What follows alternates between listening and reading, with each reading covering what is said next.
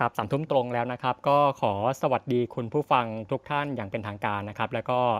สวัสดี speaker ทุกคนด้วยนะฮะวันนี้ผมเบนวงพันธ์อมรินเทวานะครับ วันนี้ผมอยู่กับพี่อีฟปานิชโพสีวังชัยนะครับ แล้วก็อาจารย์ปกป้องจันวิทย์นะครับ จะเป็นร่วมกันเป็นพิธีกรในวันนี้นะครับผม ค่ะ สวัสดีค่ะ อีฟปานิชนะคะ ครับ ก็วันนี้ One-O-One Midnight Ground ของเรานะครับ เราจะมาคุยกันเรื่องของสถานการณ์ในพม่านะครับ ซึ่งนับตั้งแต่ที่เกิดรัฐประหารมาวันที่ 1 กุมภาพันธ์ก็ล่วงเลยมาแล้วเป็นเวลา 3 เดือนนะครับ คือถึงแม้ตอนนี้คือเรื่องราวของพม่าอาจจะเบาบางลงไปเยอะตามหน้าสื่อนะฮะแต่ว่าที่จริงแล้วเนี่ยสั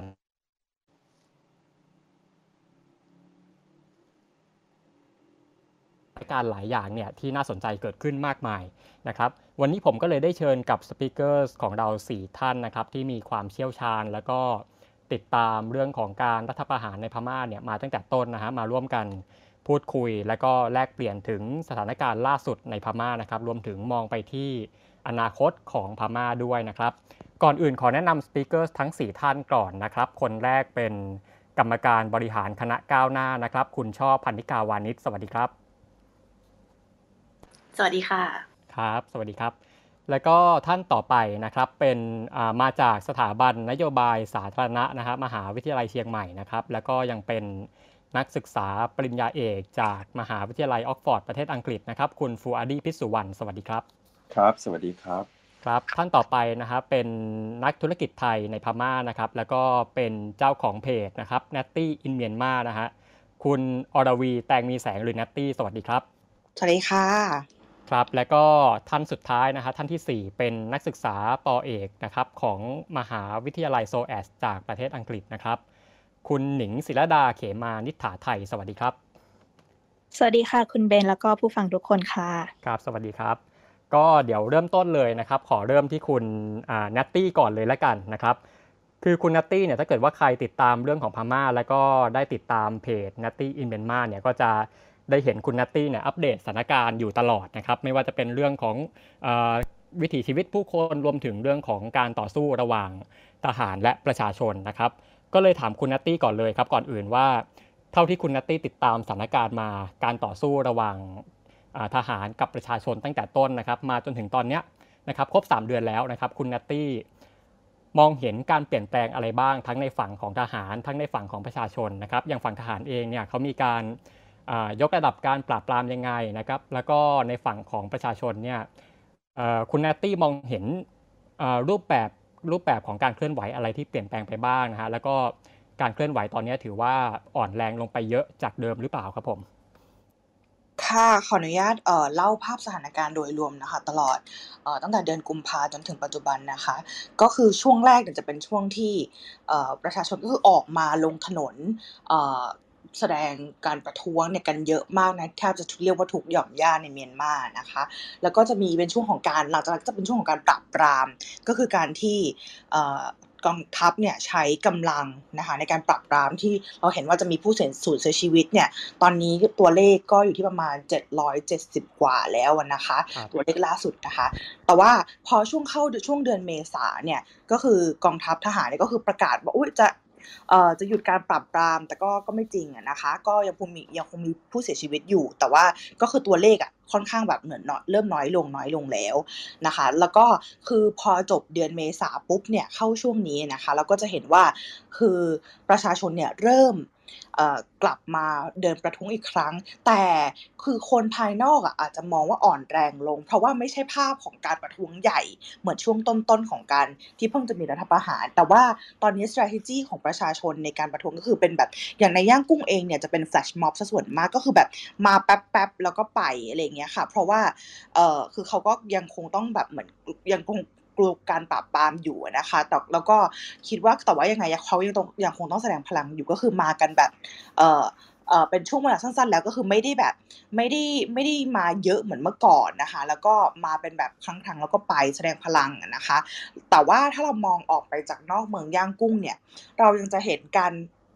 เดินประท้วงเนี่ยอยู่ตลอดเลยในแทบจะทั้งทั้งเมืองใหญ่แล้วก็เมืองเล็ก เราเห็นภาพของการประท้วงที่ภาพที่ออกมาอยู่ตลอดเวลานะคะ แล้วก็คือไม่ไม่ได้แบบไม่ได้น้อยลงไปเลยนะคะ ถึงแม้ว่าจะมีการปราบปรามก็ตามบางเมืองเนี่ยมีการปราบปรามวันหนึ่งวันถัดมาก็ออกมาเดินประท้วงกันแล้วนะคะ ก็คือภาพของการเดินประท้วงเนี่ยยังคงยังคงอยู่ แต่ว่าอยู่จากอยู่นอกเมืองใหญ่ ๆ มากกว่านะคะ อันนี้ก็คือเป็นภาพโดยรวมของสถานการณ์ของการประท้วง โดยเอ่อโดยประชาชนนะคะในส่วนของครับของการทหารเนี่ยอย่างที่บอกไปว่าคือจะมีช่วงหนึ่งช่วงประมาณเดือนมีนาเนี่ยคือเขาก็จะปรับปราบปรามโดยใช้ความรุนแรง โดยใช้การสังหารจริงอะไรจริง พอเดือนเมษาเนี่ยก็ก็เริ่มที่จะเพลาๆลงนะคะตอนนี้ก็คือจะเป็นเน้นของไปไปในทาง เริ่มจะมีการก็ก็คือเหมือนช่วงตั้งแต่ช่วงประมาณ กลางเดือนเมษาตั้งแต่หลังสงกรานต์มานะคะ จะเป็นเรื่องของการสู้รบกับเอ่อกองทัพเมียนมากับทางทางชนกลุ่มน้อยอะนะคะ มีการเอ่อต่อสู้กันในในส่วนของอาจจะเป็นชายแดนนะคะอย่างที่เราได้ได้ยินข่าวกัน หรือว่าที่แท่คชินเป็นต้นน่ะนะคะ แล้วก็ครับในส่วนของการที่ เอ่อ strategy ของทหารตอนนี้นะคะก็คือคือหลังจากที่สร้างความกลัวโดยการใช้การปราบปรามเอ่อในในการใช้กำลังใช้อาวุธจริงแล้วนะคะ ก็คือตอนนี้สิ่งที่ทหารพยายามจะทำก็คือพยายามที่จะทำให้หลาย ๆ อย่างหลาย ๆ ภาคเนี่ยภาคส่วนเนี่ยกลับมาฟังก์ชันได้เหมือนเดิม นะคะ เช่นภาคส่วนการธนาคารเป็นต้นที่พนักงานธนาคารทำอะไรขัดขืน ตอนนี้ก็เริ่มจะมีการแบบเหมือนผ่อนปรนเหมือนแบบ คือเขาคงไปคุยกันอะไรแบบมันมีการกดดันกันเพื่อที่จะให้ธนาคารเนี่ยเริ่มเปิดให้ประชาชนเอ่อเหมือนแบบฝากถอนอะไรกันได้ง่ายขึ้นน่ะนะคะ แต่ภาพที่เราเห็นได้ชัดๆเลยนะคะ ว่ามีการเอ่อเรียกได้ว่ากดดันจริงอะไรจริงอะนะคะ ก็คือภาคของในส่วนของการสาธารณสุข นะคะก็คือจะมีแล้วก็นอกจากสาธารณสุขแล้วนะคะ ก็จะเป็นภาคของการศึกษาเดี๋ยวขอไปที่สาธารณสุขก่อนนะคะ ก็คือจะมีการบังคับขู่เข็นจับจ,จับกลุ่มตัวนะคะ คุณหมอหรือพยาบาลนะคะที่ทำอารยขัดขืน เพื่อที่จะเอ่อให้กลับบังคับนะนะคะให้ให้กลับมาทำงาน คือถ้าจับตัวหมอไม่ได้ก็จับตัวครอบครัว จับตัวญาติอะไรอย่างเงี้ยค่ะ แล้วก็จะเพื่อที่จะให้กลับมาทำงานแบบเหมือนกลับมาทำงานอีกครั้งนะคะ ตอนนี้ล่าสุดเลยนะคะ ก็คือเป็นการที่จะ สถานการณ์ล่าสุดก็คือตอนนี้เอ่อในส่วนของภาคการศึกษาเนี่ยเอ่อข่าวล่าสุดที่ออกมาก็คือว่าทางทหารเนี่ยไล่ครูอาจารย์นะคะทั่วประเทศออกไปแล้วกว่าประมาณ 8,000 คนนะคะเพราะว่าครับเอ่อคุณครูอาจารย์เหล่านี้คือไม่ได้เอ่อคือเข้าร่วมอารยะอารยะขัดขืน เพราะว่าก่อนหน้านี้เนี่ยมีทางทหารเนี่ยสั่งให้เปิดเรียนให้กลับมาเปิดเรียนปกตินะคะแล้วก็ยังมีคุณครูอาจารย์เนี่ยทั้งประเทศเนี่ย ก็คือยังทำอารยะขัดขืนไม่ไม่ไม่ไม่ไปสอนอะนะคะเลยทำให้ทหารเนี่ยไล่เอ่อไล่ครูครูอาจารย์เหล่านี้ออกนะคะประมาณกว่า 8,000 คนทั่วประเทศ ในหลาย ๆ มหาวิทยาลัยเลยนะคะ แล้วก็เอ่อเป็นเป็น degree college ด้วยนะคะ แล้วก็คือนอกจากไล่ออกแล้วนะคะ ก็จะมีการแบบจับกลุ่มตัวแล้วก็แล้วก็เดียวกันเหมือนกันกับกับทางคุณหมอนะคะ ก็คือมีการกดดันญาติพี่น้องจับกลุ่มตัว ถ้าไม่คุณครูเองก็เป็นแบบญาติพี่น้องนะคะแล้วก็ครับมีการแบบออกมาตรการจูงใจให้ผู้ที่แบบ ไม่ได้ทำอะไรขัดขืนอะไรเงี้ยเช่นออกโปรโมชั่นแบบจะแบบโปรโมตตำแหน่งให้สำหรับคนที่เป็นอาจารย์ที่ไม่ได้ทำอะไรขัดขืนประมาณนี้นะคะครับแล้วก็นอกจากนี้อะข้อสุดท้ายนะคะ ก็คือเรื่องที่พยายามที่จะเปิดสัญกลับมาเปิดสัญญาณอินเทอร์เน็ตบนมือถืออีกครั้งหนึ่ง แล้วนะคะแต่เขาก็ยังคงบล็อก Facebook อะไรอย่างนี้อยู่ แต่ว่า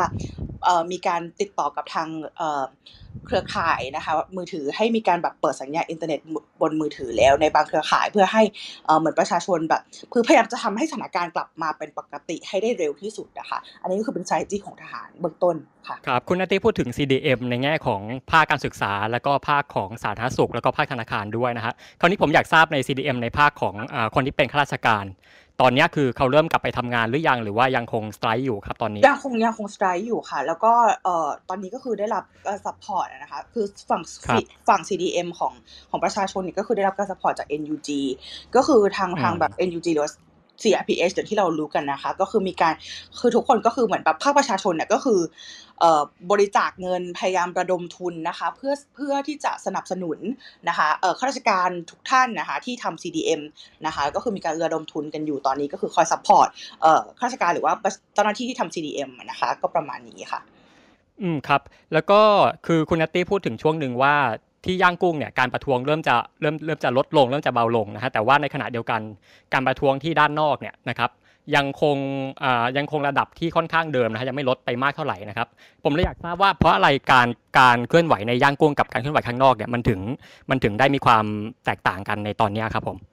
คือจริงๆเราไม่อยากไม่อยากใช้คำว่าลดลงแต่อยากใช้คำว่าเปลี่ยนรูปแบบมากกว่าอืมนะครับก็คือก็คือจากการที่ออกมาประชาชนออกมาเยอะก็คือเปลี่ยนว่าเป็นประชาชนเป็นบางกลุ่มสลับกันออกมา อย่างนั้นจะเป็นเป็นในรูปแบบประมาณนั้นมากกว่านะคะ แล้วก็ก็คือต้องเข้าใจว่าเอ่อหนึ่งในเมืองที่ปราบได้รุนแรงที่สุดก็คือย่างกุ้งนะคะครับที่ผ่านมา หนึ่งเป็นเป็นเมืองที่เป็นมีผู้เสียชีวิตอันดับต้นๆอันดับหนึ่งเลยก็ว่าได้ก็คือย่างกุ้งนะคะเป็นเมืองที่ค่อนข้างปราบง่าย แล้วก็ปราบเร็ว เพราะว่าต้องเข้าใจว่าก็คือย่างกุ้งเหมือนศูนย์รวมคนนะคะก็คือคือทุกอย่าง movement หลาย ๆ อย่าง มันก็คือจะเกิดที่เกิดที่ย่างกุ้งคนก็จะเยอะกว่าอะไรเงี้ยค่ะทำให้เกิดการปรับปรามได้ง่ายกว่าอะไรเงี้ยค่ะ อืมครับคือคือหมายถึงว่าการที่อ่าต้องต้องบางทีต้องลดการลดการออกมาท้องถนนบ้างก็คือเป็นการเพื่อที่ว่าจะหลีกเลี่ยงการปราบปรามนะฮะหรือว่าปราบปรามหรือว่าเป็น tactic อะไรอย่างอื่นด้วยไหมครับ ผมตอนนี้ก็คือตอนนี้ตอนนี้ก็คือหลักๆก็คือจะเป็นเรื่องของประชาชนนะคะ ก็คือเรียกได้ว่าก็มีสองแบบนะคะ ก็คือประท้วงบนโลกออฟไลน์กับประท้วงบนโลกออนไลน์ครับนะคะประท้วงบนโลกออฟไลน์ก็คืออย่างที่ก็คือการลงถนน แต่ว่าประท้วงบนโลกออนไลน์เนี่ยก็คือการมีมีการทำการออกแคมเปญต่างๆนะคะ เพื่อส่งส่งสัญญาณไปถึงเอ่อนานาประเทศอะนะคะ ก็จะเป็นการประท้วงอย่างที่เราเห็น creative campaign ต่างๆ ไม่ว่าตั้งแต่ช่วง เรียกเรียกว่าตั้งแต่ตั้งแต่ต้นต้นรัฐประหารเลยก็ว่าได้นะคะ จนถึงปัจจุบันนี้เราก็ยังเห็น creative campaign ต่างๆ ที่ออกมาทุกๆวันในการที่จะเรียกได้ว่าแสดงพลังนะคะ แล้วก็ส่งสัญญาณส่ง message ไปยังนานาประเทศอะค่ะครับแล้วตอนนี้อย่างการประท้วงอย่างเรื่องของ CDM ก็คือยังไม่ได้จบลงคือถึงแม้จะเบาลงบ้าง แต่ว่าก็ยังไม่จบลง และคราวนี้คืออ ผมเลยอยากทราบว่ามันมีผลกระทบกับเรื่องของชีวิตความเป็นอยู่เรื่องของเศรษฐกิจเรื่องของการทำธุรกิจของคนพม่าในตอนนี้บ้างไหมครับ เอ่อต้องต้องเรียนอย่างนี้ค่ะถามว่ามีผลกระทบไหมก็จริงๆแล้วก็มีผลกระทบ แต่ว่าทุกคนอะ มองว่ามันไม่ใช่คือคือประชาชนชาวเมียนมาไม่ได้มองว่านี่คือผลกระทบนะมองว่านี่คือการเสียสละมากกว่า การเสียสละเพื่อที่จะอืมไปสู่จุดหมายของของของทุกคนก็คือการที่ล้มล้างเอ่อเผด็จการทหารเผด็จการกองทัพเผด็จการทหารแล้วนะคะ ก็คือทุกคนมองว่าเป็นการเสียสละทุกคนถึงแม้ว่าเขาทุกคนเข้าใจว่ามันมีความยากลำบากในการที่ต้องไปตื่นตั้งแต่ตีสามไปนั่งรอเอ่อธนาคารเปิดอะไรเงี้ยค่ะทุกคนเข้าใจ แต่ว่าทุกคนไม่มีใครแบบ ไม่มีใครคอมเพลนบ่นไม่มีใครบ่นไม่มีใครแบบออกมาแบบ ไม่ไม่โอเคทำไมจะต้องอะไรอย่างเงี้ยคือทุกคนเข้าใจ ทุกคนมีความแบบมี mindset เดียวกันว่า ทุกคนรู้ว่าอืมครับการทำอะไรขัดขืนเนี่ยเพื่ออะไรอะไรอย่างเงี้ยค่ะครับแล้วอย่างคุณนันคุณนัตตี้เนี่ยคือมีธุรกิจอยู่ในพม่าด้วยนะฮะแล้วผมก็เลยอยากทราบว่า แล้วอย่างในแง่ของการทำธุรกิจในตอนเนี้ยมันมันหยุดชะงักไปมากขนาดไหนครับ ต้องต้องเรียนอย่างนี้ค่ะว่าธุรกิจเนี่ยเรียกได้ว่าหยุดชะงักกันนะคะ มาตั้งแต่ตั้งแต่เริ่มมีรัฐประหารนะคะ แต่ว่าเหมือนหลังจากที่หลังจากสงกรานต์มานะคะ เราเริ่มเห็นเอ่อภาพบรรยากาศที่เริ่มเปลี่ยนไปนะคะ ก็คือต้องต้องพูดอย่างนี้ว่าธุรกิจที่มันแบ่งเป็นสองประเภท คือธุรกิจเอ่อท้องถิ่นนะคะธุรกิจท้องถิ่นก็แบ่งครับเป็นธุรกิจใหญ่ธุรกิจย่อยนะคะธุรกิจย่อยก็คือ SME แล้วก็ธุรกิจต่างชาติที่เข้าไปนะคะแต่แต่ว่าตอนนี้เนี่ยสิ่งที่สังเกตได้นะคะก็คือว่าธุรกิจเอ่อ ท้องถิ่นนะคะ SME เนี่ยในพม่าเนี่ยก็คือจริงๆแล้ว SME ในพม่าคือเขาค่อนข้างแบบทำได้ง่าย ๆ ก็คือการเปิด Facebook Page ขึ้นมานะคะ ก็สามารถเริ่มขายของได้แล้วนะคะ ก็คงเหมือนไทย ก็คือธุรกิจที่มีหน้าร้านบน Facebook เนี่ยก็ก็กลับมาแล้ว เรียกได้ว่ากลับมากลับมาเริ่มทำธุรกิจอีกครั้งหนึ่งนะคะ แต่ว่าธุรกิจที่เป็นแบรนด์ใหญ่ ๆ อะไรอย่างเงี้ยค่ะยังไม่ได้แบบยังไม่ได้ออกตัวอะไรมากมายนัก นะคะ เรียกได้ว่ายังไม่ได้แบบเรียกว่ากลับมา full operation อะไรอย่างเงี้ยก็ยังยังไม่ใช่ยังยังไม่ได้ขนาดนั้น แต่ว่าธุรกิจเล็กๆเนี่ยคือเริ่มกลับมาเปิดแล้วอย่างเช่นธุรกิจร้านอาหาร ธุรกิจบาร์อะไรอย่างเงี้ยค่ะ คือเริ่มเริ่มกลับหลายๆร้านก็คือเริ่มกลับมาเปิดแล้วก็คือก่อนหน้านี้ก็คือปิดไปเลยนะคะ ตลอดตั้งแต่ตั้งแต่มีการทำรัฐประหารก็คือปิดครับตลอดเริ่มมาเปิดตอนนี้นะคะ แล้วก็ธุรกิจต่างชาติเนี่ยธุรกิจในฝั่งของแบบพวกเอ่อเอ่อ shopping center หรือว่าเป็นซูเปอร์มาร์เก็ตอะไรเงี้ยเขาก็ยังเปิดได้อยู่นะคะ แล้วก็ แต่ว่าหลายๆหลาย ๆ แบรนด์ก็คือเรียกได้ว่าก็คือ pause ไว้ชั่วคราว แล้วก็ตอนนี้ทุกทางธุรกิจต่างชาติก็คือ wait and see ค่ะ ก็คือรอดูว่าสถานการณ์จะเป็นยังไงต่อไปอะไรเงี้ยค่ะ คือส่วนตัวนะคะในความคิดเห็นของนัตตี้ก็คือว่า ถ้ามีแบบแบรนด์ใหญ่ ๆ เริ่มกลับมา operate อีกครั้งหนึ่งอะไรเงี้ยค่ะ ก็คือคิดว่าจะส่งสัญญาณไปถึงธุรกิจใหญ่ ๆ ทั้งหมดเหมือนกันแต่ก็คือทุกคนก็คือต้องรอดูท่าทีรอดูสถานการณ์อยู่นะคะ แต่ว่าตอนนี้ประเด็นเนี่ยที่เป็นปัญหาในส่วนของภาคธุรกิจก็คือเรื่องของอัตราแลกเปลี่ยนนะคะ ว่าตอนนี้เนี่ยเงินจาเนี่ยค่อนข้างค่อนข้างแบบว่าอ่อนค่ามากนะคะตอนจากเมื่อก่อนตอนที่ที่อยู่ก็คือประมาณ 40 บาทอะนะคะ ตอนนี้ก็คือประมาณ 50 บาทแล้วหมายถึงว่าครับต่อเอ่ออธิบายไม่ถูกก็คือโอเคต่องั้นเทียบกับ US ดอลลาร์แล้วกันเนาะก็คือ US ดอลลาร์นะคะก็ประมาณเอ่อตอนนี้อยู่ที่ประมาณค่าอยู่ที่ประมาณพันหกแล้วนะคะพันห้าพันหกนะคะแล้วก็ต่อต่อจากแรกๆตอนที่นัตตี้อยู่เนี่ยมันก็จะประมาณเอ่อพันพัน สามพันพันสามพันสี่อะไรเงี้ยค่ะเรียกได้ว่าอ่อนค่าลงค่อนข้างมากอะไรเงี้ยค่ะ ก็คืออันนี้ก็คือเป็นเป็นเป็นปัจจัยในเรื่องของธุรกิจใหญ่ๆเลยที่ทุกคนกำลังประสบปัญหากันอยู่ค่ะครับแล้วอย่างคุณนัตตี้ที่ทำธุรกิจเองนะครับตอนนี้คุณนัตตี้เองประเมินว่าธุรกิจของคุณนัตตี้เนี่ยน่าจะไปยังไงต่อในสถานการณ์แบบนี้ครับก็ขออนุญาตเรียนเรียนนิดนึงนะคะว่ามันไม่ใช่ไม่ใช่ธุรกิจของตัวเองนะคะเป็นพนักงานบริษัทครับนะคะแล้วก็เอ่อตอนนี้ก็คือธุรกิจที่ที่ทำตอนนี้นะคะที่ที่ดูแลอยู่เนี่ยก็คือเป็นเรื่องของด้านของ การโฆษณาประชาสัมพันธ์การทำการตลาดออนไลน์ เรายังทำไปได้อยู่นะคะเพราะว่าลูกค้ายังคงต้อง communicate เอ่อลูกค้าหมายถึงแบรนด์ต่างๆ ที่เป็นลูกค้าของนัตตี้อยู่เนี่ยยังคงต้อง communicate กับประชาชนอยู่นะคะเราก็คือยังไปได้เรื่อยๆ แต่ว่าเรียกได้ว่าก็คือลดลงนะคะกับจากที่ลูกค้าเคยใช้ service จากเต็มสิบอะไรเงี้ยค่ะตอนนี้ลูกค้าจะใช้ service แค่ประมาณสักสองสามเพื่อ maintain อะไรเงี้ยค่ะ ประมาณนี้มากกว่าเราก็แต่ว่าเราก็หวังว่าสถานการณ์จะจะดีขึ้นอะนะคะ แล้วก็แล้วก็ แล้วก็จะไปต่อได้อะค่ะ อันนี้ก็คือยังคงเป็นความความคาดหวังความหวังอยู่ครับเหมือนกันค่ะขอบคุณครับค่ะครับก็หวังว่าจะเป็นอย่างนั้นเหมือนกันนะครับคุณนัตตี้ค่ะค่ะคขรัอบบคุณค่ะครับแล้วก็เดี๋ยวก่อนที่จะไปเปลี่ยนไปท่านต่อไปนะฮะขอถามคุณนัตตี้อีกคำถามหนึ่งคือคุณนัตตี้เองค่ะก็มีโอกาสได้พูดคุยกับคนพม่าหลาย ๆ คนนะครับก็เลยอยากทราบว่าคนพม่าเองเนี่ยตอนนี้เขาเขามองสถานการณ์ในตอนนี้ยังไง แล้วก็เขาประเมินเอิ่มเขามีความหวังมากขนาดไหนครับในตอนนี้ ค่ะ ก็อันนี้คือมีมีการทำ research ออกมานะคะ มีการเอ่อมีการเอ่อเปิดเผยผล research ออกมาว่าตอนนี้ประมาณ 85%ของชาวเมียนมานะคะ ที่ที่ได้รับการ survey เนี่ย คือเขาก็ยังเชื่อวัดมั่นอยู่นะคะ ว่าประชาชนจะชนะในการปฏิวัติครั้งนี้นะคะ แล้วก็คือด้วยเหตุผลหลาย ๆ เหตุผลที่แตแตกต่างกันไป แต่ว่าสุดท้ายก็คือทุกคนเนี่ย 85%เนี่ยของคนที่ได้รับการสำรวจนะคะ เขาก็เชื่อว่าประชาชนนะคะยังชนะอยู่ อืมพอจะทราบเหตุผลไหมครับว่ามีอะไรบ้างทำไมคนถึงเชื่อมั่นขนาดนั้นว่าจะชนะฮะคือคนคือเหตุผลนะคะมันก็มีหลาย ๆ เหตุผลด้วยกันนะคะ เช่น คือเขาก็เชื่อว่าเหมือนแบบทุกคนรวมใจเป็นอันหนึ่งอันเดียวกันน่ะนะครัคะบแล้วก็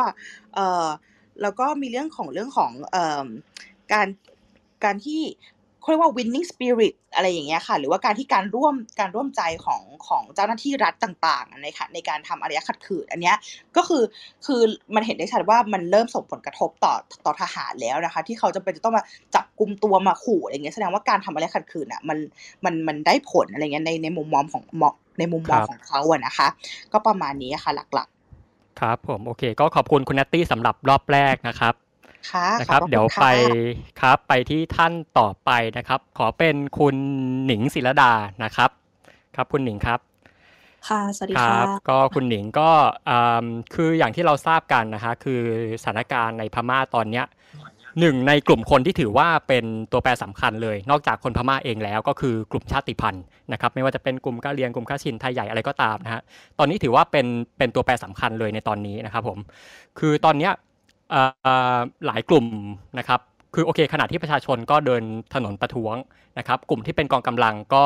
ตอนนี้ก็เริ่มเห็นการหยิบอาวุธขึ้นมาสู้รบกับทางทหารนะครับคราวนี้คำถามแรกเลยก็เลยอยากถามคุณหนิงว่าคุณหนิงจากที่มองดูการสู้รบระหว่าง ระหว่างกองกำลังชาติพันธุ์กับกับกองกำลังของพม่าเนี่ยคุณหนิงประเมินการต่อสู้ของกลุ่มชาติพันธุ์ตอนนี้ยังไง แล้วก็เห็นเห็นพัฒนาการอะไรจากตอนนี้เมื่อเทียบกับตอนแรกบ้างครับ เอ่อก็ต้องบอกว่าในช่วงแรกของการที่มีรัฐประหารเนี่ยจริง ๆ เรา คือก็เฝ้ามองในเรื่องของเขาเรียกว่าไงเอ่อแรงตอบรับหรือว่าการผลผลที่เขาจุดยืนทางการเมืองที่ทางกลุ่มชาติชาติพันธุ์ติดอาวุธเนี่ยกลุ่มหลักๆเนี่ยจะออกมา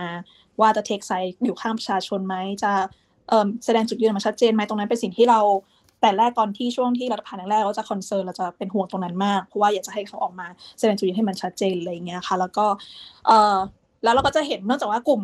กลุ่มติดชาติพันธุ์ชาติพันธุ์ที่เป็นกลุ่มติดอาวุธเนี่ยก็มีหลายกลุ่มมากมีเยอะมากมีหลายกลุ่มมากแล้วก็มีหลายกลุ่ม หลายกลุ่มที่เป็นพันธมิตร หลายกลุ่มพันธมิตรอะไรอย่างเงี้ยค่ะ แล้วก็เออเราก็จะเห็นบางกลุ่มที่ไม่กล้าแสดงจุดยืนหรือว่ามาแสดงจุดยืนภายหลัง หรือว่าบางกลุ่มที่เกล้าที่จะออกมาพูดโดยตรงว่า อยู่ตรงข้ามอ่าตันมาดอร์หรือว่ากองทัพพม่า แล้วก็กลุ่มที่ลงมือจริงๆเนี่ยเราจะเห็นบทบาทที่ชัดเจนมากสุดในตอนนี้ แล้วก็ในช่วงตั้งแต่ประมาณอ่าปลายเดือนมีนาจนถึงทุกวันนี้ก็คือกลุ่ม KNU นะคะของขครัอบงของกะเหรี่ยงที่อ่าสู้แอตแทกตัวกองทัพพม่าโดยตรงเลย แล้วก็ทำให้ทำให้โอเค เราเห็นกลุ่มผู้ลี้ภัยที่ข้ามฝั่งมาอ่าข้ามแม่น้ำสารวินเข้ามาทางฝั่งไทยอะไรเงี้ยอันนี่ก็คือเป็นผลกระทบที่เราได้รับอย่างเงี้ยเนาะแล้วก็ครับตอนนี้ก็คือมีกลุ่มหนึ่งที่โผล่ขึ้นมาเป็นเป็นอีกกลุ่มหนึ่งที่จับอาวุธต่อสู้กับกองทัพพม่าอย่างชัดเจนก็คือกลุ่มของ KIA ของของทางคาชินนะคะ ก็คือตอนนี้เป็นหลักมีแค่สองครับกลุ่มที่มีการจับอาวุธต่อสู้อย่างชัดเจนแต่ว่ากลุ่มอื่นๆเนี่ยอาจจะมีการก็มีการต่อสู้บ้างแต่ว่าอาจจะไม่ได้เป็นสเกลที่ใหญ่เท่ากับ KNU กับ KIA นะคะ อย่างฝั่งของไทยใหญ่เองก็เอ่อฝั่งของ SSAS RCSS ก็มีเอ่อกลุ่มที่ได้รับเอ่อที่มีการสู้รบอยู่เหมือนกัน แต่ว่าสเกลมันจะไม่ใหญ่เท่านะคะของกะเหรี่ยงกับของกะชินอะไรอย่างเงี้ยค่ะ ก็เอิ่มครับก็แล้วแล้วเพราะคือเพราะอะไรเพราะอะไรการต่อสู้ในในกลุ่มกะเหรี่ยงกับกระชินถึงได้แอคทีฟกว่ากลุ่มอื่นๆนะครับในตอนนี้โอ้อืมจริงๆแล้วมันก็อาจจะเล่าแบบอาจจะต้องเล่ายาวเหมือนกัน เพราะว่าจริงๆแล้วเราอาจจะ เห็นในแง่ของการกล้าแสดงจุดยืนทางการเมือง แล้วก็การเขาว่าสปิริตในการคือไม่ค่อยอยากจะเทียบระหว่างชาติพันธุ์เพราะว่าก็เราเข้าใจว่ามีเพื่อนๆ ตอนนี้เข้ามาเนี่ยมีเพื่อนๆหลายชาติพันธุ์อยู่ในนี้เหมือนกันครับคือเราก็จะเห็นว่าเออกลุ่มกลุ่มชาวกะเหรี่ยงกับอ่ากลุ่มคาชินเนี่ยเขาจะเขา เป็นกลุ่มที่ค่อนข้างอย่างอย่าง KNU เนี่ยเขาก็จะมีเขาเรียกว่าสายสัมพันธ์ในในมีปีกต่างๆของของตัวตัวตัวกองทัพของ KNU แล้วก็มีทั้งกลุ่ม CSO ที่คอย support เลยอย่างเงี้ยเขาเขาค่อนข้างจะ unity มีมีเอกภาพกันนะคะในในในกลุ่มของ KNU แล้วก็พันธมิตรที่เป็นเอ่อกลุ่มก้อนของกะเหรี่ยงเนี่ยค่ะ ก็แล้วก็อาจจะเป็นสปิริตของเขาหรืออะไรสักอย่างเนี่ยที่ที่มัน ที่มันอาจจะชัดเจนมากนะคะ แล้วก็เอ่อตัว KAA เองก็เหมือนกันก็คือออกมาบอกชัดเจนว่าอะจะให้แม้กระทั่งจะให้ที่พักพิงกับกลุ่มที่เป็นผู้ประท้วงที่ต่อต้านจะเข้ามาเป็นที่พักพิงได้เลยที่ที่ตัว KAA อะไรอย่างเงี้ยคือคือเขาก็แสดงจุดยืนมาชัดเจน เพราะฉะนั้นเอ่อในในจุดนี้ก็มันมันก็ทำให้สเกลในการต่อสู้ระหว่างกองทัพพม่ากับกับสองกลุ่มเนี้ยใหญ่นะคะ แล้วก็เคเองก็เคเองเนี่ยก็ก็มีการต่อสู้กับพม่ากับกองทัพพม่ามาเรื่อยๆอยู่แล้วด้วยค่ะ ส่วนในฝั่งของของไทยใหญ่เองเนี่ยก็เอออันนี้ต้องยอมรับตามตรงว่าในในในในในในรัฐชาเนี่ยค่ะ ก็คือมีหลายกลุ่มหลายกลุ่มที่เป็นกลุ่มติดอาวุธมากก็ไม่ใช่มีแค่ SSAS RCSS นะคะ ก็จะมีแบบอย่างเช่น กลุ่ม SSPP คือตัวย่อมันจะเยอะมากนะคะ แล้วก็มีกลุ่มอย่างเช่น กลุ่มว้ากลุ่มตะอ้างกลุ่มอะไรอย่างเงี้ยคือ มันมีหลายกลุ่มอยู่มากในรัชชา แล้วก็อาจจะมีความแบบว่าศักยภาพในการสู้รบอาจจะยังไม่ได้ ไม่สามารถจะมีอืมมีความเป็นเอกภาพได้ในในแต่ละกลุ่มที่ที่อย่างแม้กระทั่งกลุ่ม SSAS กับกลุ่มเอ่อ SSA South กับ SSA North เองก็ยังไม่ได้เป็นเอกภาพกันและกันขนาดนั้นด้วยอืมซ้ำอะไรอย่างเงี้ยครัค่ะบมันอาจจะทำให้ศักยภาพในการสู้รบอาจจะไม่มากพออะไรอย่างนี้ด้วยนะคะมอันนี้คก็รับเป็นเป็นเป็นที่ประเมินกันนะคะ แล้วว่า แต่ว่าส่วนมากคือที่สนใจอะก็คือเนื่องจากว่าการทหารนะคือเราจะเห็นอยู่แล้วว่าคือต้องยอมรับตามตรงว่าศักยภาพในการในทางทหารของระหว่างตมดกองทัพพม่ากับตัวของเอ่อกอง กองกำลังกลุ่มอาวุธเอ่อกองกำลังกลุ่มชาติพันธุ์เนี่ยคือมันแตกต่างกันอยู่แล้วเพราะว่าถ้าเรามองแค่ตัวกำลังพลเนี่ยก็คือต่างกันแบบสามสี่เท่านะคะแม้แม้แม้รวมกลุ่มทุกชาติพันธุ์แล้วก็คือ ยังน้อยกว่าตัวกองทัพพม่าสามสี่เท่านะคะเพราะฉะนั้นเอ่อในทางทหารก็ยังรับตรงๆว่าศักยภาพมันอาจจะไม่เท่ากัน เพราะฉะนั้นบางทีเนี่ยสิ่งที่ตัวตัวหนิงเองที่จะพยายาม เออเขาเรียกว่าไงครัโฟบกัสแล้วก็คอยติดตามมันจะเป็นเรื่องของจุดยืนทางการเมือง แล้วก็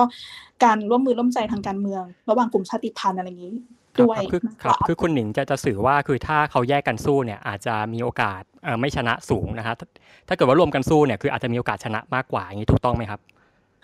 อืมจริง ๆแล้วแม้กระทั่งในทางคือคือเราก็ไม่ได้เชี่ยวทางการทหารเนาะแต่ว่าแม้กระทั่งในครับทางการทหารเองเนี่ยก็ยอมรับตามตรงว่าศักยภาพก็ยังไม่เท่าแม้ ถ้ารวมกันได้จริงๆนี่คือต้องแบบก็คือต้อง คือมันก็ยากแล้วแค่แค่รวมกันระหว่างกลุ่มเพราะว่ากลุ่มมันก็มีหลายเป็นหลายสิบใช่ไหมคะแล้วก็ครับแต่ละกลุ่มก็คืออยู่กระจายกันในแต่ละพื้นที่ส่วนมากอยู่ทางชายแดนอะไรอย่างเงี้ยค่ะ แล้วก็แต่ละกลุ่มก็จะมีออเดอร์ของตัวเองมีไฮรักีของตัวเองมีแบบลำดับขั้นของตัวเอง การที่จะให้มารวมกันในเป็นกองทัพเดียวกันเพื่อต่อสู้ก็ยอมรับตามตรงว่ามันอาจจะลำบาก เพราะฉะนั้นเราก็เลยเหมือนครับเอาเทความหวังไปทางการเมืองมากกว่าในการเจรจาทางการเมืองระหว่างกลุ่มที่ เขาจะมาสร้างความชอบธรรมยังไงทางการเมืองในประเทศ เพื่อจะว่าให้ให้ให้ให้อำนาจมันกลับเข้ามาเป็นของประชาชน แล้วก็กลุ่มกลุ่มชาติพันธุ์อะไรประมาณนี้มากกว่าค่ะครับครับเดี๋ยวก่อนจะไปคุยเรื่องของการเจรจาทางการเมืองเนี่ยเดี๋ยวต้องคุยเรื่องนี้ก่อนเลยเพราะว่าเป็นเรื่องสำคัญสำหรับไทยเหมือนกันก็คือ เรื่องของการที่มีผู้ลี้ภัยเนาะนะครับอย่างเช่น โดยเฉพาะทางฝั่งของกะเหรี่ยงฝั่ง KIA เนี่ยก็คือพอมีการสู้รบในแถบนั้นก็จะให้มีผู้ลี้ภัยที่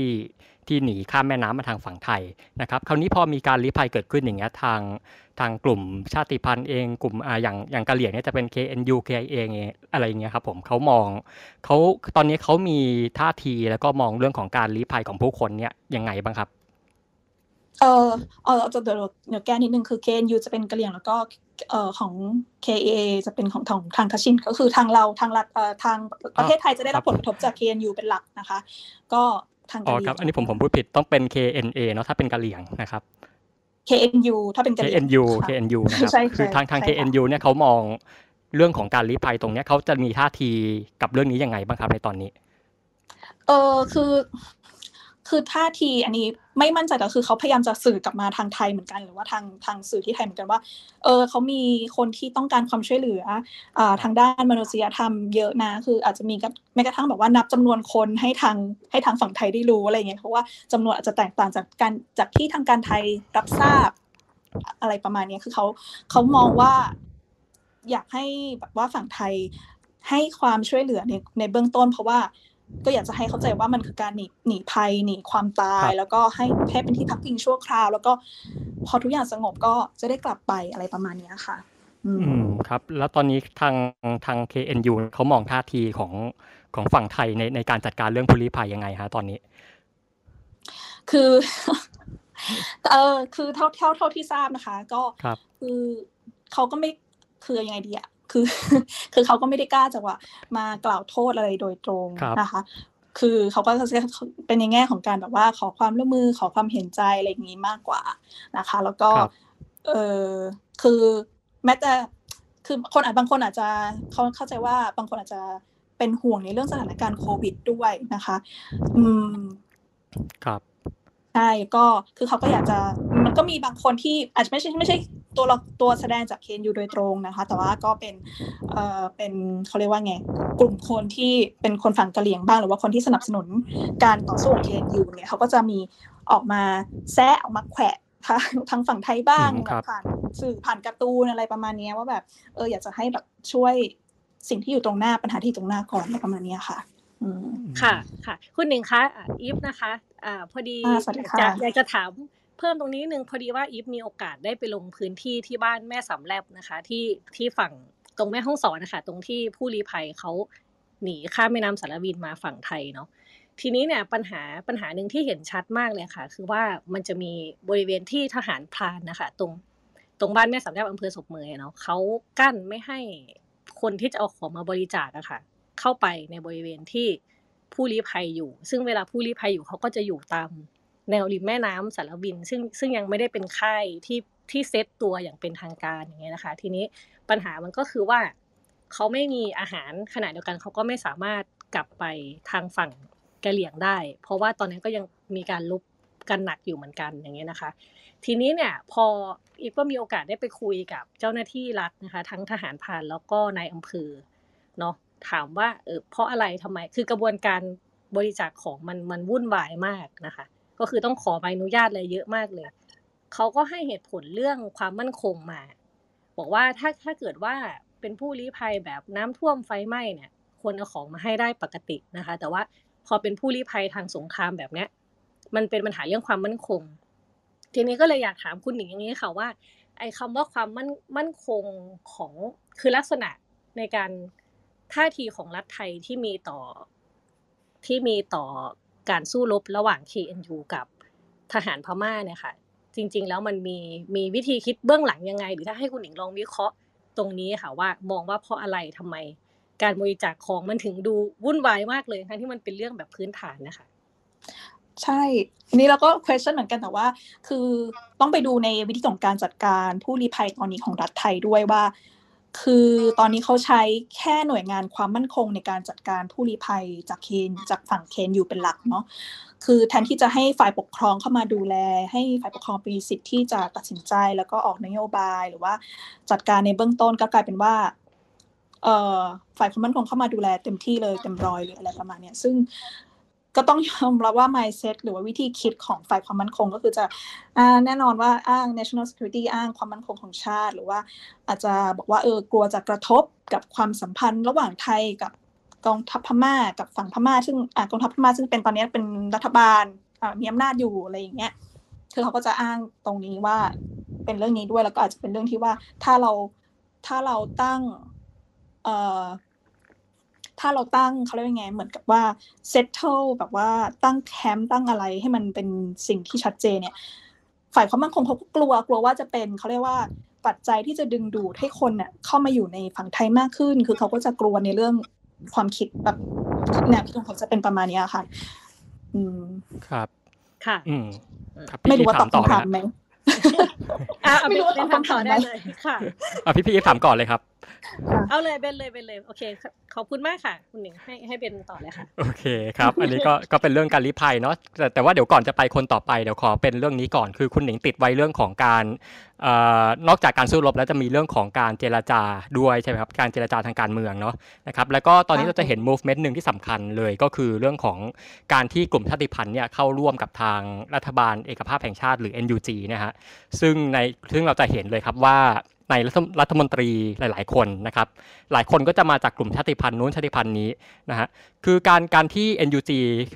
form form ทีมรัฐบาลขึ้นมาแบบนี้ที่ประกอบด้วยหลายกลุ่มชาติพันธุ์นะครับ มันมันมันถือว่าเป็นสัญญาณ หรือว่ามันบ่งบอกถึงพัฒนาการอะไรที่ดีขึ้นเกี่ยวกับเรื่องของการเจรจาทางการเมืองด้วยหรือเปล่าครับผม ค่ะ ก็ต้อง บอกก่อนเลยว่าตั้งแต่ที่เกิดรัฐประหารเนี่ยแล้วมี CRPH เกิดขึ้นมา ซึ่ง CRPH เนี่ยก็คือคนที่เป็นเขาเรียกว่าไงสมาชิกในนั้นก็จะเป็นกลุ่มสส NLD ที่ได้รับการเลือกตั้งจากเมื่อเลือกตั้งเมื่อปลายปีที่แล้วเนาะก่อนก็เริ่มมีการตั้งคำถามตั้งแต่ตอนนั้นแล้วถึงเรื่องของความชอบธรรมของ CRPH ว่าโอเค คุณเป็นแค่ จากกลุ่ม NLD แล้วกลุ่มชาติพันธุ์ล่ะนู่นนี่นั่นล่ะ คือเราไม่กระทั่งถามกับพวกเพื่อนๆที่อยู่ในพวกกลุ่มชาติพันธุ์ว่าเขารู้สึกยังไง เขาก็รู้สึกว่า เออเขาไม่ได้รู้สึกว่า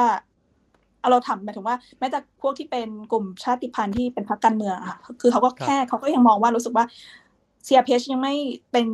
เขาเรียกเป็นตัวแทนเพียงพอ represent represent ความเป็นประชาชนมากเพียงพออะไรประมาณนี้อันนี้ก็มีอันนี้ก็เป็นจุด ตั้งแต่ที่เขาถกเถียงกันตั้งแต่ตอนแรกนะคะ แล้วก็เดิมเนี่ยเราก็ต้องมองย้อนไปทางประวัติศาสตร์ ทางการเมืองว่าเดิมเนี่ยจริงๆกลุ่มชาติพันธุ์หรือว่าแม้กระทั่งทั้งทั้งกลุ่มติดอาวุธ ทั้งพรรคการเมืองชาติพันธุ์ แล้วก็กลุ่มภาคประชาสังคมของชาติพันธุ์เนี่ยเดิมแล้วก็ไม่ได้จะอยู่ข้างเดียวกับ NLD ขนาดนั้นอยู่แล้ว คือโอเคไม่ชอบไม่ชอบกองทัพพม่านะแน่นอนอยู่แล้วเพราะกองทัพพม่าบอกว่าทำร้ายร่างกายถึงชีวิต อะไรก็แล้วแต่นะคะแล้วก็เรื่องของทางการเมืองเนี่ยแต่ NLD เองเนี่ยก็ไม่ได้สร้างเขาเรียกไงไม่ได้สร้างความมั่นใจ ไม่ได้สร้าง trust ไม่ได้สร้างความเชื่อใจ ให้กับกลุ่มชาติพันธุ์โดยเฉพาะเมื่อตอนที่ขึ้นมาดำรงตำแหน่งด้วย เพราะฉะนั้นเนี่ยมันก็เลยเป็นปัญหาที่มันมีมาแต่เดิมแล้วว่าไม่ได้ไม่ได้มีความไว้เนื้อเชื่อใจกันแต่เดิมนะคะเพราะฉะนั้นเนี่ยเท่าทีนี้จะจะสร้างยังไงให้มันเกิดความทั้งความชอบธรรมแล้วก็เอกภาพร่วมกันในกลุ่มประชาชน stakeholder หรือว่าผู้มีส่วนได้ส่วนเสียต้องเอามาร่วมกันทุกๆฝ่าย เพราะฉะนั้นเนี่ย CRPH ก็เลยเริ่มมาขยายมาเป็นออย่างที่เราได้เห็นก็คือมีการก่อตั้งของ NUG เนาะแล้วก็ NUG มาจากก่อนที่จะมี NUG เนี่ยก็คือเราจะเห็นตัวของ Federal Democracy Charter หรือว่าตัวเขาเรียกว่าไงนะภาษาไทยพันธไม่ใช่ Charter แปลว่าอะไรคะเออกฎบัตรกฎบัตรสหพันธรัฐพันธรัฐประชาธิปไตยอะไรเงี้ยค่ะก็ในตัวนี้ก็คือจะเป็นการบอก วาระทางการเมืองที่สำคัญมากนะคะที่ที่เป็นการจะพยายามบอกว่าเออเราอะร่วมกับมือกับประชาชนทุกฝ่าย มองเห็นสิทธิแล้วก็เอ่อมองเห็นสิทธิของทุกกลุ่มชาติพันธุ์อะไรเงี้ยคือ เขาจะอยู่ สิ่งที่สำคัญสุดคือการก่อตั้งสาพันธรัฐซึ่งเป็นระบบการปกครองที่จะทำให้เหมือนกับว่า include แล้วก็รวมรวมคนทุกๆฝ่ายเข้ามาอยู่ใน ให้เหมือนกับว่าแชร์อำนาจกันได้อะไรเงี้ยด้วยแล้วก็จะทำให้ทุกคนเนี่ยทุกกลุ่มชาติพันธุ์เนี่ยพอใจแล้วก็มีความพอใจมากยิ่งขึ้นในการที่จะเข้ามาร่วมอะไรเงี้ยก็เลยทำให้เห็นพัฒนาการในระหว่างนั้นในช่วงปลายมีนาเนาะจนถึงต้นเมษาจนมี NUG ใช่ไหมคะก็แต่ครับ ค่ะพอพอ NUG มาก็เลยมีปัญหามีประเด็นอีกค่ะ เพราะว่าเอ่อตัวรัฐมนตรีที่ได้รับที่ NUG NUG ก่อตั้งเนี่ยบางคนก็คือจะมีปัญหาในเรื่องของการที่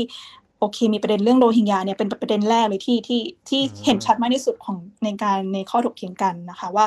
บางบางรัฐมนตรีบางบางคนใน NUG เนี่ยในอดีตเนี่ยได้ได้พูดพูดไม่ดีเกี่ยวกับโรฮิงญาไว้อะไรประมาณนี้ก็จะมีคนแบบว่าเถียงกันเนาะว่า ฝั่งหนึ่งก็จะอาจจะบอกว่า เอ้ย priority ตอนนี้สิ่งที่เราต้องทำก่อนนี่มันคืออีกอีกเรื่องอื่นนะ แต่บางคนก็จะบอกว่าไม่ได้ นี่คือ ถ้าคุณต้องการ federal democracy ที่แท้จริงเนี่ยคุณก็ต้องรวมทุกชาติพันธุ์จริงๆอะไรประมาณนี้ค่ะครับอืมครับคุณหนิงแล้วนอกจากเรื่องโรฮิงญานี่ยังมีข้อขัดแย้งอะไรอีกไหมครับ ขอสั้นๆกระชับเลยครับอ๋อโอเคเลย โอเคได้ครับก็ก็มีเรื่องของอ่านี่แหละค่ะจริงๆแล้วตัว อย่างตัวรัฐมนตรีเองเนี่ยคือก็มันมีคนตั้งตั้งข้อสังเกตว่า ไม่ได้ไม่ได้ represent ไม่ได้มีกลุ่มชาติพันธุ์ทุกกลุ่มจริงๆอย่างจริงๆแล้วเนี่ยถ้ามองไปโอเคมีคนมาจากรัชฉานมีคนมาจากรัฐยะไข่แต่จริงๆเขาก็ไม่ได้เป็นชาวไทยใหญ่ไม่ได้เป็นชาวยะไข่จริง ๆ อะไรเป็นไม่ได้ไม่ใช่ชาติพันธุ์นั้นจริง ๆ อะไรประมาณนี้ค่ะ แต่ว่าก็มีทางเคนยูเองเนี่ยเคนยูก็ออกมาเลยนะออกมาพูดมาเลยว่า จริง ๆ แล้วความชอบธรรมมันมี เพราะว่าไม่ใช่เราเราไม่สามารถมองได้แค่ NUG แต่เราควรจะมองไปถึงตัว NUCC ด้วยก็คือเป็นตัวคอมมิตตี้ที่ที่ที่มาเขาเรียกว่าไงให้อำนาจกับ NUG ทีตรงนั้นเนี่ย NUCC เองเนี่ยเพราะว่าตัว NUCC เนี่ยตัวสมาชิกก็จะมีไม่ใช่แค่ตัวรัฐมนตรีนะมันจะมีทั้งกลุ่ม CDM นะ C มีทั้งกลุ่ม General Strike มีทั้งกลุ่มที่เป็นสสที่ได้รับการเลือกตั้งแล้วก็กลุ่มชาติพันธุ์อะไรอย่างเงี้ยค่ะ ประมาณนั้น ครับ ก็ขอบคุณคุณหนิงสำหรับรอบแรกนะครับครับเดี๋ยวสำหรับครับสำหรับท่านที่เพิ่งเข้ามาฟังนะครับ ตอนนี้อยู่กับวันโอวันมิดไนท์เปล่านะฮะหัวข้อมองพม่าในห่วงเวลา 3 เดือนใต้ท็อปบูธนะครับก็ถ้าใครมีคำถามอะไรสงสัยนะครับ หรือว่าอยากจะขึ้นมาแลกเปลี่ยนนะครับ ก็สามารถยกมือขึ้นมาได้เลยนะครับ แล้วเดี๋ยวทางอาจารย์ปกป้องจะจะลงไปดึงขึ้นมาพูดคุยนะครับผมก็ ถัดจากคุณหนิงนะครับสำหรับท่านต่อไปคือเราเราได้ยินเรื่องของคุณหนิงพูดถึงเรื่อง NUG มามาพอสมควรนะครับ คราวนี้คนหนึ่งที่น่าจะพูดถึงเรื่องนี้ได้ดี อีกคนหนึ่งก็คือคุณช่อพันนิกานะครับ เพราะว่าคุณช่อเนี่ยคุณช่อบอกกับผมก่อนมาคุยกันว่าคุณช่อมีโอกาสได้ไปพูดคุยกับทางรัฐมนตรีท่านหนึ่งของ NUG นะครับก็ไปแลกเปลี่ยนกันมาหลายเรื่องเลยนะครับ ก็เลยอยากให้คุณช่อเนี่ยมามาเล่าให้กับผู้ฟังทุกคนฟังนะครับ ว่าไปคุยอะไรกันมาบ้างเนาะนะครับ ครับคุณช่อก่อนอื่นเลยนะฮะคือจากที่คุณช่อคุยมาเนี่ยทาง NUG เขาเขาตอนนี้เขามองบทบาท แล้วก็มองเรื่องของแนวทางการทำงานของตัวเองในตอนนี้ยังไงบ้างครับ แล้วก็รวมถึงว่าประเมินสถานการณ์ยังไงบ้างครับทุนช่อครับ ค่ะก็มีจริงๆมีประเด็นที่จะต่อจากคุณหนิงหลายเรื่องเหมือนกันนะคะ แต่ว่าตอบคำถามก่อนก็คือ NUG เนี่ยจริง ๆ เราก็พูดคุยจริงๆช่อเนี่ยแลกเปลี่ยนกับคุณหนิงมาหลายครั้ง ก็ถามด้วยประเด็นเนี้ยค่ะว่าเอ NUG จริงๆรวมถึง CRPH ด้วยมัน represent กลุ่มชาติพันธุ์มากแค่ไหน เพราะว่านี้มันเป็นเงื่อนไขสำคัญที่จะจะทำให้มันแข็งแรงขึ้นแล้วก็มีความชอบธรรมมากขึ้นใช่ไหมคะแต่ว่าก็ได้ข้อสรุปที่คล้ายๆกันว่า NUG เนี่ยแม้ว่าจะยังมีปัญหาเรื่อง representation ก็คือการการอาจจะไม่ได้เป็นตัวแทนที่ perfect สำหรับประชาชน เมียนมาที่มีมีความฝันของการเป็นสหพันธรัฐ แต่ว่าเป็นรัฐบาลที่ผสมออกมาได้ได้มีความเป็นใกล้เคียงกับความฝันที่สุดเท่าที่เคยมีมาของรัฐบาลเมียนมานะคะ ถ้าไปดูเนี่ย 25 โพสต์ ก็คือรวมทั้งประธานาธิบดีรองประธานาธิบดี แล้วก็รัฐมนตรีทั้งหมด 25 โพสต์เนี่ย เป็น NLD 12 ก็คือไม่ถึงครึ่ง แล้วแน่นอนว่าไม่ใช่เรื่องบังเอิญนะคะ เขาก็ตั้งใจที่จะให้ เป็นคนของพรรค NLD เนี่ย 12 ก็คือไม่ถึงครึ่งพอดีขาดไปหนึ่งโพสต์พอดีก็จะถึงครึ่งนะคะ อันนี้ก็คือภาพที่ออกมาที่เหลือก็จะเป็นชาติพันธุ์ใช่ไหมคะ แล้วก็ตัว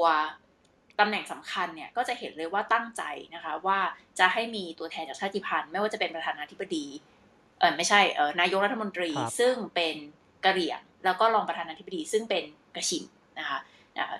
ก็พยายามแล้วนะคะ ที่พูดมาทั้งหมดนี้ก็เพราะว่าจริง ๆ แล้วสิ่งที่เป็นสำคัญสำหรับการตั้งรัฐบาลพลัดถิ่นก็คือการยอมรับใช่ไหมคะจากในแล้วก็นอกประเทศครับ ในประเทศเนี่ยชอบคิดว่าจนถึงตอนนี้เนี่ยค่อนข้างเซตเทิลแล้วว่ายังไงได้รับการยอมรับแล้วก็โดยเฉพาะจากกลุ่มชาติพันธุ์นะคะ แต่ว่ามีมูฟที่น่าสนใจคือเขาพยายามตั้ง People's Defense Force ใช่ไหมคะ คือกองกำลังประชาชน ซึ่งก็ พูดกันตรงไปตรงมานะคะว่าก่อนที่จะไปคุยที่ที่ไปคุยกับดรซาซาซึ่งเป็นรัฐมนตรีกระทรวงอะไรนะ International Cooperation นะคะความร่วมมือระหว่างประเทศ ซึ่งซึ่งไม่ใช่ foreign affairs นะคะ จะไม่ใช่ MFA เป็นกระทรวงความร่วมมือระหว่างประเทศของของรัฐบาล NUG เนี่ย ก็ชอบได้แลกเปลี่ยนกับผู้นำกลุ่มชาติพันธุ์อยู่เหมือนกัน เขาก็บอกว่าเเรื่อง NUG หรือ CRPH ก็ตามเนี่ย มันเป็นฐานทางการเมือง แต่สิ่งที่จะต้องมีสำหรับรัฐบาลพัชินก็คือกองทัพ แล้วจะมีกองทัพได้ก็ต้องเป็นกองทัพของชาติพันธุ์เท่านั้นแหละ เพราะว่าเป็นกลุ่มเดียวที่ไม่ใช่ทหารพม่าที่ติดอาวุธอยู่ในประเทศพม่าตอนนี้ การเอาประชาชนขึ้นมาจัดตั้งมันมันเป็นไปไม่ได้เพราะว่าทหารพม่านี่ไม่ได้เหมือนทหารไทยนะคะ คือเขาทำสงครามอยู่ตลอดเวลาแล้วค่าจริงลบจริง ประสิทธิภาพการลบสูง แม้ว่าเทคโนโลยีอะไรต่างๆ จะไม่ได้ดีมากนัก แต่เขาอยู่ในสงครามตลอดเวลา เพราะฉะนั้นก็เป็นกองทัพที่มีมีค่อนข้างมีประสิทธิภาพ เพราะฉะนั้นเนี่ย ก็จะเห็นเลยว่า NUG พยายามที่จะได้รับการยอมรับจากภายในประเทศ สร้างกำลังเป็นกองกำลังเป็นของตัวเอง ซึ่งก็พูดตรงๆว่ายังไม่ไม่สำเร็จหรอกค่ะตราบใดที่ไม่ได้อย่างที่คุณหนิงบอก ไม่ได้ต่อให้ได้รับความร่วมมือจากชาติพันธุ์ทุกกลุ่มรวมกันเนี่ยก็ยังยากที่จะต่อสู้กับเมียนมา และตอนนี้ก็ก็ไม่ใช่ว่าได้รับความเชื่อถือยอมรับจากกลุ่มชาติพันธุ์ทุกกลุ่มขนาดนั้นที่มีกองกำลังติดอาวุธนะคะส่วนการ ยอมรับจากต่างประเทศเนี่ยที่ชอบได้แลกเปลี่ยนกับดรซาซาเนี่ยมีประเด็นที่น่าสนใจก็คือ ในขณะที่เราก็พอจะมองเห็นนะคะ ในขณะที่ยุโรปคือฝั่งตะวันตกเนี่ยให้การยอมรับแต่เราเรียกว่าอะไร เราเรียกว่าให้ moral support แต่ไม่ให้ recognition คือสิ่งที่เขาต้องการเนี่ยเขาต้องการ recognition ก็คือ จะเป็นรัฐได้ก็ต้องมี international recognition ใช่ไหมคะ จะเป็นรัฐบาลพัฒนิตก็ต้องมี international recognition หรือการยอมรับจากต่างรัฐบาลต่างชาติ แต่สิ่งที่ออกมามากที่สุดเท่าที่ NUG ได้รับตอนนี้ก็คือจาก EU ที่ให้ลักษณะ moral support คือยอมรับในลักษณะว่าเป็นหนึ่งในผู้ที่เป็นฟอร์สในการเมืองเมียนมานะคะ ซึ่งก็ถือว่าอันนี้มากที่สุดละที่ที่องค์กรที่เป็นองค์กรรัฐหรือเหนือรัฐจะให้กับกับเมียนมา แต่กับ NUG แต่ว่านอกจากนั้นที่มีความคาดเดากันว่าสหรัฐจะให้การรับรองหรือว่า ประเทศอื่นๆ จะให้การรับรองก็ยังไม่เกิดขึ้นนะคะ เพราะฉะนั้นเขาก็บอกว่าเขาเนี่ยทำงานหนักโดยเฉพาะกับอาเซียนนะคะนี่คือที่ที่ซาซาคุยกับชอก็คือเขาพยายามที่จะให้อาเซียนมีบทบาทมากขึ้น เพราะเขาเชื่อว่า แน่นอนฟรอนต์หนึ่งยุโรปฝั่งตะวันตกเนี่ยให้ความร่วมมือกับเขามากกว่า คือมันแชร์แวลูกับมันมันมันมีจุดยืนอุดมการในทางประชาธิปไตยร่วมกัน แต่เขาเขาก็มองเกมออกว่า คนที่จะมีบทบาทจริง มีอิทธิพลต่อรัฐบาลตัดมาดอจริง ต่อมีองค์หลายจริงเนี่ยก็คือประเทศในอาเซียน ไม่ต้องนับจีนนะ เพราะว่านับไม่ได้อยู่แล้วนะคะ คือคงไม่มีใครไปกดดันจีนได้ แล้วก็คิดว่าเขาก็เขาก็พยายามที่จะทำงานกับอาเซียนหนัก แต่มันก็ค่อนข้างได้ผลตรงกันข้ามก็คือในขณะที่เขาพยายามทำงานกับอาเซียนหนักเนี่ย มันไม่ค่อยมีเสียงตอบรับเท่าไหร่นะคะในขณะที่ทางยุโรปตอบรับดีกว่า แต่เขาไม่ได้ต้องการจากยุโรปมากเท่ากับต้องการในอาเซียนนะคะนี่ก็คือประเด็นที่หนึ่งของ NUG ครับ ประเด็นประเด็นที่สองก็คือ จริง ๆ แล้วเอ่อ NUG เองเนี่ยก็ อันนี้ข้อสังเกตของช่อเองนะคะช่อคิดว่าเขาก็ไม่ได้มีแผนระยะยาวขนาดนั้น แน่นอนเราจะบอกว่า โอ้โห มันก็สามเดือนจากการรัฐประหารคุณจะหวังให้เขามีแผนระยะยาวอะไรก็ก็ก็ใช่อะนะมันก็เห็นใจกันอยู่แต่ว่าชอบคิดว่าถึงจุดหนึ่งอะเราไม่เห็นรัฐบาลพลัดถิ่นที่ประสบความสำเร็จมากี่ปีแล้วค่ะ รัฐบาลพลัดถิ่นสุดท้ายที่ประสบความสำเร็จคือเจียงไคเช็คถูกไหมคะ ครับ มันคือกี่ปีคะหนึ่งเก้าสี่เก้ามันคือหกสิบเจ็ดสิบปีแล้วเจ็ดสิบกว่าปีเจ็ดสิบสามปีเจ็ดสิบสองปีนะคะ เพราะฉะนั้นมันในโลกยุคปัจจุบันนี่มันคงยากมากจริง ๆ ที่เราจะมองเห็นความสำเร็จนะโอเค มันไม่ใช่ลักษณะของการไปตั้งประเทศใหม่ แต่มันคือการ reclaim democracy ใช่ไหมคะ reclaim ความเป็นรัฐบาลกลับคืนมา จาก รัฐบาลของรัฐมาดอนะคะ ซึ่งคือพอคุยกันในเชิงรายละเอียดว่าเขามีงานอะไรที่เขาจะแพลนต่อไปในอนาคตข้างหน้าเนี่ยชอบคิดว่าเขายังสครัลกับการจัดการเรื่อง recognition เรื่องการแสวงหาความชอบธรรมจากนานาประเทศอยู่นะคะส่วนเรื่องอื่นๆเนี่ยชอบคิดว่าเราก็ยังไม่เห็นรูปธรรมที่ชัดเจนมากขนาดนั้นจากจาก NUG นะคะนี่ก็อันนี้เป็นข้อสังเกตส่วนตัวจากที่ได้คุยกัน ครับ อย่างที่คุณชอบบอกว่าทาง NUG เนี่ยตอนนี้คือภารกิจหลักจะต้องหา international recognition ให้ได้นะฮะ แล้วคราวนี้ทางคุณซาซาได้บอกไหมครับ ว่าเขาจะมีแนวทางยังไงที่จะทำให้แต่ละประเทศเนี่ยยอมรับว่า NUG คือรัฐบาลที่ชอบธรรมจริง ๆ คือซาซามีความคาดหวังกับอาเซียนเยอะนะคะอย่างที่บอก แต่ว่าเขาก็ผิดหวังมากที่ในอาเซียนที่ไม่เรียกว่า summit ด้วยนะคะเป็น การประชุมที่มีความการเมืองสูงการทูตสูงมาก จริง ๆ มันเราเรียกมันว่าอาเซียน summit นัดพิเศษไม่ได้จริงแล้วเป็นการประชุมระดับผู้นำนัดพิเศษที่ไม่เรียกไม่ใช้คำว่า summit นะคะเพื่อเข้าใจว่าเพื่อหลีกเลี่ยงที่จะยอมรับมินอ่องหล่ายในฐานะหนึ่งในผู้นำอาเซียนนั่นเองนะคะ ก็ออกมาเป็น five points agreement ใช่ไหมคะ คือมีมีข้อตกลง 5 ข้อ ซึ่งจริง ๆ มีแค่ 3 ข้อนั่นแหละนะคะ ก็คือ 1. เอ่อเรียกร้องให้ยุติความรุนแรง จากทุกฝ่ายโดยทันที 2. ก็คือให้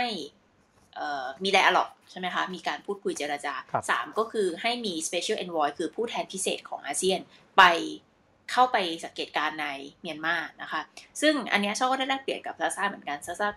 ก็อยากรู้เนาะว่าเขารู้สึกยังไงกับกับไอ้ข้อสามข้อที่ออกมาจากที่ประชุมอาเซียน แน่นอนทุกคนก็ทราบดีว่า NUG ไม่ได้รับเชิญไปนะคะ ซึ่งเขาก็ไม่พอใจว่าเออทำไมเขาถึงไม่ได้ ไปในเมื่ออีมินอ่องหล่ายได้ไป มันก็เป็นการแสวงหา recognition อย่างที่เราพูดกันไปแล้วนะคะ แต่อีกข้อหนึ่งที่เขาไม่พอใจก็คือเขาไม่พอใจว่าทำไมอาเซียนถึงออกมาว่าเป็นขอให้หยุดความรุนแรงจากทุกฝ่าย ในเมื่อความรุนแรงเกิดขึ้นจากฝ่ายเดียวก็คือตัดมาดออันนี้พูดอย่างนี้เลยนะว่าเออมันความรุนแรงมันมีอยู่ฝ่ายเดียว ฝ่ายเราเนี่ยไม่ได้ก่อความรุนแรงอะไรมีแต่ฝ่ายตัดมาดอที่ก่อความรุนแรง เพราะฉะนั้นจะมาบอกว่าให้ให้ cease violation จากทุกฝ่ายเนี่ยไม่ได้ ก็ค่อนข้าง ค่อนข้างแรงนะคะ แล้วก็อีกอีกเรื่องอ่าอีกเรื่องหนึ่งก็คืออันนี้เป็นเรื่องที่น่าพูดกันต่อไปมากว่า special envoy ของอาเซียนที่ว่าเนี่ย คือยังไงนะคะฝากความหวังได้ไหม NUG ฝากความหวังไว้กับอาเซียน แต่ไอ้รูปธรรมของความหวังมันก็น่าจะเป็นคนนี้ใช่ไหมคือผู้แทนพิเศษของอาเซียนที่จะเข้าไปดูสถานการณ์ในเมียนมา ปัญหาก็คือว่าผู้แทนพิเศษคนนี้เนี่ยจะเป็นใครก็ยังไม่ทราบ แล้ว มินออนไลน์ทันทีที่บินกลับจากอินโดเนี่ยจากจาการ์ตาก็พูดเลยว่า ผู้แทนคนนี้จะได้รับอนุญาตให้เข้าเมียนมาก็ต่อเมื่อสถานการณ์เนี่ยกลับมาสู่ปกติเขาเรียกว่า return to stability to some degree ก็คือกลับมาอยู่ในสถานการณ์ที่ควบคุมได้แล้วในระดับหนึ่ง ถึงจะให้ผู้แทนพิเศษนี้เข้ามา เพราะฉะนั้นสิ่งที่ดูจะเป็นความหวังสูงสุดของ NUG ก็คือมีผู้แทนอาเซียนเข้าไป แล้วก็เป็นความหวังว่าจะ เปิดทางไปสู่การเจรจา หรือว่าหยุดยิงหรือใดๆเนี่ย มันก็ดูเลื่อนลอยซะแล้วนะคะ เมื่อมีนออนไลน์เนี่ยบอกเลยว่าก็พูดง่ายๆขอเคลียร์ในประเทศก่อนนะแล้วค่อยให้ผู้แทนพิเศษเข้าไปแล้วคำถามก็คือเราจะมีผู้แทนพิเศษไปทำไมใช่ไหมคะแล้วก็ตัวตัวอำนาจที่แท้จริงบุคคลที่จะเป็นผู้แทนพิเศษคนนี้เนี่ยก็เห็นหย่อนๆกันมาว่าจะมีใครนะคะ จากสิงคโปร์คนหนึ่งจากไทยจะเป็นดรสุรเกียรติหรือเปล่า หรือว่าอะไรอย่างเงี้ยแต่มันก็แค่เป็นข่าวลือนะคะ ยังไม่มีใครพูดออกมาชัดเจนเลยว่าจะเป็นยังไง เพราะฉะนั้นความหวังของ NUG ที่ฝากไว้กับอาเซียนเนี่ยชอบคิดว่าเขาเองก็ยังคงคงหาคำตอบให้ตัวเองอยู่ว่าเขาจะจัดการยังไง เพื่อที่จะให้อาเซียนเนี่ยมีบทบาทอะไรมากกว่านี้ ซึ่งในความเป็นจริงอาเซียนทำได้เยอะนะคะ ซึ่งอาจจะพูดกันต่อไป เพราะชอบไปดูมาแล้วว่า ถ้าอาเซียนจะคว่ำบาตรทางเศรษฐกิจหรือคว่ำบาตรทางการเงินสามารถทำได้หลากหลายวิธี นะคะเพียงแต่ว่า NUG จะไปเจราจาเพื่อให้อาเซียนทำเรื่องนี้ได้หรือเปล่าเท่านั้นเองอืมครับ แล้วนอกจากคุณช่อจะไปคุยกับดรดรซาซาเรื่องของ NUG มาแล้วเนี่ยเเขาได้เมาอะไรให้ฟังอีกไหมครับ เรื่องของสถานการณ์ในประเทศครับ อย่างเช่นว่าเขาประเมินสถานการณ์ตอนนี้ยังไงครับ ตอนนี้ ก็อย่างที่คุณนตตี้พูดไปนะคะสถานการณ์เนี่ยมันดูเหมือนกับว่าข่าวคราวเริ่มเงียบหายนะคะ เพราะว่ามันเป็นแบบนี้มาสามเดือนแล้ว แต่ว่าจริง ๆ แล้วความรุนแรงก็ไม่ไม่ได้ลดลง ไม่ได้ลดลงนะคะอ่ามันอาจจะมีช่วงพีคที่มีการฆ่ากันเยอะๆเนี่ยที่เป็นข่าว มันสถานการณ์มันไม่ได้ถึงระดับนั้น แต่แน่นอนว่าการใช้ความรุนแรงยังคงอยู่ แล้วก็การประกาศหยุดยิงที่เคยเกิดขึ้นเมื่อสักเกือบเกือบเดือนที่แล้วของกองทัพเมียนมาก็ไม่ได้มีอยู่ไม่ได้มีอยู่จริง ไม่ได้เกิดขึ้นจริงนะคะ ก็สถานการณ์ยังคงอยู่ในระดับที่น่าเป็นห่วงแล้วก็เขาเขาเชื่อว่าก็จะยืดเยื้อยืดเยื้อไปเรื่อยๆแบบนี้ แล้วกองทัพพม่าเองก็ ก็จะเมนเทนสถานการณ์ไปแบบนี้ แล้วคงไม่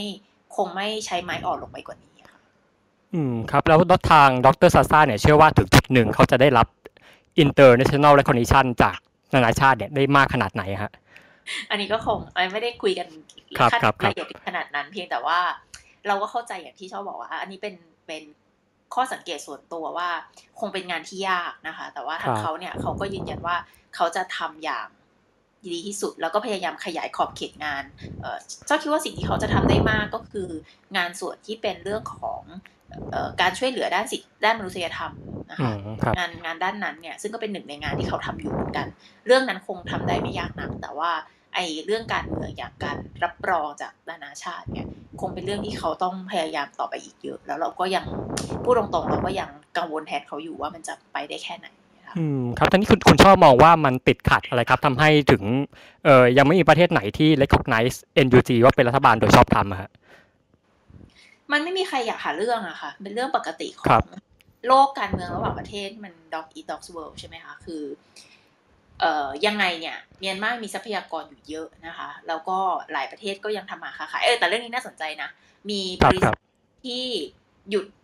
กิจการหรือว่าลด สายพานการผลิตลดการทำงานในในธุรกิจของตัวเองที่อยู่ในเมียนมาลงไปเยอะ เราเห็นการคว่ำบาตรจากภาคเอกชนอยู่เหมือนกัน แต่พอเป็นรัฐเนี่ยเขาก็ไม่อยากที่จะ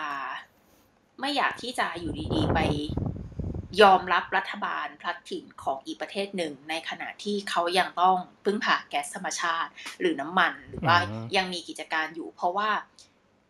กลัวความปลอดภัยด้วยนี้ อันนี้ในทางหนึ่งอาจจะฟังดูเป็นข้ออ้างแต่ดีทางหนึ่ง เราก็รู้ว่ากองทัพพม่าก็ทำได้จริงนะคะว่า ถ้าเกิดว่าเกิดการยึดทรัพย์สินหรือการจับคนที่อยู่ใน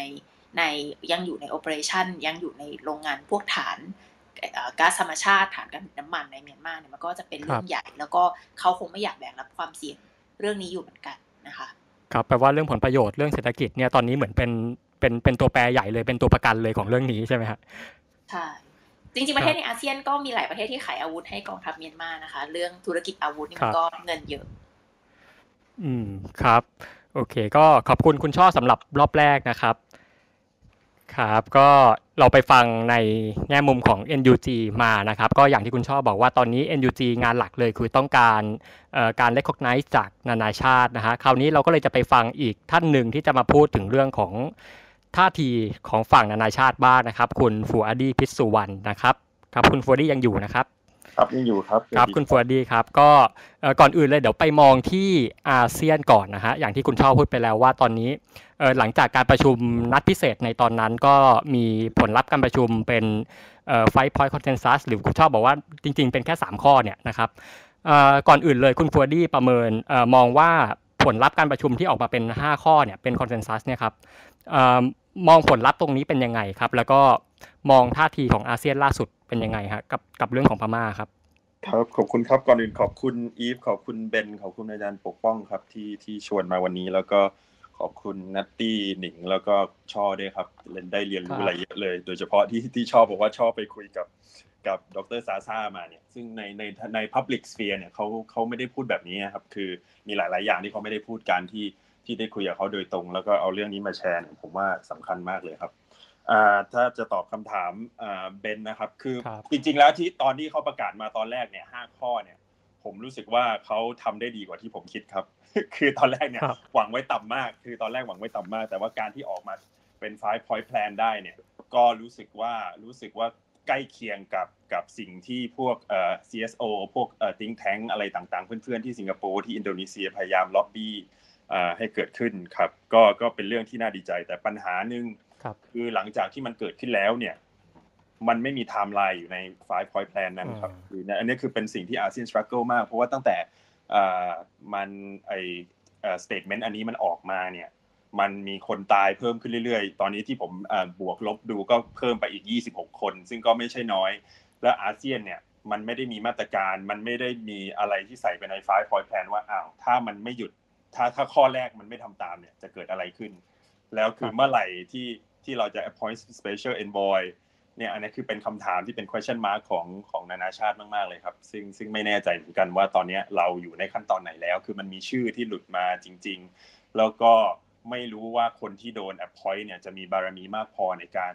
ในการที่จะโน้มน้าวรัฐบาลทหารพม่าหรือเปล่า หรือไม่อยากจะเรียกว่ารัฐบาลด้วยซ้ำคือคือกองทัพพม่าหรือเปล่า ใช่ เพราะว่า เพราะว่าอินโดนีเซียก็อยากจะได้คนของเขาไทยก็อยากจะได้คนของไทย แล้วเราจะตกลงกันได้ไหมในที่สุดแล้วมันอาจจะไม่ใช่ว่าเอก special envoy มันอาจจะเป็นอ่ามี special envoy คนหนึ่งแล้วก็มีอีกสองสามคนที่ที่เป็น friends of the chair เขาเรียกว่าเป็นเพื่อนของของแชร์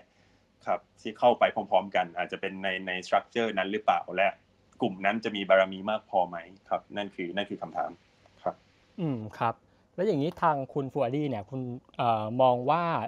ท่าทีของอาเซียนที่ควรจะเป็น ควรจะทำอะไรได้มากกว่านี้อีกไหมครับ โอ้คิดว่าคิดว่าควรจะทำอะไรได้มากกว่านี้เยอะเลยครับ เรื่องเรื่อง legitimacy เนี่ยผมว่าผมตั้งคำถามเยอะมากครับ เพราะตอนนี้มันเริ่มทุกคนเริ่มมองออกว่ามันอาจจะเป็นการรัฐประหารที่ไม่ประสบความสำเร็จก็คือกลายเป็นกบฏได้ คือตอนนี้เหมือนกับอาเซียนเหมือนกับประเทศไทยเองเนี่ยพยายามพยายามพยายามเบสพยายามพันนันว่ามันจะเป็นฝ่ายนี้ที่ชนะ ซึ่งซึ่งผมว่าอาจจะไม่ถูกต้องเสมอไป และต้องคิดให้ดีว่าเมื่อไหร่ที่เราจะสวิตช์ ข้างครับ แล้วถ้าสมมติประเทศอย่างนิวซีแลนด์ออสเตรเลียเริ่มที่จะขยับ เริ่มที่จะเปลี่ยนแปลงท่าทีเริ่ม recognize NUG มากขึ้นเนี่ย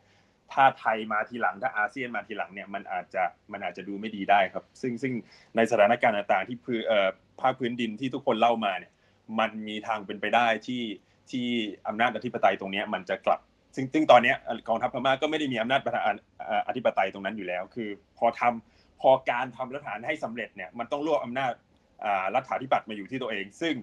กองทัพพิสูจน์กองทัพพม่าพิสูจน์ออกมาว่าไม่สามารถทำได้ คือตอนนี้มันเกิดเป็นช่องว่างสุญญากาศทางอำนาจอยู่ และมันและและและอำนาจมันจะไปตกอยู่กับใครตรงไหนเนี่ย อันนี้เป็นเรื่องที่ตั้งคำถาม ควรตั้งคำถาม และเป็นเรื่องที่สำคัญมาก เพราะว่าเราควรจะอยู่ข้างที่ถูกต้องครับในที่สุดอืมอืมคือถ้าฟังจากคุณฟูอาดี้เนี่ยบอกว่าเราควรจะอยู่ในข้างที่ถูกต้อง คืออาจจะหมายถึงว่าเราควรจะ recognize ทาง NUG ว่าเป็นรัฐบาลที่ชอบธรรมถูกต้องไหมครับ โอ้อาจจะอาจจะ recognize เลยอาจจะยากครับ แต่ว่าต้องเล่นเกม เราต้องมองตัวเองเหมือนตุรกี เราต้องมองตัวเองเหมือนกาตาร์ใน region นี้ครับ คือมันต้องเชื่อมต่อให้ถึงทั้งสองฝ่าย มันต้องมันต้องมองโมเดลแบบเสรีไทย คือหมายความว่ามันต้องมองโมเดลว่าเราต้อง engage ทั้งสองฝั่ง และต้องต้องต้องล็อบบี้ต้องช่วยให้สถานการณ์นี้มันคลายขึ้นได้เราต้องมองว่าเรามีอำนาจต่อรองมากกว่าที่เราคิดอยู่ว่าเราเป็นตอนนี้ตอนนี้ foreign policy ตอนนี้นโยบายต่างประเทศเรา เป็นในเชิงตั้งรับมากเกินไป อยากให้ proactive มากกว่านี้ใช่ครับครับครับคืออันนี้ผมขอย้อนไปสมัยสมัยที่พม่าเจอเหตุของไซโคลนาคิสนะครับซึ่งตอนนั้นขออนุญาตอ้างถึงชื่อของคุณสุรินพิสุวรรณนะครับตอนนั้นคุณสุรินเนี่ยก็เป็นเลขาธิการอาเซียนนะครับ ซึ่งคือตอนนั้นเนี่ยคือตอนแรกพม่าก็จะไม่รับความช่วยเหลือจากข้างนอกเลยในตอนนั้นนะฮะคือจริงๆสถานการณ์ก็หนักมาก แต่ว่าคือโอเคก็ไม่ไม่รับข้างนอกเลย แต่ว่าสุดท้ายแล้ว คุณสุรินที่เป็นเลขาอาเซียนตอนนั้นเนี่ยก็สามารถเข้าไปเอนเกจกับทางรัฐบาลฐานพม่าได้ แล้วก็สุดท้ายเนี่ยก็กลายเป็นว่าอาเซียนสามารถเป็นสะพานนะครับที่ที่ดึงให้นานาชาติดึงให้ UN เข้ามาเข้ามาช่วยเหลือสถานการณ์ในพม่าได้เนี่ยคราวนี้ผมผมอยากถามคุณโฟดี้ครับว่า เราจะสามารถถอดบทเรียน ถอดบทเรียนจากจากจากแนวทางของคุณสุรินในตอนนั้นได้ไหมว่า อาเซียนเนี่ยเราเราจะสามารถเข้าไปเอนเกจกับพม่าเพื่อที่จะเป็นสะพานให้กับนานาชาติได้ได้เข้ามาช่วยเหลือในสถานการณ์นะครับผมหรือว่ามันควรจะทำอะไรที่ต่างออกไปไหมฮะครับมีมีทั้งได้และไม่ได้ครับต้องอธิบายก่อนว่าบริบทตอนนั้นมันต่างกัน เพราะว่ามันเป็นมันเป็นภัยทางธรรมชาติ คือมันไม่มีข้อโต้เถียงว่าใครที่ที่ที่ที่เป็นฝ่ายที่ถูกคือทุกคนต้องการความช่วยเหลือหมด อันนั้นคืออันนั้นคือสิ่งที่ที่แตกต่างกัน แต่สิ่งที่สามารถเรียนรู้ได้เนี่ยคือ ตอนนั้นเนี่ยอาเซียนไม่ได้เข้าไปคนเดียวนะครับ อาเซียนเอาพม่าเข้าเป็น หนึ่งในทีมด้วย แล้วก็เอา UN เข้ามาหนึ่งในทีมด้วยเขาเรียกว่า tripartite core group หมายความว่าอาเซียนเนี่ยเป็นหัว แต่แต่ข้างๆเนี่ยมีทั้งรัฐบาลพม่าเอง แล้วก็มีทั้ง UN ที่เข้าไปพร้อม ๆ กัน ซึ่งการใช้อาเซียนเป็น umbrella ตรงนั้นเนี่ยผมว่าเป็นโมเดลที่สามารถทำได้ครับการที่ special representative ของ UN เนี่ยอาจจะต้องมีอาเซียนเข้าไปด้วยพร้อม ๆ กันเวลาไปเจออะไรเงี้ยครับมันมันจะเป็นมันจะเป็นเชิงนี้มากกว่าอาเซียน play แบบใช้ความสนิทสนมความเป็นมีอำนาจเชื่อมต่อได้อย่างเงี้ยครับในในการช่วยเหลือ ครับก็คือคุณฟูอาดี้มองว่าไม่ไม่ใช่ว่าอาเซียนเข้าไปก่อนคนเดียว แต่ว่าเป็นลักษณะของการเข้าไปพร้อมกันหลาย ๆ ฝ่ายใช่ไหมใช่ครับพาคนอื่นเข้าไปด้วยครับอันนั้นเป็นโมเดลที่ที่ที่สามารถทำได้ครับ อืมครับ คราวนี้ถ้าเกิดว่าเรามองกว้างออกไปจากอาเซียนนะครับ ไปไปดูที่ระดับโลกอย่างเช่นเป็น UN นะครับผมคือตอนนี้ คนพม่าเขาจะเรียกร้องให้ทาง UN เข้ามาแทรกแซงสถานการณ์นะครับไม่ว่าจะด้วยวิธีไหนอาจจะด้วยกองกำลัง หรือว่าอาจจะด้วยการยกระดับการคว่ำบาตรอะไรเงี้ยแต่ว่ามันดูเหมือนว่าตอนนี้ UN จะยังไม่ได้มีผลลัพธ์อะไรที่ที่ออกมาเป็นชิ้นเป็นอันเท่าไหร่ครับคราวนี้คุณฟัวดี้มองว่าท่าทีของ UN แบบนี้คือถือว่าเอ่อ ยังไงผิดคาดไหมหรือว่าน่าผิดหวังไหมหรือว่ายังไงครับผม หรือยูเอ็นควรจะทำอะไรครับตอนนี้ ถ้าถามว่าผิดคาดไว้เนี่ยไม่ผิดครับแต่ถ้าถามว่าอยากให้ทำมากกว่านี้ไหมก็คงอยากเพราะว่า UN เนี่ยมีมี principle อันหนึ่งครับชื่อว่า responsibility to protect ซึ่งหมายความว่าในสถานการณ์แบบนี้ถ้ารัฐไม่สามารถปกป้องประชาชนของตัวเองได้เนี่ย นานาชาติมีสิทธิ์มีอำนาจที่จะเข้าไปก้าวไก่ได้ ครับ ซึ่ง ในตรงนี้ถ้าแล้วก็ UN เนี่ยแต่ว่าตอนนี้ UN เนี่ยดีเฟอร์มาที่อาเซียนครับให้อำนาจอาเซียนในการตัดสินใจในการทำแต่ว่าถ้าอาเซียนทำไม่สำเร็จเนี่ย UN อาจจะต้องขยับมากขึ้นหรือเปล่า อันนี้ครับเป็นเป็นคำถามที่ต้องรอดูอีกที และตอนนี้ที่มีหลายคนไม่ทราบคือตอนนี้มันเป็นช่วงรอมฎอนด้วยและและและอาเซียนเนี่ยเพราะว่าแชร์ของอาเซียนตอนนี้เป็นรัฐบาลบรูไนใช่ไหมครับคือคิงของรัฐบาลบรูไนเนี่ยคือมีอำนาจมากในอาเซียนคือทุกคนเกรงใจเพราะเพราะเป็นคนที่อาวุโสที่สุด และถ้าคิงไม่ขยับอย่างเงี้ย หรือว่าคิงบอกว่ารอให้จบรอมฎอนก่อนอย่างเงี้ย คือระหว่างตอนนี้จนถึงกลางเดือนเนี่ย หลังจากรอมฎอนจบเนี่ยจะจะไม่มี movement อะไรจากอาเซียนเลยครับ คือคือและและคิดว่าจะเราจะเห็นอะไรบางอย่าง หลังจากหลังจากกลางเดือนพฤษภาครับนั่นนั่นนั่นคือปัญหาหนึ่งที่ที่ทุกนานาชาติกำลังจับตาว่าอาเซียนจะทำอะไรและทำเมื่อไหร่ และถ้าไม่ทำเมื่อไหร่ UN จะทำมากขึ้น แต่ว่าการ UN รับเนี่ยครับคือ มีความไม่เขาเรียกว่าอะไรอะพม่าไม่ลงรอยด้วยเยอะครับ เพราะว่าท่าทางของของของเขาเนี่ยค่อน engage ท่าทางในการพูดคุยของเขาเนี่ยค่อนข้างรุนแรงเกินไปมีมีมี negative feedback ค่อนข้างเยอะพอสมควรครับว่าว่าว่าว่าเป็นไม่ใช่เป็นไปทางวิถีของของทางการทูตมากนักอะไรเงี้ยครับ ก็เลยทุกคนก็พยายาม defer to อาเซียนให้ทำอะไรบางอย่างอยู่ตอนนี้ครับ อืมครับอืมแล้วแล้วถ้าถ้าไม่มองเป็น UN ถ้าเกิดสมมติเรามองเป็นรายประเทศ เป็นอเมริกาเป็น เอ่อเป็นอังกฤษเป็นเอ่ออะไรก็ตามเนี่ยเอ่อคุณฟูอาดี้มองว่าแต่ละประเทศตอนนี้ควรจะทำยังไง ควรจะมีท่าทีอะไรบ้างในตอนนี้ครับคือประเทศที่ผมให้ความหวังมากที่สุดน่าจะเป็นออสเตรเลียกับนิวซีแลนด์ครับแต่ปัญหาของออสเตรเลียอย่างหนึ่งนะครับออสเตรเลียนี่คือคือ proactive มากเรื่องนี้อ่าแต่ปัญหาของออสเตรเลียอย่างหนึ่งเนี่ยคือ advisor ของอองซานซูจีเนี่ยฌอนเทอร์เนลนะครับ advisor ทางด้านเศรษฐกิจของโดนจับอยู่ด้วย มันทำให้ออสเตรเลียไม่สามารถทำอะไรได้อย่างโจ่งแจ้งมากนัก เพราะว่าถ้าเขาทำถ้าเขาข้ามผิดเส้นเนี่ยมันเป็นอันตรายกับประชาชนของเขาซึ่งตรงนี้ตรงนี้เป็นสิ่งที่เพื่อนผมที่ออสเตรเลียบอกมาว่ามันมันทำอะไรไม่ได้เลย คือคือหมายว่ามันมันมันมันมันสุ่มเสี่ยงมาก ใช่ก็เลย แต่ว่าก็ความหวังผมว่าน่าจะอยู่ที่ออสเตรเลียกับนิวซีแลนด์เพราะว่าออสเตรเลียเนี่ยเคยมี เคยมีเขาเรียกอะไรตอนที่เกิดเหตุการณ์ที่ East Timor นะครับออสเตรเลียเป็นคนนำและไทยเป็นคนตามครับมันมีสองประเทศที่เป็น proactive มากๆ ในการเข้าไปช่วยระงับสถานการณ์และผ่อนคลายสถานการณ์ในตอนที่เกิดฆ่าล้างเผ่าพันธุ์ที่ที่อินโดนีเซียตอนช่วง East Timor ครับคือก็เลยให้ความหวังออสเตรเลียจะจะ proactive ที่สุดในในในเรื่องนี้ แต่ตอนนี้มันเกิดปัญหาที่ว่าเขามีคนของเขาที่ถูกจับอยู่ข้างๆองซานซูจีอย่างเงี้ยครับอืมครับแล้วอย่างนี้นิวซีแลนด์น่าจะมีบทบาทอะไรได้บ้างในตอนนี้ครับ นิวซีแลนด์เนี่ยมันต้องเข้าใจด้วยว่าตอนนี้ทุกคนเจอปัญหาโควิดหมดครับเพราะว่าจะจะจะ put resource จะให้งบประมาณอะไรมาทำจะจะให้เวลากับเรื่องอื่นเนี่ยยากแต่นิวซีแลนด์เนี่ยผมคิดว่าก็มีโอกาสเหมือนกัน ก็หวังว่านิวซีแลนด์จะ set up อะไรบางอย่าง ในเมื่อเขาเขาเป็นประเทศที่ควบคุมโควิดได้ดีที่สุดเขาทำอะไรหลาย ๆ อย่างได้เขาอาจจะมีผลเสียน้อยที่สุดถ้าเขาทำอะไรรุนแรงไปเขาพูดอะไรไปเนี่ยเขาอาจจะรับได้มากที่สุดตรงนั้นนะก็ต้องหวังว่า หวังว่าผมให้ความหวังกับนิวซีแลนด์ไม่เยอะครับ เดี๋ยวไม่แน่ใจว่าจะมี movement อะไรหรือเปล่าครับ อืมครับ แต่อย่างนี้คุณฟูอาดี้บอกว่าให้ความหวังกับนิวซีแลนด์แล้วก็ออสเตรเลีย แล้วอเมริกาครับ เราเราจะให้ความหวังได้มากขนาดไหน เพราะปกติเวลาพูดถึงการแก้ปัญหาอะไรนานาชาติเนี่ยส่วนมากเราจะพูดถึงอเมริกา แต่ตอนนี้กลายเป็นว่าไม่ใช่แล้วครับอเมริกาผมว่า defer to Thailand มากกว่าครับคือในในเรื่องเนี้ยคือคือเขาเขาไม่ใช่ core interest ของเขาในในปัจจุบันแต่หลังจากที่เขาฉีดวัคซีนได้มากขึ้นทำอะไรได้มากขึ้นเนี่ย กำลังคิดว่าเขาจะสามารถทำอะไรได้มากกว่านี้หรือเปล่า แต่ถ้าสังเกตดูโอบามา release statement เกี่ยวกับพม่าโดยตรงเลยนะครับ ซึ่งซึ่งเป็นเรื่องที่ที่น่าสนใจมาก เขาอาจจะมองว่าในที่สุดแล้วถ้ามันสถานการณ์มันแย่จริงโอบามาเป็น special envoy ของ US to เมียนมาได้หรือเปล่า คือมันมันอาจจะต้องใช้บารมีระดับนั้นในการช่วยเหลือครับคือผมผมผมผมมองว่า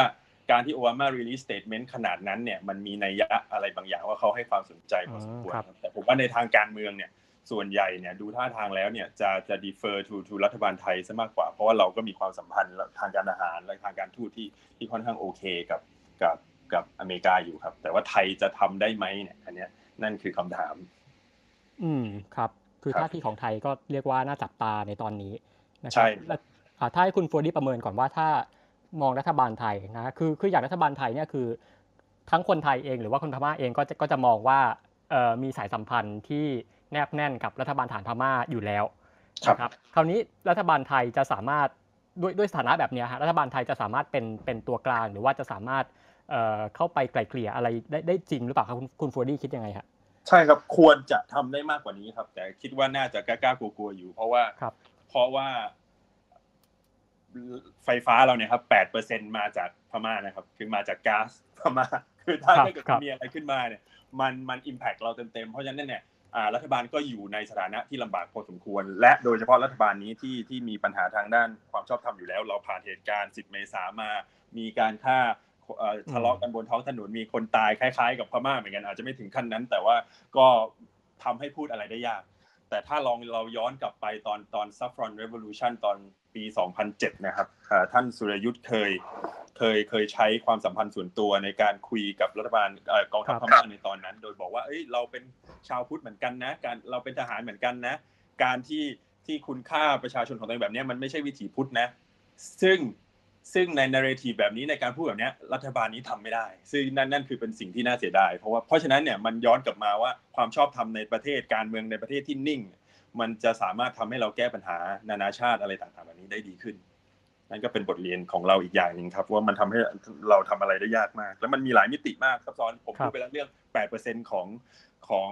ไฟฟ้าไทยเนี่ยมาจากก๊าซพม่าไอ้ท่าของ โปรเจกต์ของอิตาเลียนไทยทวายท่าทวายเนี่ยก็โดนแคนเซิลไปในรัฐบาลองซานซูจี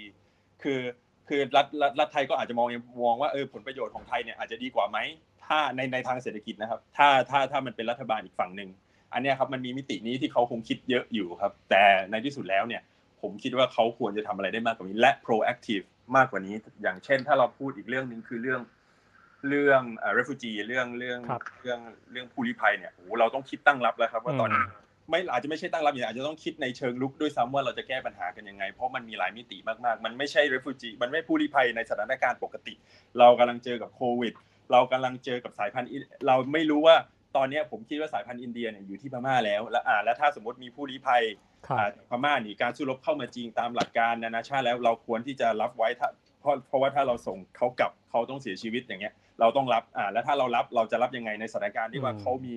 เขาอาจจะ carry สายพันธุ์อินเดียมา เราอาจจะต้องมีความเรียกว่าอะไร proactive จนถึงขั้นที่ว่าเฮ้ยเราไปให้กรมการแพทย์ทหารไปฉีดยาทุกคนในในแถวแถว border ไหมหรือว่าตั้งศูนย์อะไรพิเศษคือมันต้อง proactive กว่านี้มากอะครับใช่ มันอาจจะเป็น vaccine diplomacy ถ้าเราถึงขั้นหนึ่งแล้วเราสามารถ donate แอสตราเซเนกาเราสามารถ donate วัคซีนของจุฬาได้ให้ให้กับขบวนการ CDM ไปฉีด ประชาชนของเขาเอง เพราะว่าขบวนการ CDM นี่คือเป็นเป็นแพทย์เป็นเป็นเป็นปัญญาชนทั้งหมดเลย ซึ่งซึ่งหมายความว่า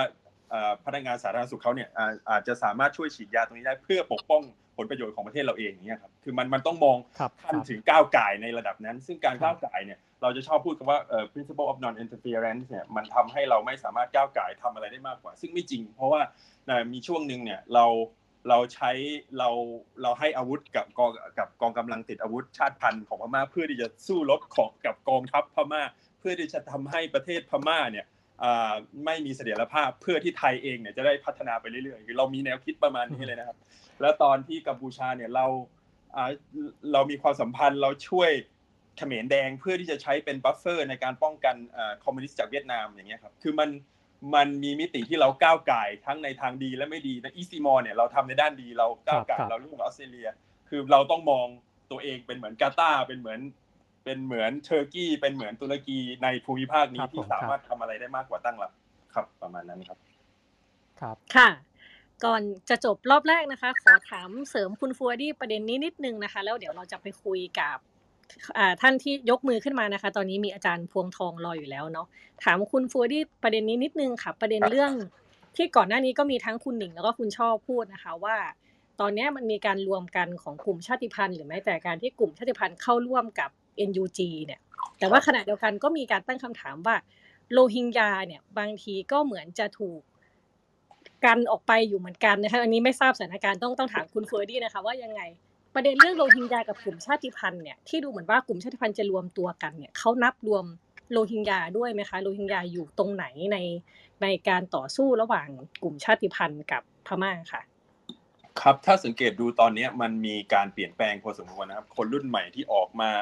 ไม่ว่าจะเป็นชาติพันธุ์ หรือว่าไม่ว่าจะเป็นคนรุ่นใหม่ในในย่างกุ้งเองก็ตามเนี่ย เริ่มขอโทษขอโพยการกระทำที่ที่กองทัพพม่าและรัฐบาล NLD ก่อนหน้านั้นเนี่ย ทำกับประชาชนโรฮิงญาเพิ่มขึ้นซึ่งเป็นมิตินิมิตหมายที่ดีพอสมควรจริงๆ สิ่งตรงเหล่านี้มันควรจะเกิดขึ้นขึ้นนานแล้ว แล้วการที่อย่าลืมนะครับโอซานซูจีเนี่ยเป็นเขาเรียกว่าอะไรไปในเวทีนานาชาติเนี่ยให้การปกป้องกองทัพพม่าตลอดเวลาเนี่ยครับเรื่องเรื่องเรื่องเรื่องเรื่องโรฮิงญาทำให้เขาเสียภาพพจน์เสียเครดิตในทางนานาชาติเยอะเหมือนกัน เพราะฉะนั้นทำให้เนี่ยถ้าถ้ามองอองซานซูจีในเวทีนานาชาติเนี่ย การที่อเมริกา การที่องค์กรสิทธิมนุษยชน การที่ประเทศออสเตรเลีย นิวซีแลนด์ค่อนข้างอิหลักอิเหลื่อในการที่จะ engage กับ NUG อย่างตรงไปตรงมาจะให้ recognition เนี่ยมันอาจจะมีมิติว่าองซานซูจีเนี่ยอาจจะเขาอาจจะไม่ได้เชื่อใจองซานซูจีเหมือนเมื่อก่อนแล้ว เพราะว่าเครดิตทางการเมืองที่เสียไปในในระหว่างเป็นรัฐบาลเนี่ยเยอะมากครับ ซึ่งซึ่งซึ่งตรงเนี้ยผมไม่แน่ใจว่า ว่ามันมันมีผลมากขนาดไหน แล้วลองสังเกตอยู่ดีเวลา NUG จะขายตัวเองกับชาติพันธุ์นี่จะไม่ได้ชูความเป็นองซานซูจีขนาดนั้น เพราะว่ารู้ว่าองซานซูจีเนี่ยไม่ได้แม่แค่มีปัญหาโรฮิงญามีปัญหากับชาติพันธุ์อื่น ๆด้วยครับนั่นอยากจะฝากไว้ตรงนี้ครับ ครับโอเค ก็ขอบคุณคุณฟูอาดี้สำหรับรอบแรกนะครับ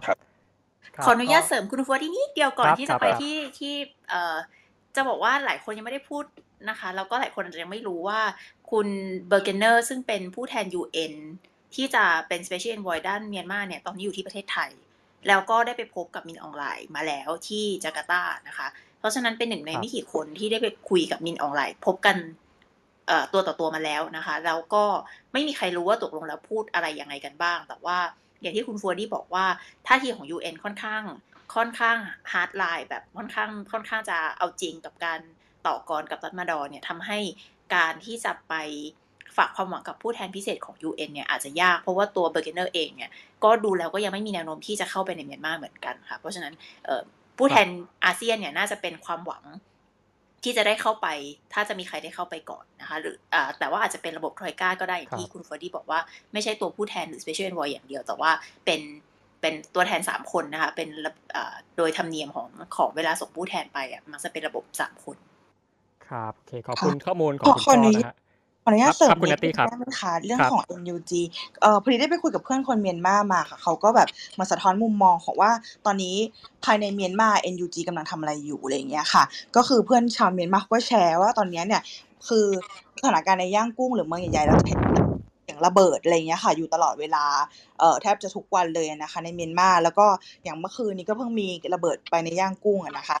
ก็เขาก็บอกว่าเหมือนตอนนี้สิ่งที่เกิดขึ้นในเมียนมาสิ่งที่เอ็นยูพยายามทำก็คือพยายามที่จะแย่งชิงอำนาจการปกครอง แล้วก็แย่งชิงอำนาจการออกกฎหมาย แล้วก็เรื่องของ court process นะคะโดยการที่มีการส่งกองกำลังเนี่ยไปเทรนกับกลุ่มชาติพันธุ์นะคะแล้วก็ถึงถึงมีการ announce เรื่องของ people defense force ขึ้นมาอะไรอย่างเงี้ยค่ะ เพื่อที่จะเหมือนเรียกได้ว่าพยายามจะแย่งชิงอำนาจตรงนี้กันอยู่นะคะในเรื่องของการปกครองในในในในเมืองต่างๆอะไรอย่างเงี้ยค่ะเลยทำให้ตอนนี้สถานการณ์ในเมียนมาหลายคนหลายคนอาจจะได้ยินข่าวว่ามีแบบ บอมเกิดขึ้นอยู่ในหลาย ๆ จุดอะไรเงี้ยค่ะ ก็คือเป็นเพราะว่าเออประมาณนี้ อันนี้ก็คือเป็นเออสิ่งที่เพื่อนเมียนมาเขาแบบแชร์มาค่ะ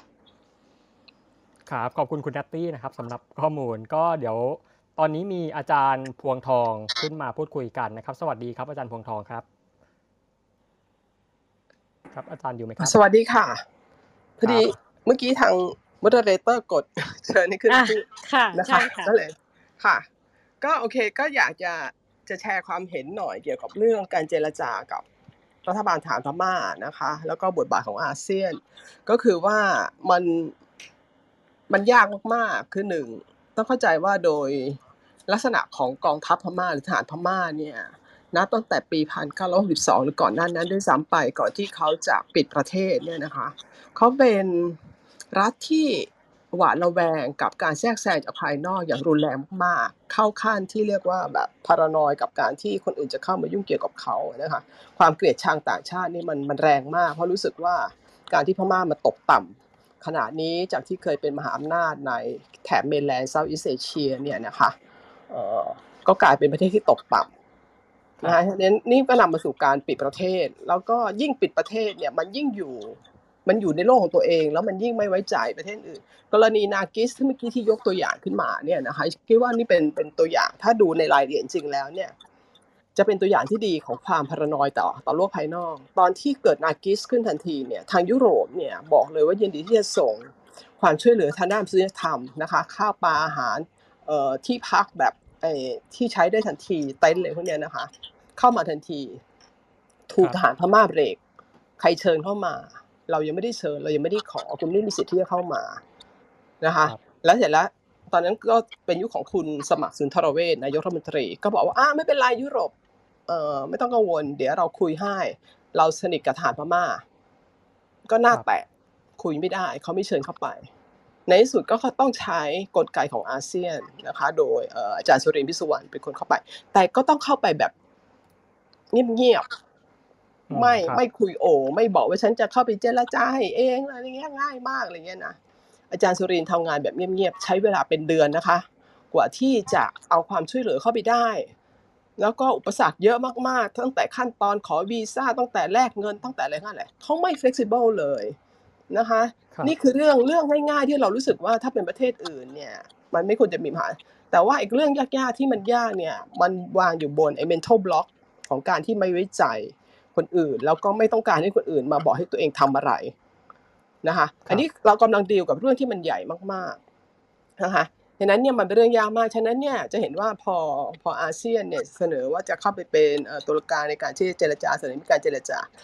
สิ่งที่ทหารพม่าบอกมาก็คือว่าได้ยินดีเจรจา แต่ขอให้เราจัดการกับความมั่นคงให้เรียบร้อยจัดให้จัดการที่สงบก่อนเรียบร้อยเมื่อไหร่ แล้วจะมีการพูดคุยกัน ก็หมายความว่าถ้าจะคุยมาคุยกับฉัน ไม่ใช่คุยกับรัฐบาล NLD นะคะ คือมันมีเงื่อนไขถ้าอ่านเขาให้แตกเนี่ยคือเงื่อนไขคือ ไม่ใช่เข้ามาคุยกันสามฝ่ายสี่ฝ่าย มาคุยกับฉันในฐานะที่ฉันเป็นรัฐาธิปัตย์นะคะ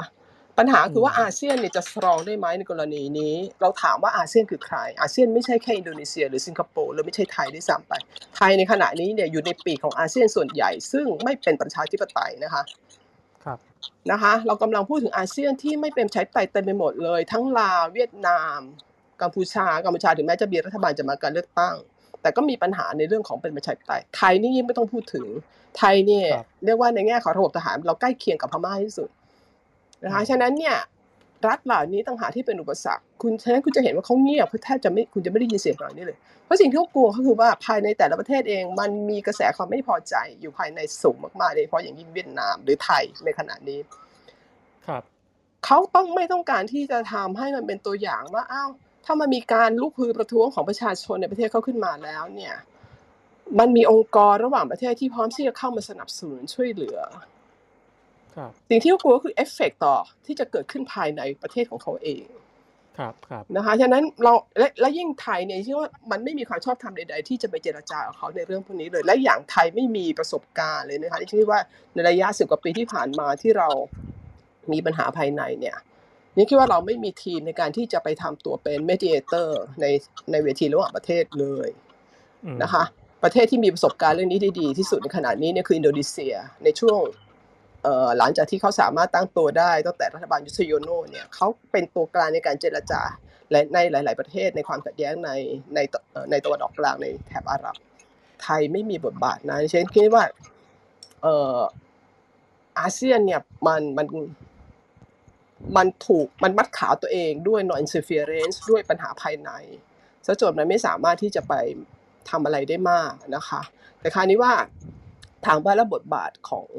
องค์กรระหว่างประเทศส่วนอื่นเราจะร่วมมือกันได้ไหมนะคะ คือนี่มันเป็นเรื่องไอรอนีอันหนึ่งของของไอ้การเมืองโลก ถ้ามันไม่ฆ่ากันแบบมหาศาลเนี่ย มันยากมาก ๆ ที่มันจะตัดสินใจใช้มาตรการแบบส่งกองกำลังรักษาสันติภาพเข้าไป หรือ responsibility responsibility to protect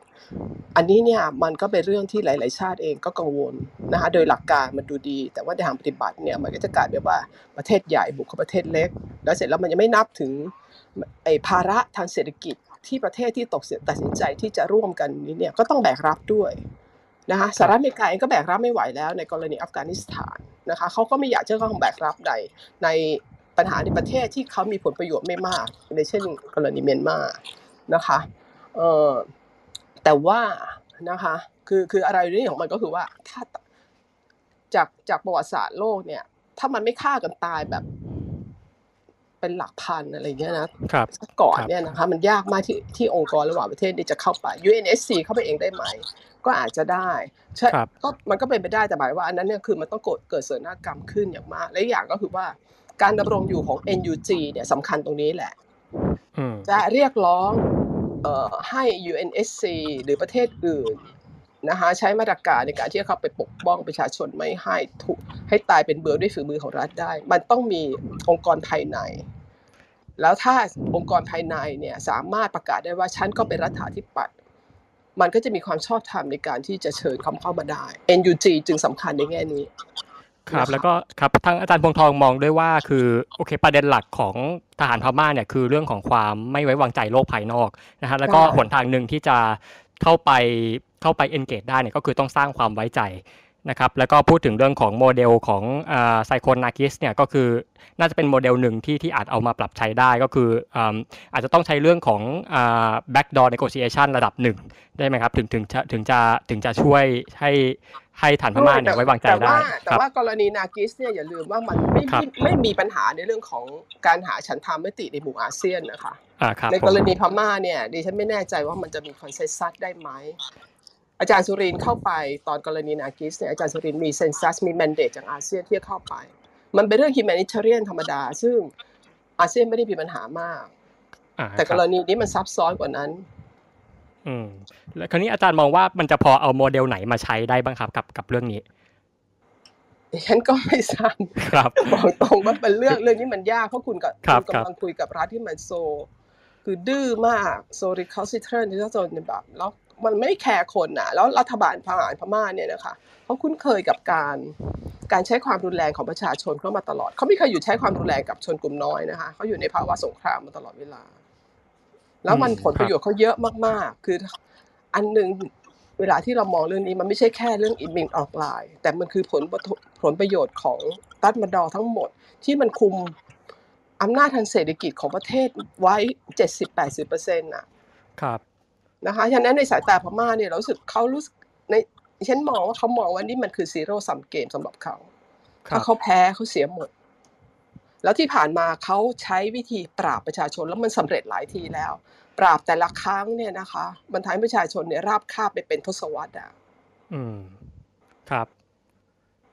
โอเคครับครับ ขอบขอบคุณอาจารย์พวงทองมากนะครับอาจารย์เล็กขอบคุณอาจารย์เล็กมากเลยครับ ที่กรุณาตอบรับ คำชวนของเราขอบคุณค่ะขอบคุณฟังเปลี่ยนนะครับทีนี้ผมถามพี่เล็กนิดนึงครับเอ่อวันนี้รอบต่อไปเนี่ย ตั้งใจจะชวนทั้งสี่ห้าท่านคุยกันอยู่หลายเรื่องเหมือนกัน เรื่องหนึ่งก็คือแต่ละคนเนี่ยคือตัวอาจารย์พงทองเองมองไปข้างหน้าแล้วเนี่ยเอ่อคิดว่าสถานการณ์ของพม่ามันจะมันจะเปลี่ยนไปยังไงนะครับเอ่อจากวันนี้ในฐานะคนจับตาดูบางท่านอยู่ที่พม่า บางท่านจับตาดูอยู่ข้างนอก ตอนนี้มองอนาคต ของพม่าเป็นยังไง แล้วก็อันที่สองคือเราเรามองพม่าเรากลับมามองประเทศไทยแล้วเนี่ยไอ้บทเรียนเรื่องการสู้กับรัฐบาลทหารของพม่าเนี่ยมันชวนให้พวกเราที่สู้กับรัฐบาลทหารไทยอยู่เหมือนกันเนี่ยคิดอะไรต่อได้บ้างนะครับ แล้วอีกประเด็นหนึ่งที่โยนโยนไว้ก่อนก็คือเรื่องอาเซียนเนาะหลายคนก็เห็นบทบาทอาเซียน เราเจอเรื่องท้าทายเรื่องใหญ่อะคือ พม่าปฏิวัติรัฐประหารใหญ่อย่างเงี้ยเอออาเซียนก็ ทำอะไรได้จำกัดมากด้วยวิธีการทำงานแบบเดิม มันมีโอกาสขนาดไหน ที่จะปรับบทบาทอาเซียนในเงื่อนไขแบบไหนยังไง เราสร้างอาเซียนไปสู่ยุคใหม่ยังไง ที่ไม่ใช่ต่างคนต่างอยู่ไม่ยุ่งกัน แต่ว่ามันมีจุดร่วมในอุดมการณ์บางอย่าง โดยเฉพาะเรื่องประชาธิปไตยเรื่องอะไรของทั้งภูมิภาคอะไรแบบนี้ครับ อันนี้เป็นเป็นคำถามใหญ่ๆ ที่อยากจะชวนทั้งทั้งสามทั้งสี่ห้าท่านคุยกันต่อ แต่ว่าพี่เล็กพอจะเปิดประเด็นตรงนี้ก่อนไหมครับ เอ่อให้ท่านอื่นก่อนดีกว่า เดี๋ยวเรานั่งฟังอยู่ค่ะ ถ้ามีอะไรเสริม เดี๋ยวเราจะขอยกมือเข้าไปแล้วกันนะคะได้ครับงั้นกลับไปที่คุณเบนลองลองลองคุยแล้วฝากเอ่อทั้งทั้งสี่ท่านนะครับเผื่อมีเป็นอะไรจะแลกเปลี่ยนถกเถียงกันเรื่องมองไปข้างหน้าเรื่องอนาคต แล้วก็ย้อนกลับมาประเทศไทยครับ เห็นคุณฟอร์ดี้เปิดไมค์เมื่อสักครู่นี้จะจะพูดอะไรไหมครับจะตอบคำถามอาจารย์ปกป้องเมื่อกี้ไหมครับผมอ่าครับนิดนึงครับมีสองเรื่องครับ เรื่องแรกต่อจากอาจารย์ผมทองแล้วก็ แล้วก็เรื่องเรื่องนากิสครับอ่าคืออยากจะเล่าอนเนกโดดหนึ่งเรื่องเรื่องเล่าจากคุณพ่อที่คุณพ่อเล่าให้ฟังตอนนั้นที่ก่อนที่เขาจะเข้าไปช่วยที่พม่าครับนี่พอเหตุการณ์เกิดเนี่ยวันก่อนผมแล้วปริญญาปอตีเลยนะครับ คุณพ่อตอนนั้นคุณพ่ออยู่ดีซีพอมันพอไซโคลนาเกสมันเข้าพม่าเนี่ยคุณพ่อบอกว่าต้องขอกลับก่อนนี่คือไม่ได้อยู่งานรับปริญญาผมเลย แล้วคุณพ่อมาเล่าทีหลังว่าการที่จะเข้าไปได้ตอนนั้นเนี่ย ผมไม่ได้บอกว่าเป็นเป็นปัจจัยทั้งหมดแต่ปัจจัยหนึ่งเนี่ยคือเขายกหูโทรศัพท์ไปหาเต็งเซ็งว่า แล้วก็คุยกับเต็งเซ็งว่า ทั่วโลกมองคุณอยู่นะ the the whole world is listening to uh, is looking at you are you gonna stand on the right side of the history คุณจะอยู่ในข้างประวัติศาสตร์ที่ถูกต้องหรือเปล่า ครับ คือในปัจจุบันเนี่ยตอนนี้ผมไม่รู้ว่ามันมีใครที่สามารถยกหูไปคุยกับบินออนไลน์และกล้าพูดแบบนี้หรือเปล่า คือคือถ้าถ้า ผมมองอยู่คนหนึ่งที่ที่ที่กล้า แต่ว่าไม่รู้ว่าเขาจะกล้ายกหรือเปล่า และถ้าเขายกเนี่ยเขาอาจจะมี leverage พอสมควรคือท่านท่านท่านสุรยุทธ์ครับ ไม่แน่ใจว่าเขาจะกล้าทำหรือเปล่า แล้วเขาจะใช้แบบนี้เองเปลืองไปหรือเปล่าเขาจะมองนั้นหรือเปล่าแต่ผมคิดว่าถ้าเขากล้ามันอาจจะทำอะไรให้จริงๆผมเชียร์ให้ให้ท่านเป็น special envoy ด้วยซ้ำแต่ว่าแต่ว่าก็อาจจะอาจจะต่ำไปสำหรับเขาในในฐานะที่เขาอยู่ในตอนนี้ครับ อันนั้นคือ อันนั้นคือเรื่องหนึ่งครับอ่าแล้วก็อีกเรื่องหนึ่งที่อยากจะพูดคือเรื่องผมกลัวมาก อันนี้เคยคุยกันหนิงแล้วหนิงหนิงไม่เห็นด้วย แต่ว่าผมคิดว่า worst case scenario เนี่ยผมกลัวไปมันไปถึงจุดที่ว่ามันเป็น balkanization หมายความว่าแต่ละรัฐชาติของแต่แต่ละรัฐมลรัฐของของพม่าเนี่ยมันแตกเป็นประเทศของตัวเองครับ ซึ่งซึ่งมันเป็นสถานการณ์ที่จะเป็นผลเสียกับประเทศเรามากๆ ถ้าเราหยุดสถานการณ์นี้ไม่ได้ เพราะฉะนั้นเนี่ยมันผมเคยผมพูดกับเพื่อนๆว่า ตั้งแต่ผมมีชีวิตมา 35 ปีเนี่ย สถานการณ์พม่าตอนนี้เป็น foreign policy crisis ของประเทศไทยที่แย่ที่สุดที่สำคัญที่สุดแหละไม่นับโควิดนะแล้วแล้วคือตอนนี้มันเกิดในช่วงโควิด มันมีสองสอง crisis พร้อมกันเลยครับแล้วคือเนี่ยมันสำคัญมากถ้าเราทำไม่ได้แล้วเขาแล้วถ้าถ้าผมเอาใจผมไปอยู่ในในกลุ่มชาติพันธุ์เนี่ย โหนี่คือโอกาสผมเลยนะ ที่ผมจะเป็น independent state ที่ผมจะเป็นรัฐของตัวเองเป็นเป็นเป็นเป็นประเทศของตัวเองขึ้นมา ผมจะหยุดไหม ผมจะรวมกันเพื่อสู้แล้วก็เออกลับมาแล้วก็กลายเป็น federal democracy นะเป็นเป็นเป็นเป็นเป็นประเทศเดิม แต่ว่าอ่าก็แบ่งการปกครองเป็นรัฐรัฐไป หรือว่าผมจะ push ไปจนถึงอ่าจนถึงจนถึง independent เลย จนถึงการเป็นเอกราชเลย คือคือถ้าผมเป็นผู้นำของชนกลุ่มน้อยเนี่ยผมผมกำลังดีเบตเรื่องนี้อยู่ และผมคิดว่าถ้าถ้าในทาง logic คุณสู้มา ไม่รู้กี่ปีว่าจะเป็นเอกราชเนี่ยทำไมตอนนี้คุณคุณมีสิทธิ์แล้วนะ คุณจะทำไหมเนี่ยผมกลัวตรงนั้นมากที่สุดครับว่ามันจะว่าถ้ามันนั่นคือ worst case ที่ที่เราจะทำไม่ได้เราอาจจะไม่ใช่อาเซียน ten แล้วเราอาจจะเป็นอาเซียนเอ่อสองร้อยหรือว่าร้อยครับซึ่งซึ่งน่ากลัวมาก ซึ่งซึ่งอันนั้นเป็นเป็นปัญหาที่เพราะฉะนั้นไทยต้อง proactive มากๆ ต้องทำอะไรสักอย่าง ครับจริงๆที่ตามข่าวมาเนี่ยจะได้ได้ยินแต่คนพูดถึงเรื่องว่าจะเป็น federation แต่ว่าคุณฟัวดีมองไกลไปกว่านั้นมากเลยว่าอาจจะแตกประเทศกันเลยทีเดียว ใช่ครับ มันมันต้องอยู่ใน calculation ทุก option ต้องอยู่ใน table ประเทศไทยต้องคิดแล้วว่าถ้าถ้า worst case scenario สิ่งที่แย่ที่สุดคือ balkanization คือการแตกเป็นประเทศในพม่าประเทศเล็กๆเนี่ยเราจะแก้ปัญหาไงเราจะหยุดยังไง คือมันมันไม่ใช่ว่ามันไม่ใช่หยุดแค่สถานการณ์ตอนนี้ครับมันต้องมองไปถึงตรงนั้นแล้วก็ต้องต้องหยุดตั้งแต่ตอนนี้อันนั้นจะทำยังไง ครับครับเห็นคุณฟัวดี้บอกว่าคุณคุณหนิงไม่เห็นด้วยกับเรื่องนี้ครับ คุณหนิงคิดว่ายังไงฮะให้หนิงมาพูดแล้วครับใช่ใช่ใช่เคยเถียงเคยเถียงกันค่ะไม่ไม่เห็นด้วยเพราะว่าเราเอ่อมองในมุมของเอ่อดีมาแล้วก็ข้อเรียกร้องที่ที่เราสังเกตมาตลอดประวัติศาสตร์การเมืองของกลุ่มชาติพันธุ์ในในพม่าในเมียนมาเนาะว่ามันคือแบบของวาระทางการเมืองของเขาวาระทางการเมืองของกลุ่มชาติพันธุ์ด้วย ก็มองในเชิงของแง่ภาค แล้วก็ในแง่ของการที่ทอนอำนาจและถูกบั่นทอนการเจริญเติบโตการพัฒนาของแต่ละกลุ่มชาติพันธุ์มานะคะ เพราะฉะนั้น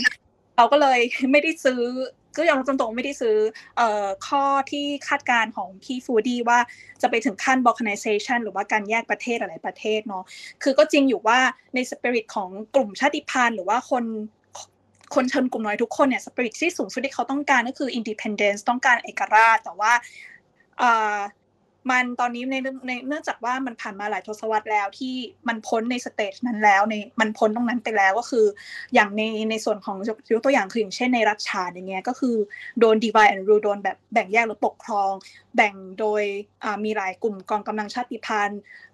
ถูกบั่นทอนกำลังทั้งทางทหารและกำลังทางการเมืองนะคะ แล้วก็แม้กระทั่งกลุ่มคนที่เป็นชาติพันธุ์เดียวกันเองก็ยังไม่สามารถรวมตัวกันได้อย่างเงี้ยนะคะ แล้วก็ในเรื่องของในแง่ของวาระทางการเมืองที่เขาพยายามพัฒนาร่วมร่วมกันตอนนี้แม้แต่ในใต้ร่มของ NUG เองเนี่ยเราก็จะเห็นว่าทำไมเขาถึงพยายามเขาเขาก็พูดถึงวาระทางการเมืองว่ายังไงก็จะไม่มีวันที่เขาเหมือนกับเขาสร้าง trust ด้วยกันเนาะสร้างความไว้เนื้อเชื่อใจด้วยกันว่ายังไง ก็คงไม่มีทางในในที่จะ มีการแยกตัวเป็นประเทศใหม่เป็นประเทศเอกราชใหม่ในแง่นั้นในในแง่ของไอเดียลในแง่ของเป้าหมายทางการเมือง และในแง่ของความเป็นจริงเราก็เห็นอยู่ว่าศักยภาพในการพัฒนาแยกเป็นประเทศเอกราชก็มีได้น้อยมากมากเว้นแต่ว่าต้องมี international intervention ที่ที่รายแบบรุนแรงมากไม่ใช่แรงพูดผิดแบบเข้มข้นมากอาจจะแบบระดับติมอร์เลสเตที่แบบเข้ามาจัดการทุกอย่างในรัฐใหม่ ๆ อันนี้นะอาจจะเป็นไปได้แต่ว่ามันกว่าจะไปถึงจุดๆนั้นมัน ข้างในมันต้องจัดการให้ได้เรียบร้อยก่อนทั้งในกลุ่มชาติพันธุ์เองกลุ่มเดียว และระหว่างกลุ่มชาติพันธุ์ที่แตกต่างกันด้วยเนี่ยค่ะ ประมาณนั้นค่ะอืมครับคือคุณหนิงมองว่า balkanization อาจจะยังเป็นไปไม่ได้ อาจจะเป็นไปได้ยากแต่ว่าคือ federation เนี่ยอาจจะยังพอเห็นทางอยู่ใช่ไหมฮะเพราะแม้กระทั่ง federation ก็ยากแล้วด้วย ตอนนี้หมายทุกคนคือมองไป federation แต่ว่า ก็แค่ federation ก็ยากแล้วเพราะว่าเราต้องเอ่อ ต้องเข้าใจว่า mindset ของกองทัพตำรวจของกองทัพพม่าเนี่ยเขากลัวที่สุดคือกลัว federation นะตอนนี้เพราะเขารู้สึกว่ามันเป็นสิ่งที่อาจจะเป็นไปได้ เพราะว่ามันเป็นจุดร่วมของกลุ่มชาติพันธุ์ทุกกลุ่มที่เป็นวาระทางการเมืองที่เขามีร่วมกันนะคะเพราะฉะนั้นเป็นสิ่งที่ที่เขากลัวแล้วเขาก็เป็นสาเหตุในการที่พยายามแยก ว่าล้มอำนาจรัฐประหารมาหลาย ๆ ครั้ง ก็เพราะจุดนี้ก็เป็นจุดหนึ่งเหมือนกัน แล้วก็เป็นจุดที่เขามาใช้แง่ของการ propaganda ในแง่ของการชวนเชื่อให้คนที่ยังมีความคิดแบบรนิยมในประเทศ เชื่อว่าโอ้ยนี่เป็นพวกก่อการร้ายเป็นพวกกลุ่มกำลังที่แบบว่าสร้างความแตกแยกในประเทศนะพวกแยกประเทศนู่นนี่นั่นอะไรอย่างเงี้ยค่ะ คือมันเป็นสิ่งที่เขาเอามาใช้ในการเมืองด้วย แล้วก็เป็นสิ่งที่เขากลัวมากในการที่ว่าเขาจะไม่ได้สามารถไปทั้งประเทศ ไม่ไม่เหมือนถึงว่ากลัวกลัวที่จะอำนาจตัวเองจะถูกปั่นทอนจากตัวกองกำลังชาติพันธุ์นะคะ เพราะฉะนั้นสิ่งตอนนี้สิ่งที่ประเทศไทยควรจะเตรียมตัวไม่ใช่ไม่ใช่เรื่องของการที่ว่าไม่ใช่เรื่องของการแยกประเทศการแบ่งประเทศหรือประเทศใหม่ๆเนาะแต่ว่าก็เป็นอย่างที่พี่ฟรีเองก็ได้เมนชั่นไปแล้วก็คือเรื่องของเรื่องของเรฟูจีเรื่องของการอพยพ ซึ่งก็ไม่ได้มีแค่ผู้ลี้ภัยแต่ก็ มีในในเรื่องของผู้ลี้ภัยโทษทีค่ะมีผู้อพยพทางเศรษฐกิจ ที่อาจจะเกิดขึ้นในระยะยาว ตรงนี้เราจะต้องมาจัดการแล้วก็ดูแลเป็นหลักด้วยเหมือนกันอะไรประมาณนี้ค่ะ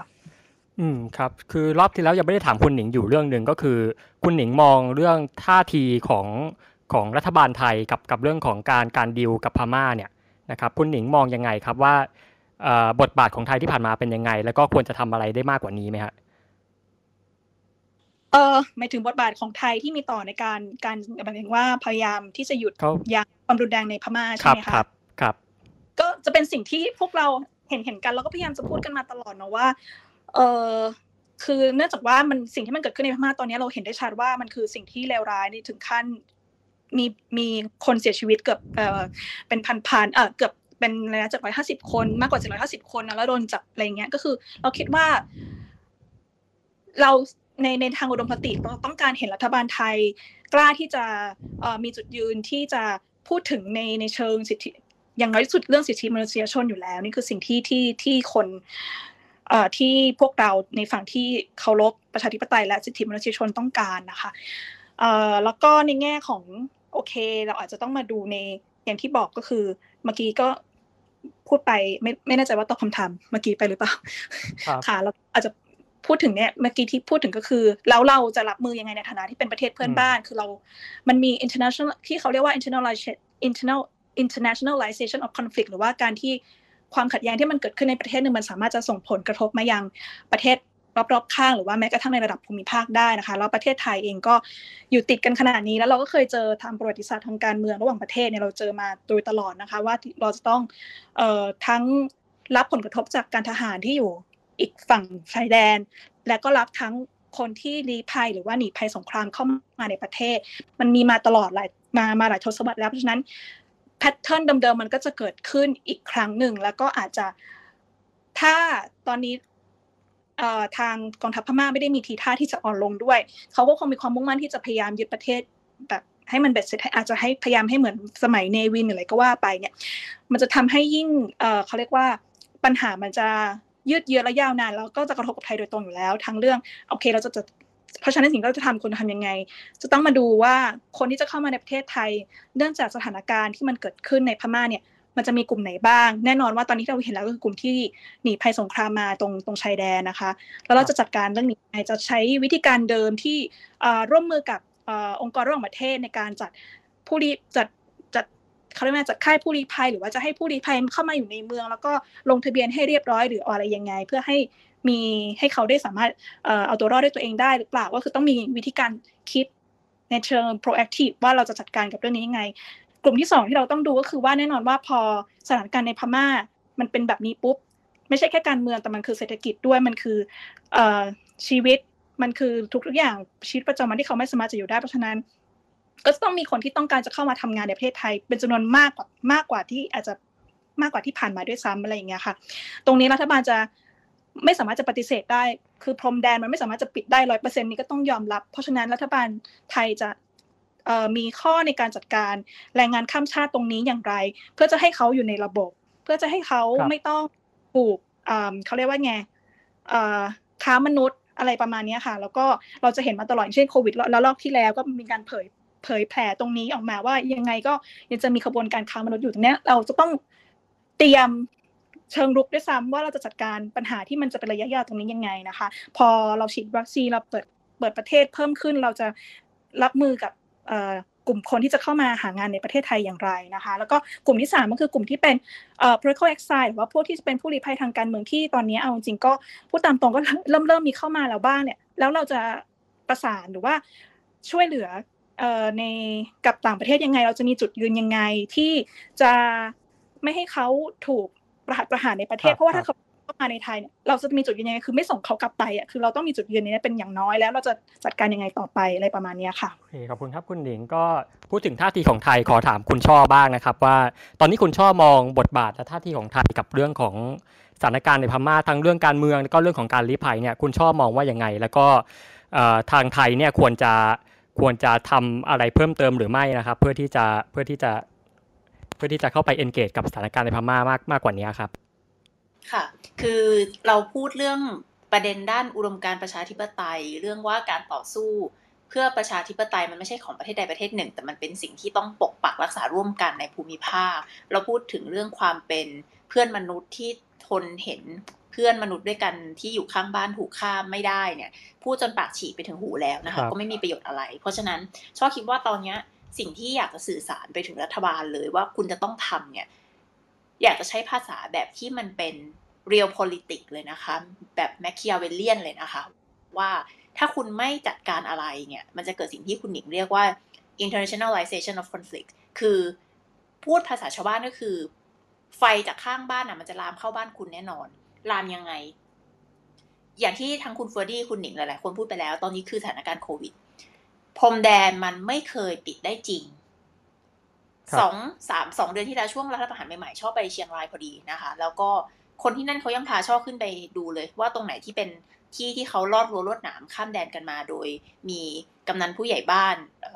เจ้าหน้าที่รัฐทหารตำรวจท้องถิ่นเนี่ย พาเข้าพาออก ในสถานการณ์ปกติก็หลับตาข้างเดียวกันไปทำแบบนี้กันทั่วทั่วทุกพื้นที่ แต่ในสถานการณ์โควิดมันหมายถึงอะไรคะ มันหมายถึงคุณกำลังปล่อยให้เกิดรูรั่วที่จะนำมาซึ่งการระบาดของเชื้อสายพันธุ์ใหม่ ซึ่งรุนแรงกว่าเชื้อสายพันธุ์เดิม และจะกลายเป็นวิกฤตการด้านสาธารณสุข เพราะฉะนั้นข้อเรียกร้องของเราเนี่ยเราเรียกร้องในเชิงพูดถึงภาษาด้านมนุษยธรรมหรือประชาธิปไตยหรือสิทธิมนุษยชน รัฐบาลไม่ฟังก็ต้องพูดแบบนี้เลยว่า คุณต้องการที่จะวิกฤตกว่านี้ใช่ไหม และให้ประชาชนด่าคุณมากกว่านี้ใช่ไหมในเรื่องโควิด ถ้าคุณไม่ต้องการคุณต้องจัดการเรื่องนี้ ปัญหาคือแบบนี้ค่ะ ไม่ไม่ค่อยมีคนทราบว่าจริง ๆ อะ เรามีระบบรับผู้ลี้ภัยอยู่แล้ว แม้ว่าเราจะไม่ได้ลงนามในในในอนุสัญญาผู้ลี้ภัย แล้วก็ไม่มีกฎหมายว่าด้วยเรื่องผู้ลี้ภัย แต่มันมีสิ่งที่เรียกว่าระเบียบสำนักนายก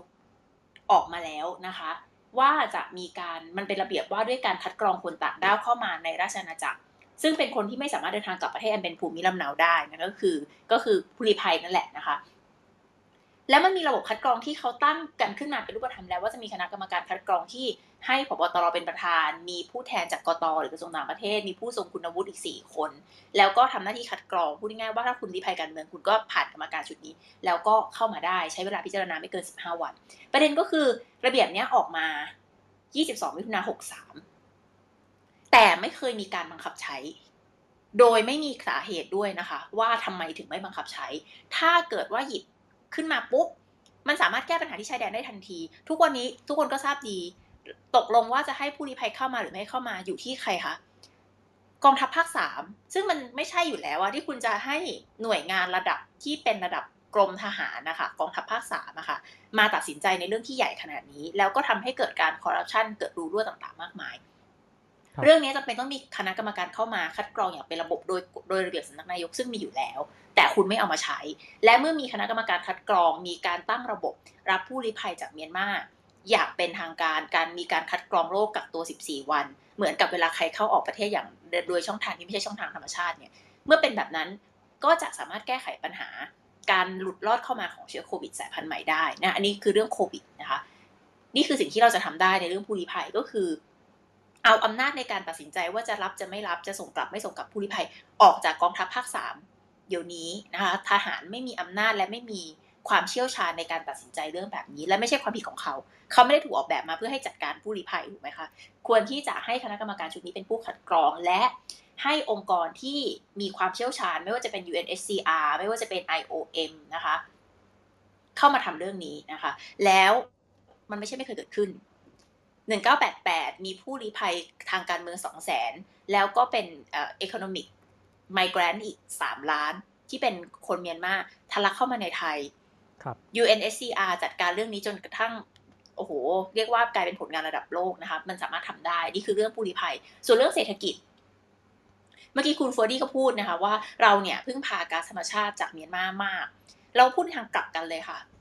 ก็เพราะว่าเราเพึ่งพาก๊าซธรรมชาติจากเมียนมามา คุณคิดว่าถ้าสถานการณ์ยังรุนแรงแบบนี้ต่อไป จะเกิดอะไรขึ้น พลังงานไทยกำลังอยู่ในภาวะอันตราย เพราะว่ายิ่งสถานการณ์ยืดเยื้อ และเมียนมาถูกคว่ำบาตรจากสิงคโปร์และอีกหลาย ๆประเทศ ฐานน้ำมันฐานผลิตแก๊สธรรมชาติหลายที่หยุด เพราะว่าถูกคว่ำบาตรหรือว่าแค่เกรงความไม่ปลอดภัยในการผลิต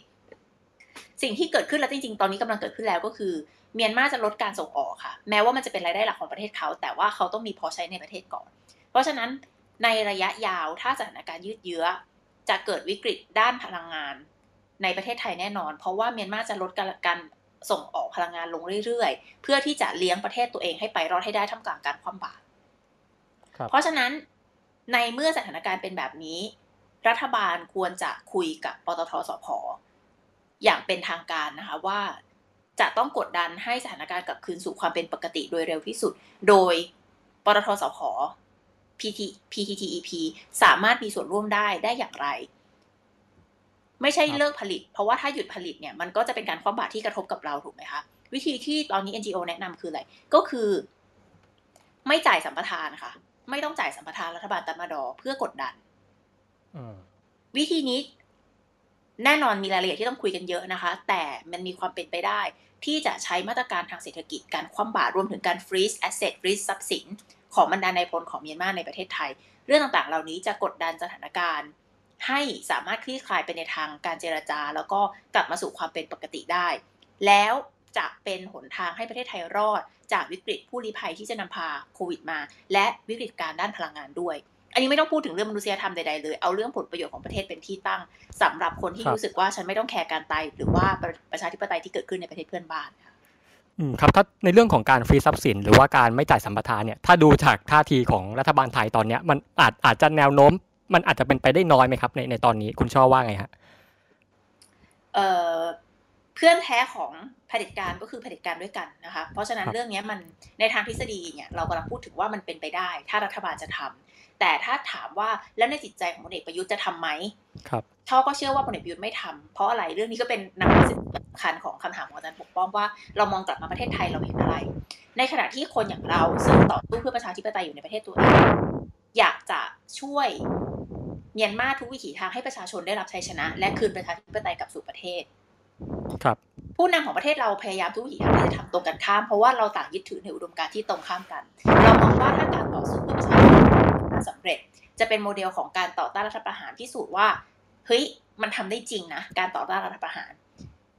พลเอกประยุทธ์ก็มองเห็นเหมือนกันนี่แหละค่ะว่า ถ้าเกิดการต่อต้านรัฐประหารในเมียนมาสำเร็จ NUG สำเร็จอ๋อก็แสดงว่าการต่อต้านรัฐประหารเป็นไปได้ อันนี้คนซวยคือใครก็ไม่ต้องบอกใช่ไหมคะเพราะฉะนั้นมันจึงมีผลประโยชน์ที่ยืนอยู่ตรงกันข้าม ระหว่างประชาชนคนไทยอย่างเรากับผู้นำของประเทศไทยนะคะถ้าจะพูดถึง ว่ารัฐบาลจะจะทำหรือไม่รัฐบาลไม่ได้อยากจะทำแต่สำหรับประชาชนที่เป็นเจ้าของภาษี และเป็นเจ้านายของรัฐบาลที่ที่เราจ่ายภาษีให้เขาไปบริหารเนี่ยประชาชนก็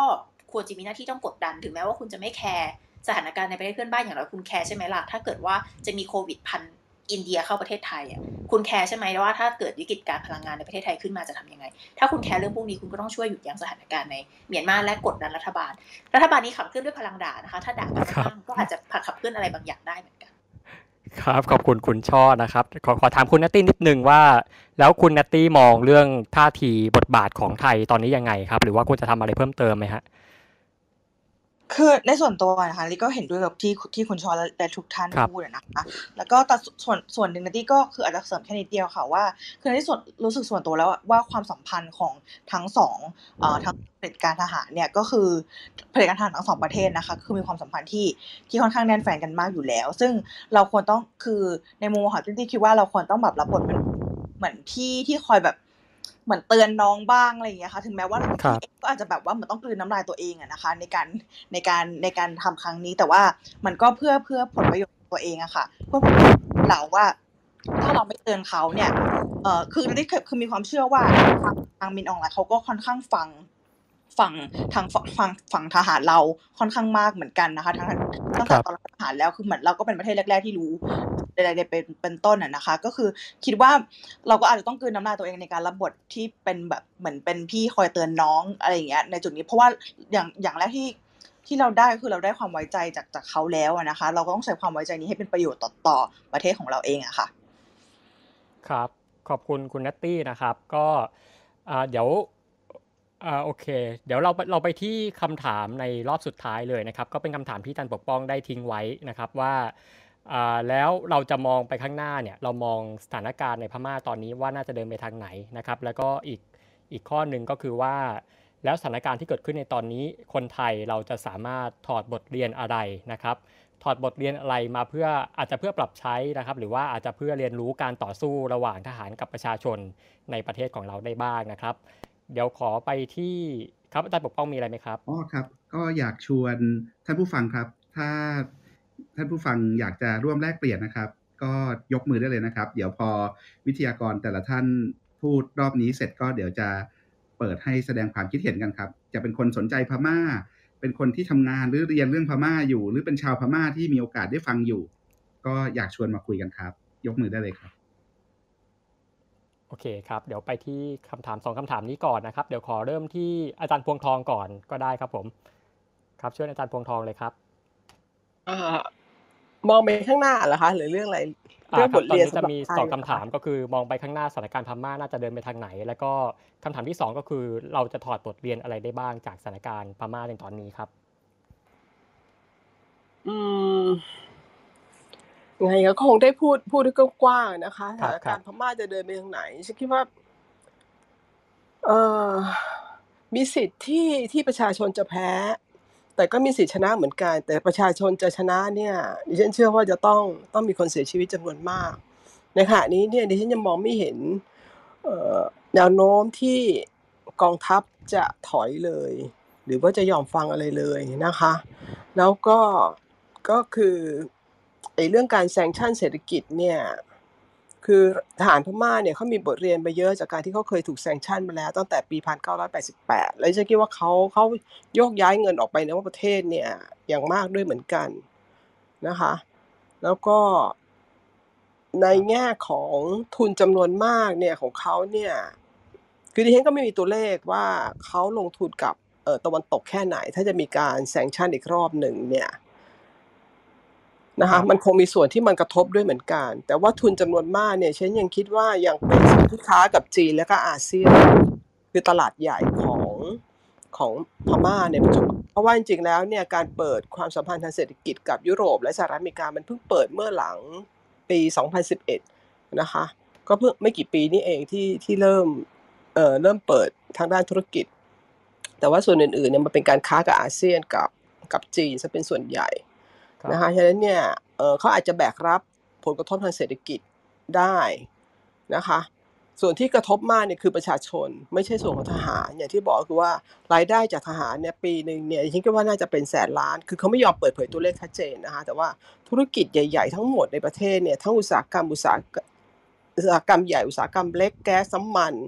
ธุรกิจภาคเอ่อภาคบริการทั้งหลายแหล่โรงแรมรถเช่าหรืออะไรแหละมันอยู่ในมือกองทัพทั้งนั้นเลย นะคะ ฉะนั้นเนี่ยถ้ามันก็จะกระทบเนี่ยมันกระทบกับประชาชนทั่วไปมากกว่านะคะในส่วนกองทัพเนี่ยมันมีทรัพยากรมากพอที่มันมันจะพอพอที่จะจัดการได้เฉพาะอย่างยิ่งในส่วนของนายพลเนี่ยมันมีมันมีเงินมหาศาลที่จะให้เขาอยู่ได้อย่างสบายฉะนั้นเนี่ยก็นี่ก็เอาใจรุ่นว่าประชาชนเองจะสู้ต่อไป แต่ว่าในขณะเดียวกันเนี่ยเวลาเห็นคนตายเยอะๆเนี่ยมันมันเศร้ามากนะคะ แต่ถ้าเขาแพ้ครั้งนี้เนี่ยเขาก็จะแพ้นานครับนะคะ มันจะไม่ใช่แค่ไม่กี่ปี แต่มันก็อาจจะเป็นสิบยี่สิบปีอีก เหมือนกับที่เคยเคยแพ้มาแล้วนะคะ หลายรอบแล้วก็เออบทเรียนที่จะเกิดที่ของเราเหรอคะนี้ก็ไม่แน่ใจคิดว่ามันเราก็จะเห็นว่าจริงก็ต่างฝ่ายต่างก็เป็นเป็นแรงบันดาลใจเป็น inspiration ให้แก่กันนะคะ ในส่วนของประชาชนทั้งสองฝ่าย นะคะ เราเองเราก็ก่อนหน้านี้เราก็มี inspiration มาจากทางฝั่งทางทางฮ่องกงนะคะ แล้วเราก็ไม่แน่ใจว่าจะทำได้เหมือนฮ่องกงหรือไม่ แต่ในสุดเราก็เรียนรู้นะคะ เรียนรู้ที่จะทำที่จะเรียนรู้ไปเรื่อยใช้เทคโนโลยี ใช้การเคลื่อนไหวทั้งหลายแหล่ในการปรับตัวนะคะ แล้วก็ครับนี่ก็ไม่แน่ใจเหมือนกันว่าจะจะบทเรียนอันนี้เนี่ยมัน ครับ เออมันคงเป็นส่วนของภายในมากกว่าว่าจะเอ่อ จัดการกับปัญหา คือปัญหาของเราเนี่ยหลายเรื่องมันก็ไม่ได้ไม่ได้ตรงกับพม่าเสียทีเดียวนะคะ เพราะว่าเรามีปัญหาเรื่องวัฒนธรรมบางอย่างที่แตกต่างจากพม่า โดยเฉพาะยิ่งในเรื่องประเด็นที่เกี่ยวกับเรื่องมาตราหนึ่งหนึ่งสองสถาบันกษัตริย์ ซึ่งเป็นเรื่องที่ที่ยากยากมาก และนี่เป็นอุปสรรคสำคัญทีเดียว ซึ่งมันทำให้มันแบ่งแยกประชาชนออกเป็นออสองส่วน ขณะที่พม่าเนี่ยไม่มีประเด็นไม่ได้มีประเด็นปัญหานี้เขาสู้กับศัตรู เออคือหนึ่งกับหนึ่งอะประชาชนกับทหารแต่ของของเราเนี่ยมันเป็นเป็นปัญหาอีกแบบหนึงซึ่ง ครับผมก็ไม่แน่ใจว่าเราจะเรียนรู้อะไรครับอาจารย์จะสรุปว่าคือโอเค ในแรกในแง่ของการต่อสู้เนี่ยประชาชนอาจจะเรียนรู้ระหว่างกันได้นะครับ แต่ว่าความเป็นจริงเนี่ยสถานการณ์ก็จะมีบริบทที่ต่างกันอยู่พอสมควรใช่ไหมครับครับ โอเค ก็ครับขอบคุณอาจารย์พวงทองนะครับ ค่ะขอบคุณค่ะครับขอบคุณครับอ่าแล้วก็มีคนยกมือขึ้นมาพูดท่านหนึ่งนะครับ คุณจรันนะครับ ครับสวัสดีครับสวัสดีครับอาจารย์ขอบพระคุณอาจารย์ครับครับอาจารย์จรันครับแสดงความเห็นอาจารย์จรันเป็นไงครับ สบายดีนะครับอาจารย์ ครับสบายดีก็ครับตั้งแต่วันที่ตั้งแต่วันที่หนึ่งกุมภามาเนี่ย ความสนใจผมไปที่พม่าอ่ามากนะครับ ติดตามข้อมูลข่าวสาร เอาใจช่วยสนับสนุนตามเงื่อนไขที่ทำได้ แล้วแล้วก็ยกย่องนะยกย่อง ยกย่องประชาชนพม่า ตั้งแต่เยาวชนนักเรียนนักศึกษาประชาชนยกย่อง ที่เขาที่เขาลุกขึ้นต่อต้านอย่างกล้าหาญเด็ดเดี่ยว ไม่กลัว ไม่กลัวไม่กลัวตาย ไม่กลัวคุก ไม่กลัวตารางไม่กลัวตาย แล้วก็ ก็จะมีคนถามอยู่เรื่อยนะ เนื่องจากผมเคยมีความ ก็เลยผูกพันกับพม่าอยู่นะครับคือครั้งครั้งนี้เป็นครั้งที่สามนะ ที่เขาลุกขึ้นลุกขึ้นสู้อยากแบบยาว ครั้งนี้ยาวที่สุดนะครับ ครั้ง หนึ่งเก้าแปดแปดนะคราวนี้แปดแปดแปดเนี่ยอันนั้นเดือนเดือนครึ่งนะตั้งแต่วันที่แปดแปดแปดแปดสี่แปดแล้วนะเดือนครึ่ง พอถึงวันที่สิบแปดสิบสิบแปดกันยาไอ้ทหารทำรัฐประหารนี่ก็ยาวมาจนถึงยาวมาจนถึง ต่อมาก็ก็มีอยู่บ้างนะที่เขาเรียกอะไรนะการปฏิวัติของสี เขาเรียกสีอะไรนะ พระเอ่อ Saffron Revolution ครับใช่ใช่สีอะไรสีอะไรสีสี saffron ครับ ไม่ไม่ไม่ไม่ใช่สีเหลืองนะครับโอ้ตอนนั้น ตอนนั้นผมก็ตื่นเต้นมากนะตื่นเต้นมากประทับใจ ตื่นเต้นมาก ครับรอบรอบนี้อาจารย์ดูการต่อสู้ของประชาชนพม่า ต่อคณะรัฐประหารพม่า รอบนี้มันต่างจากรอบเก่าๆยังไง แล้วอาจารย์มองปัญหา ของพม่าย้อนกลับมาดูประเทศไทยเนี่ยมันให้บทเรียนอะไรกับเราบ้างครับอาจารย์คงก็เมื่อกี้อาจารย์พงทองพูดไปบ้าง คืออย่างนี้ รอบนี้นี่มันต่างกว่าทุกรอบนะครับ โดย timing มันก็สามเดือนแล้วสามเดือนกว่าแล้ว โดย timingนะแล้วคนก็เสียเสียเสียสละชีวิต แล้วก็ถูกจับ ถูกจับนะครับ แล้วก็ เริ่มเริ่มบางส่วนก็เริ่มเริ่ม เริ่มต่อสู้ด้วยอาวุธแล้ว คือไปไปฝึกอาวุธกัน ไปฝึกนะซึ่งซึ่งไม่ใช่เป็นนักศึกษาอย่างเดียวนะ พวกหมอพวกนักวิศวกรพวกนักธุรกิจ พวกอะไรก็ไปฝึกอาวุธกันเนี่ยนะ กับไอกองทัพของชนชนชาติต่างๆนะครับ ซึ่งคนก็คาดคาดว่าจะเกิดสงครามกลางเมือง จะเกิดสงครามกลางเมืองเลยนะผมก็ ผมก็คาดว่าน่าจะเกิดสงครามกลางเมืองนะถ้าว่าถ้าหากว่ากองทัพของชนชาติต่างๆเขาเด็ดเดียวนะ แล้วก็มีคนไปร่วมเยอะ มีคนไปร่วมเยอะเนี่ยนะครับ แต่ว่าก็คำเมื่อกี้ที่ผมจะพูดมีคนถามกันว่า ชนะไหมอาจารย์ ชนะไหมผมบอก ถ้าเป็นเมื่อก่อน ผม ผมจะฟันธงนะครับ ชนะหรือไม่ชนะ แต่เดี๋ยวนี้ผมฟันธงไม่ได้แล้วมันมันฟันธงยากมากนะ เพราะว่าไอ้ประเด็จไอ้ของประเด็จการพม่ากองทัพพม่ามันก็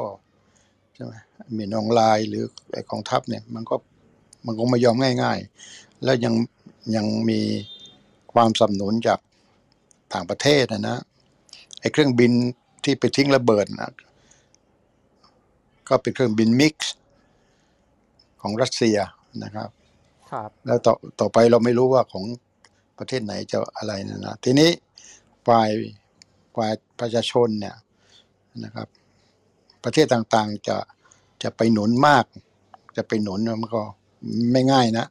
แม้ว่าเขาจะตั้งรัฐบาลมาแล้วนะรัฐบาลเอกภาพเอกภาพแห่งชาติเลยนะพันผมผมผมยังฟันธงไม่ได้ยังฟันธงไม่ได้ อันที่หนึ่งอันที่สองนี่ขอบคุณอาจารย์ครับอ๋ออาจารย์มีอีกประเด็นหนึ่งครับ อะไรครับอาจารย์ ประเด็นคือต่อประเทศไทยอะครับ เชิญเลยครับอาจารย์ เมื่อกี้ผมเห็นด้วยกับอาจารย์พวงทองครับคือคือผมพูดมาตั้งแต่วันที่หนึ่งแล้วว่า รัฐประหารในพม่าเนี่ย จะเป็นแรงบันดาลใจให้กับให้กับชนชั้น ให้กับผู้ปกครองและทหารไทย ครับถ้าเขาทำสำเร็จนะประเทศไทยจะมีรัฐประหารแน่นอน หมายถึงถ้าพม่าทำหมายถึงประชาชนพม่าแพ้นะ ประเทศไทยจะมีรัฐประหารแน่นอน รัฐประหารในพม่าเป็นแรงบันดาลใจให้กับกองทัพไทย ให้กับผู้ปกครองสูงสุดประเทศไทย ครับนะ แล้วทีนี้ถ้าเขาแพ้ รัฐประหารประเทศไทยยากยากนะยากสองนี่บทเรียนเนี่ย ทีนี้ผมก็ไม่อยาก ไม่อยากให้คน ไม่อยากให้พักพักพวกเพื่อนฝูงพี่ๆน้องๆไปไปพูดเปรียบเทียบอะเปรียบเทียบเห็นไหมพม่าก็สู้อย่างนั้นสู้อย่างนี้ทำไมประเทศไทยทำไมเดี๋ยวนี้อะไรตรงนี้ผมไม่อยากให้ให้ให้เปรียบเทียบกันขนาดนั้นแต่ว่ามันมีผลนะมันมีผลคือ คือพม่าคราวนี้เนี่ย เนื่องเนื่องจากช่วงช่วงที่เขาปฏิรูปการเมืองในระดับหนึ่งแล้วก็มีรัฐบาลพลเรือนเนี่ยนะเศรษฐกิจเขาดีขึ้นนะเพราะฉะนั้นเราจะเห็นว่าการยุบการชุมนุมการเดินขบวนในในพม่าเนี่ยนะ มีสีสันมากนะ มีสีสันและหลายรูปหลายแบบ มันแสดงว่าเขาประชาชนมีเงินพอสมควรนะ ไม่ไม่ไม่ไม่เหมือนปีหนึ่งเก้าแปดแปดนะปีหนึ่งเก้าแปดแปดไม่ไม่ได้เป็นอย่างนี้นะคราวนี้โอ้โห ผมดูแล้วมันมีสีสันมีเขามีวิธีมียุทธวิธีอย่างนั้นอย่างนี้นะผมเพราะว่าเนี่ยก็หนึ่งเศรษฐกิจ คงจะดีขึ้นแล้วสองก็คือว่าคือหมายถึงว่าความรับความตื่นตัวความรับรู้ทางความคิดการเมือง เขาก็สูงขึ้นสูงขึ้นเนี่ยนะ ผมก็เอาเอาเอาใจช่วยทุกวันนะครับขอบคุณอาจารย์จรันครับพอดีมีมีเพื่อนยกมืออีกอีกอีกสองท่านนะครับ เดี๋ยวรบกวนขอบคุณอาจารย์จรันมากนะครับ ถ้าอาจารย์ไม่เป็นไหนก็ฝากเอ่อฟังกันต่อครับ เดี๋ยวเผื่อมีอะไรกลับมาคุยกันอีก มีอีกท่านหนึ่งเอ่อเป็นพระนะครับ อยู่ที่พม่านะครับเอ่อในโปรไฟล์เขียนว่ามาจากรัฐชาดนะครับเอ่อเอ่ออ๋อเชิญครับเชิญครับ อ่าครับ เจริญพรญาติโยมทุกท่านนะครับอ่าคือจะบอกว่าที่แป้งนะครับอ่าแปลงครับ แปลงแปลงครับตุแปลงเรียกว่าตุแปลงนะคะตุแปลงตุแปลงนะครับครับ สวัสดีครับสวัสดีครับครับผมครับเจริญพรครับขอบคุณคุณหนิงอ่าจะบอกว่าที่อ่าที่อาจารย์จรันอ่าอาจารย์จรันบอกว่าตอน 2017 ใช่ไหมครับ เขาเรียกว่า Yellow อ่า Revolution ครับเชื่อว่าอย่างตอนหลังเยก็คือ แกนนำของพระออกมาใช่ไหมครับครับอ่าแล้วอ่าที่อาจารย์บอกว่าอ่ามีเครื่องบินลบอะไรประมาณนี้ครับ ตอนนี้น่าจะเหลือแค่ประมาณณณตอนที่เขาแสดงให้ประประชาชนรู้นะครับ ที่เครื่องบินซื้อจากอ่ารัสเซียมา 15ลำตอนนี้อ่า KIA หรือว่ากลุ่มกองทัพของรัฐอ่าทหารของรัฐกระชินนะครับ ยิงตกไปแล้วสองลำครับ แล้วมีมีอ่าอ่าคนดังหรือว่าในแวดวงการบันเทิงของพม่านะครับ ที่ไปร่วมฝึกทหารอ่าแล้วกับชมกลุ่มน้อยก็คืออ่าชมกลุ่มน้อยก็คือเคนยูครับอ่าชายแดนไทยนั่นแหละครับ คิดว่าสงครามการเมืองน่าจะน่าจะมีแน่นอนน่าจะอาจจะไม่ใช่ภายในเดือนสองเดือนนี้ แต่ก็อยากให้ดูสถานการณ์ต่อไป คิดว่าน่าจะมีแน่นอนครับ ครับตู้แปลครับแล้วสถานการณ์การสู้รบในในรัฐไทยใหญ่ตอนนี้เป็นยังไงบ้างครับ เงียบกิบครับ ยังยังไม่มีอะไรเกิดขึ้นใช่ไหมยังไม่มีครับ ก็เอาง่ายๆคือคนไทยใหญ่ส่วนมากก็คือเกือบเก้าสิบแปดสิบเปอร์เซ็นต์นะครับ ไม่พอใจกองทัพไทยใหญ่ของตนเองมากกว่า เพราะว่าทำไมถึงไม่ออกมาปกป้องประชาชนที่เป็นไทยใหญ่ด้วยกัน หรือว่าทำไมไม่เข้าร่วมกับกองทัพอื่นๆ หรือว่าไม่แสดง ท่าทีมากกว่าปัจจุบัน ก็คือไม่ไม่ออกมาลบหรือว่าไม่ไม่ชวน จะพูดยังไงครับ ไม่ออกท่าทีให้ชัดเจนมากกว่านี้ครับ ไม่เหมือนกลุ่ม KNU กับ KIA ครับครับส่วนมากก็ไม่พอใจของกลุ่มชาติพันธุ์หรือว่ากลุ่มชาติพันธุ์ที่เป็นทหารของไทยใหญ่เหมือนกันนะครับ อืมครับ คือคือแปลว่าทาง กองกองกำลังของไทยใหญ่คือไม่ไม่ได้ไม่ได้ต่อต้านอะไรกับทางรัฐบาลทหารพม่าหรอครับ ตอนนี้อ่าไม่ใช่ครับต่อต้านครับ แต่แค่บอกว่าจับตาสถานการณ์อย่างใกล้ชิด แค่พูดอย่างนี้ ก็มันก็ประชาชนก็ไม่ค่อยโอเคครับ อย่างเช่นเขาประกาศอ่า N N NCO หรอครับอะไรนะครับอ่าครับ N NUG ครับ NUG NUG ใช่ครับ NUG ครับ NUG ก็คือไม่มีเอาง่ายก็คือไม่มี เอาง่ายก็คือไม่มีไทยใหญ่เลยครับ มันคนไทยใหญ่ก็ไม่พอใจตรงนี้ครับ เพราะว่าอันนี้คนไทยใหญ่เขาเข้าใจเพราะว่าทำไมถึงไม่อ่าอ่าไม่มีชื่อ เพราะว่าไม่แสดงท่าทีมากกว่าอ่าอ่าชาติพันธุ์อื่นๆ อย่างเช่นกะอ่ากะเหลี่ยงหรือว่าอ่าอ่ากระชินนะครับ ก็เข้าใจตรงนี้ครับ ครับโอเคคือการการสู้รบอาจจะยังไม่มี แต่แต่ว่าเออก็ยังมีประชาชนที่ออกมาเดินกระบวนประท้วงแล้วก็มีการทำอารยะขัดขืนด้วยถูกต้องไหมครับตอนนี้ครับมีครับมีครับ อย่างเช่นท่าขี้เหล็กเมื่อวันก่อนเมื่อวานก็ยังมีการวางระเบิดที่โรงพยาบาลอยู่เลยครับอืมครับครับ อาจจะเป็นการสร้างสถานการณ์หรือว่าอะไรก็แล้วแต่แต่ก็ยังมีเรื่อยๆ อย่างเช่นคมบาง อะไรอะครับเจนซีอะครับ ก็ไปฝึกทหารกับคนของกองทัพเคนยูครับ เยอะแยะครับ ทางฝั่งนี้ก็ไปกันเยอะส่วนมากครับ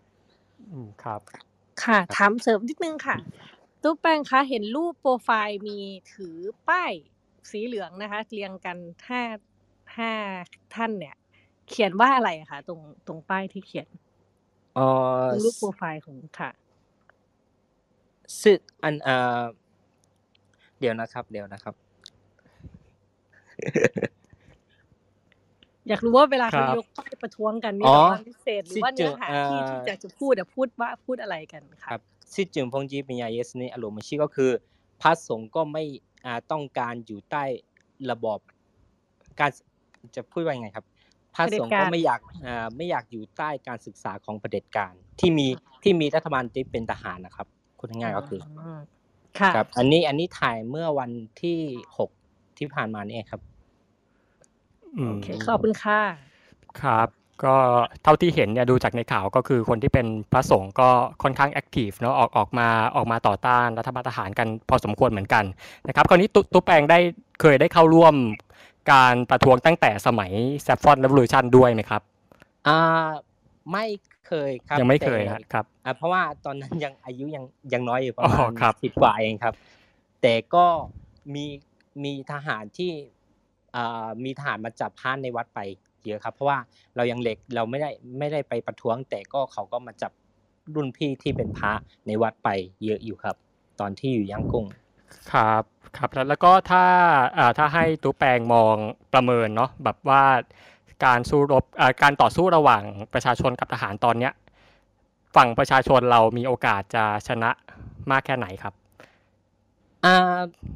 ต้องต้องชนะครับ ถึงมันจะมีแค่หนึ่งเปอร์เซ็นก็ยังหวังว่าเราจะชนะอยู่ครับ เพราะว่าเรายังไม่ได้เอาง่ายก็คือถ้ามีอาวุธต่ออาวุธร่วมกันก็คือ ถ้ามีอาวุธทั้งสองฝ่ายก็คือ เราประชาชนเรามีตั้ง ห้าสิบกว่าล้านคน แต่ทหารมีแค่ประมาณห้าแสนหรือว่าหนึ่งล้านคนเองก็ก็ต้องสู้กันไปข้างหนึ่งครับ อืมครับ ก็ก็ยังมองในแง่บวกอยู่นะฮะใช่ครับครับมองในแง่บวก แล้วก็อีกอย่างก็คืออ่าอ่ารัฐบาลประกาศบอกว่าให้พระสงฆ์มาสอบนักธรรมบาลีอ่าสิ้นเดือนก็คือเดือนมิถุนาวันที่หนึ่งมิถุนาเนี่ยครับเริ่มสอบวันแรกแต่วัดต่างๆ วัดใหญ่ๆดัง ๆ ในพม่าคัดค้านที่จะสอบ เพราะว่าไม่อยากอยู่ใต้การปฏิดการ เพราะว่าการสอบบาดีอะหนึ่งปีมีหนึ่งครั้ง แต่อ่าเราไม่เราไม่สอบก็ได้ไม่เป็นไรเพราะว่าปีที่แล้วก็ไม่ได้สอบเหมือนกันเพราะว่าโควิด ก็ไม่ได้สอบ แต่ถ้าเรายังสอบใต้ประเด็จการก็ไม่รู้ว่าจะทํำยังไง แล้วเพราะว่าประชาชนออกมาขนาดนี้แล้ว เราก็ไม่อยากอยู่ภายใต้ทหารเหมือนกันครับครับขอบคุณมากนะครับขอบคุณครับขอบคุณครับร่วมแลกเปลี่ยนประสบการณ์ครับ ไปอีกท่านหนึ่ง ที่ยกมืออยู่ผมไม่แน่ใจว่าชื่ออะไรนะครับ เชิญเลยครับ สวัสดีครับสวัสดีคุณอะไรครับ ชื่ออิ๋วค่ะอ๋อสวัสดีครับ คุณอิ๋วเชิญเลยครับคุณอิ๋วพม่าหรือว่าติดตามเรื่องพม่ายังไงครับเออตอนนี้อยู่เมืองไทยค่ะ แต่ว่าพอดีทำงานที่พม่าเออตั้งแต่ปีเดี๋ยวนะสองพันไปอยู่พม่าตั้งแต่ปี 2017 นะคะ แล้วก็เออพอดีที่พม่าเนี่ยทำงานเรื่องกระบวนการสร้างสันติภาพในพม่า ก็เลยก็เลยก็เลยพอดีฟังพม่าจริง ๆ ดีใจมากนะคะที่ที่มีแบบกลุ่มมีคลับเฮาส์อันนี้ขึ้นมาที่เหมือนดีใจว่ามีมีคนสนใจเรื่องพม่าครับขอบคุณครับอยากจะค่ะตอนนี้ล่าสุดเป็นยังไงครับอันนี้พอดีไม่ได้อยู่พม่านะคะ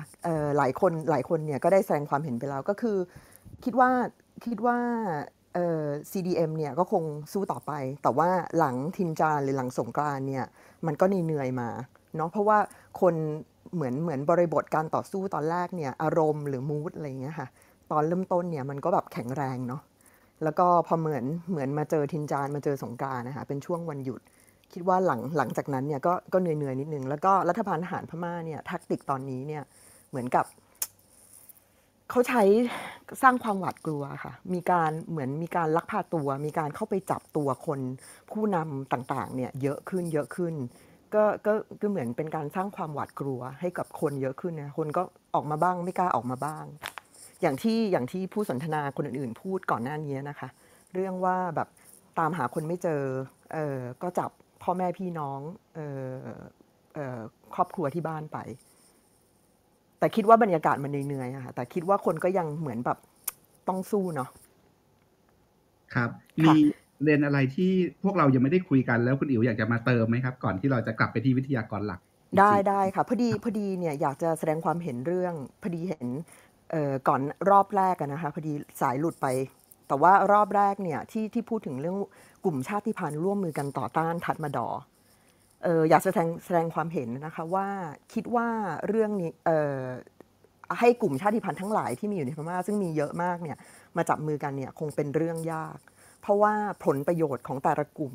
หรือความสัมพันธ์ของแต่ละกลุ่มกับทัดมาดอเนี่ยมันมันมีความแตกต่างกันมาก อย่างที่ตุ๊กแบงพูดไปเมื่อกี้เนี่ย RCSS เออก็ไม่ได้ออกมาประนาม ไม่เหมือนจุดยืนที่ KNU ออกมา หรือ KIA ออกมาประนามอย่างชัดเจน เพราะฉะนั้นที่คิดว่าให้กลุ่มชาติพันธุ์มาร่วมมือกันเนี่ยคิดว่าไม่น่าจะเป็นไปได้ แล้วกลุ่มชาติพันธุ์บางกลุ่มเนี่ยค่ะ ก็มีความขัดแย้งกันเอง อย่างเช่น หลาย ๆ กลุ่มในในรัฐฉานเนี่ยซึ่งซึ่งเนาะเป็นชาติพันธุ์เดียวกันแต่ว่าก็ขัดแย้งกันเอง เพราะฉะนั้นเนี่ยคิดว่าไม่ไม่น่าจะเป็นไปได้ แต่ถึงแม้ว่าเป็นไปได้เนี่ยศักยภาพแล้วก็ทรัพยากรของกลุ่มชาติพันธุ์ทั้งหลายเนี่ยก็ไม่น่าจะสู้กับทัดมาดอได้อีกเรื่องที่ที่อยากจะที่อยากจะพูดเนี่ยค่ะเห็นมีมีคำถาม อยากแสดงความคิดเห็นเรื่องโรฮิงญาอยู่ตรงไหน ถ้าเกิดกลุ่มชาติพันธุ์เนี่ยร่วมมือกัน คือตามบริบทและตามประวัติศาสตร์ ในพม่าเนี่ยโรฮิงญาเหมือนเป็นเป็นกลุ่มที่ถูกกระทำตลอดเนาะเขาไม่มีเก้าอี้เหมือนกลุ่มต่างๆ ทั้งหลายทั้งหลายที่เอ่อ KNU KIA RCSS เอ่อหรือกลุ่มต่างๆเนี่ยเขามีเก้าอี้เขามีกลุ่มก้อนที่เขาจับมือกันเพื่อเอ่อ negotiate ต่อรองกับรัฐบาลพม่าต่อรองกับทัดมาดอ แต่โรฮิงญาเนี่ยเหมือนเป็นกลุ่มที่ ที่เหมือนถูกกระทำอะค่ะเขาไม่มีเก้าอี้ใด ๆ ทั้งสิ้น เพราะฉะนั้นเนี่ยแล้วก็ถ้าถ้าพูดถึง NUG เอ่อต้องถามว่าคุยกับใครใน NUG เนาะเพราะว่าแต่ละคนที่ที่เหมือนเข้าไปไปร่วมกับ NUG เนี่ยก็มีความคิดเห็นที่แตกต่างกันมีจุดยืนที่แตกต่างกันกับเรื่องโรฮิงญาเพราะฉะนั้นเนี่ยคิดว่าเรื่องนี้ค่ะเหมือนเหมือนกับ ยังคงต้องดูต่อไปเนาะ ถ้าเกิดตาม Twitter เรื่องของพม่าต่างๆเนี่ยก็จะเห็นว่าแอคทิวิสต์ของโรฮิงญาเนี่ยออกมาเหมือนวิพากษ์วิจารณ์ NUG เนาะ เพราะว่าเอาจริง ๆ แล้วเนี่ยเขาเขาอยากจะเป็นเขาอยากจะเป็นรัฐบาลที่เหมือนตั้งขึ้นมาเนี่ยเพื่ออยากจะเป็นอินคลูซีฟแต่มันไม่อินคลูซีฟจริง ๆเพราะฉะนั้นเหมือนเหมือนจุดยืนของโรฮิงญาของ NUG เนี่ยก็คงต้องดูต่อไป แต่ว่าในที่สุดแล้วเนี่ย ก็เหมือนกับว่าเป็นเป็นเป็นกลุ่มชาติพันธุ์อื่นหรือคนอื่นเนี่ยที่มาตัดสินใจตัวตนของโรฮิงญาให้กับให้กับชาวโรฮิงญาอยู่ดี อันนี้อันนี้คือเรื่องที่เหมือนอยากจะมาเสริมนะคะ อีกเรื่องหนึ่งที่ที่ที่ขอเสริมอีกนิดหนึ่งก็คือเรื่องที่พูดถึงผู้รีภัยที่หนีเข้ามาจากรัฐกะเหลี่ยงเข้ามาที่ที่ไทยนะคะ คือผู้สนทนาเนี่ยพูดพูดบอกว่าเป็นการต่อสู้เป็นการสู้รบ แต่อยากจะจะ เหมือนให้ความเข้าใจนิดนึงนะคะ เพราะว่าจริงๆ ถ้าใช้คำคำว่าการสู้รบเนี่ยมันคิดว่ามัน misleading ไปนิดนึง เพราะว่าจุดเริ่มต้นที่ท่านมาดอมาโจมตีทางอากาศที่รัฐกะเหลี่ยงเนี่ยก็คือทหารของ KNU หรือ KNLA Brigade 5เนี่ยไปเหมือนไปเเขาเรียกว่าอะไร ไปแย่งชิงอะไปไปไปไปไปแย่งฐานที่มั่น ของทัดมาดอที่ตั้งอยู่ในพะพุนซึ่งจริง ๆ แล้วเนี่ยเป็นเขตการปกครองของเคนยูกลับมา เพราะฉะนั้นเนี่ยทัดมาดอก็เลย retaliate โดยการส่งทหารมาโจมตีทางอากาศแต่ว่าสเกลของของของการต่อสู้ของทั้งสองฝ่ายไม่ใช่การต่อสู้นะแต่สเกลของทัดมาดอที่กลับมาเข้ามาโจมตีเนี่ยมันแบบรุนแรงมากกว่าเยอะ เพราะฉะนั้นคือคือเหมือนเหมือนเวลาเวลาเหมือนแสดงความเห็นอะไรอย่างเงี้ยค่ะ มือนอยากจะให้ระวังว่าจริง ๆ แล้วเนี่ยคิดว่าเรียกว่าการต่อสู้เนี่ยไม่น่าจะถูกต้องเท่าไหร่ ครับ ค่ะ แค่นี้ครับขอบคุณขอบคุณมากเลยครับ ก็เป็นอินไซต์ที่น่าสนใจทั้ง 3 4 ประเด็นเลยนะครับ ขอบพระคุณคุณอิ๋วนะครับ ครับก็ก่อนจะกลับไปที่คุณช่อกับคุณฟัวดี้แล้วก็คุณหนิงกับคุณนัตตี้พอดีอาจารย์ธเนศอภรสุวรรณนะครับ อาจารย์ยกมือแสดงความคิดเห็นมา ขออนุญาตไปที่อาจารย์ธเนศอภรสุวรรณอีกท่านหนึ่งนะครับ แล้วก็จะกลับไปที่วิทยากรหลัก สวัสดีครับ อาจารย์ธเนศครับ วัสดีครับอาจารย์ปกป้องสวัสดีครับครับทุกทุกท่านครับเป็นไงครับอาจารย์ฟังวันนี้แล้ว วันนี้อาจารย์มีข้อคิดอะไรชวนเราคิดต่อครับก็ฟังด้วยความตื่นเต้นแล้วก็ได้ข้อมูลได้ต่างๆเพราะผมไม่มีข้อมูลมากขนาดนั้นก็ก็ได้จากเนี่ยวิทยุทีวีต่างๆทั่วๆไปต่างเนี่ยก็เห็นภาพเห็นผู้คนมาเดินกระบวนเห็นต่างๆ เนี่ย ทีนี้เอ่อแต่มาฟังตู้แปลงพูดเมื่อกี้เนี่ยผมก็มีกำลังใจหน่อยเพราะว่ารู้สึกว่า เออถ้าประชาชนคนพม่าเองเขารู้สึกว่าเขา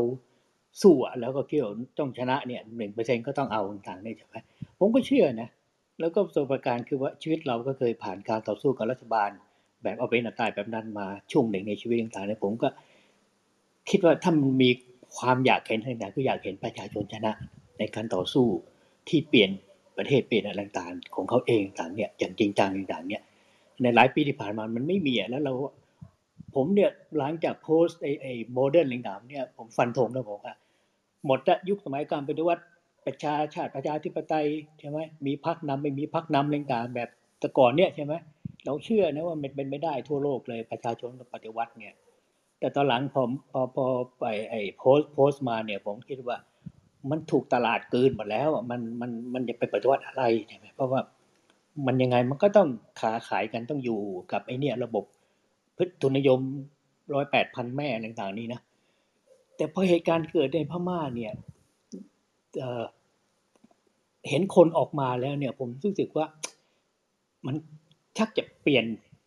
คือเปลี่ยนเปลี่ยนความเชื่อแล้วว่า แต่ไม่ไม่ได้เปลี่ยนว่าเขาจะขึ้นมาปฏิวัตินะ แต่เชื่อว่าในสุดแล้วเนี่ย คือคนมันต้องสู้อะใช่ไหมแล้ว สิ่งที่เขาสู้เนี่ยคือเพราะว่าเขาได้มีประสบการณ์เนี่ยในช่วงสี่ห้าปีที่ผ่านมาเศรษฐกิจมันดีขึ้นชีวิตดีขึ้น มีอะไรดีขึ้นนั่นแหละถูกต้องที่สุดแล้วผมคิดว่า มันไม่มีอะไรที่บอกประชาชนได้ดีกว่าชีวิตของเขาอะเพราะฉะนั้นอันนี้เป็นครั้งแรกที่เขาลูกคือไม่ใช่ดูอุดมการณ์มาร์กซิสไม่ใช่อุดมการณ์คอมมิวนิสต์สังคมนิยมอะไรต่างนั้น หรือชาตินิยมกระดานเนี่ยแต่นี่เป็นเป็นเป็นความต้องการจริง ๆ เลยนะที่มันมาจากความรับรู้จริง ๆ เพราะฉะนั้นเนี่ยมันถึงได้ ออกมาได้แต่แต่เด็กสิบขวบห้าขวบหรืออะไรต่างไปถึงผู้ใหญ่ผู้ใหญ่ต่างใช่ไหมทุกหลากหลายต่างเนี่ยเป็นปรากฏการณ์ที่ผมคิดว่า คือต้องยอมรับว่ามันมันแบบมันมีพลังอะใช่ไหมทีนี้คำตอบที่คนอยากได้คือจะชนะไม่จะจบอย่างไรต่างเนี่ย อันนั้นผมพบตอบไม่ได้เหมือนกับหลายๆคนต่างๆเนี่ยยูเอ็นยังตอบไม่ได้ตรงนี้ใช่ไหมครับ มันก็ต้องขอขอเวลาต่างๆเนี่ย แต่ต้องขอเวลาเนี่ยก็คือผมคิดว่าดูจากภาพสถานการณ์แล้วเนี่ย ผมคิดว่ากลุ่มประชาชนเขาไม่เลิกอะเขาไม่ยอมอะคือคุณจะมาทำให้มันน่ากลัวจะปราบจะจับทุกคนก็จับไปสิใช่ไหมคือจับได้ก็จับไปเนี่ย แต่ว่าคนที่ไม่ถูกจับเขาก็หนีไปสู้เขาก็หาวิธีการมีแฟชม็อบเหมือนกันมีอะไรต่างเดินขบวนแล้วก็หายไปเนี่ยออกมาแล้วก็นั่นต่างทักพักหนึ่งผมว่าเขาต้องเก็บข้อมูลเก็บประสบการณ์เนี่ย แล้วก็นำการ เคลื่อนไหวต่อสู้ต่อไป เพราะฉะนั้นชนะไม่ชนะเนี่ย ผมคิดว่าดูจากรูปการของพม่ากับประชาชนแล้วเนี่ย ไม่ใช่ปัญหาของประชาชน เพราะว่าคนที่อยากได้คำตอบเนี่ยคือรัฐบาล ครับผลิตการขนหาเพราะเขาต้องเขาต้องควบคุมประเทศ เขาจะต้องดำเนินการผลิต ต้องทำการค้าต้องทำอะไรต่างๆ ซึ่งต้องการความสงบอะคุณต้องการให้ให้แบงกิ้งเงินอินเทอร์เน็ตมันเดินอะ ตอนนี้คุณค้าขายไม่ได้ เงินเข้ามาไม่ได้ เงินไม่มีต่างเนี่ย คุณจะปกครองบ้าอะไรปกครองผีเหรอครับ เพราะฉะนั้นผมคิดว่าประชาชนเขาไม่ไม่ไม่กลัว คุณจะอยู่นานก็อยู่ไปเด็แต่คุณปกครองไม่ได้อะ ผมคิดว่า ผมก็มองอยู่เท่านี้ว่า โอเค ถ้าหากว่าเขาหลอกอาเซียนได้หลอกยูเอ็นได้จะกี่ครั้งคุณลองรอไปดินะใช่ไหมแต่ผมไม่เชื่อว่าเขาจะหลอกได้ เพราะว่ามันทำหากินไม่ได้อะใช่ไหมคุณถูกฟีสหมดแล้วเงินที่เมืองนอกเงินมันต่างๆก็ไปไม่ได้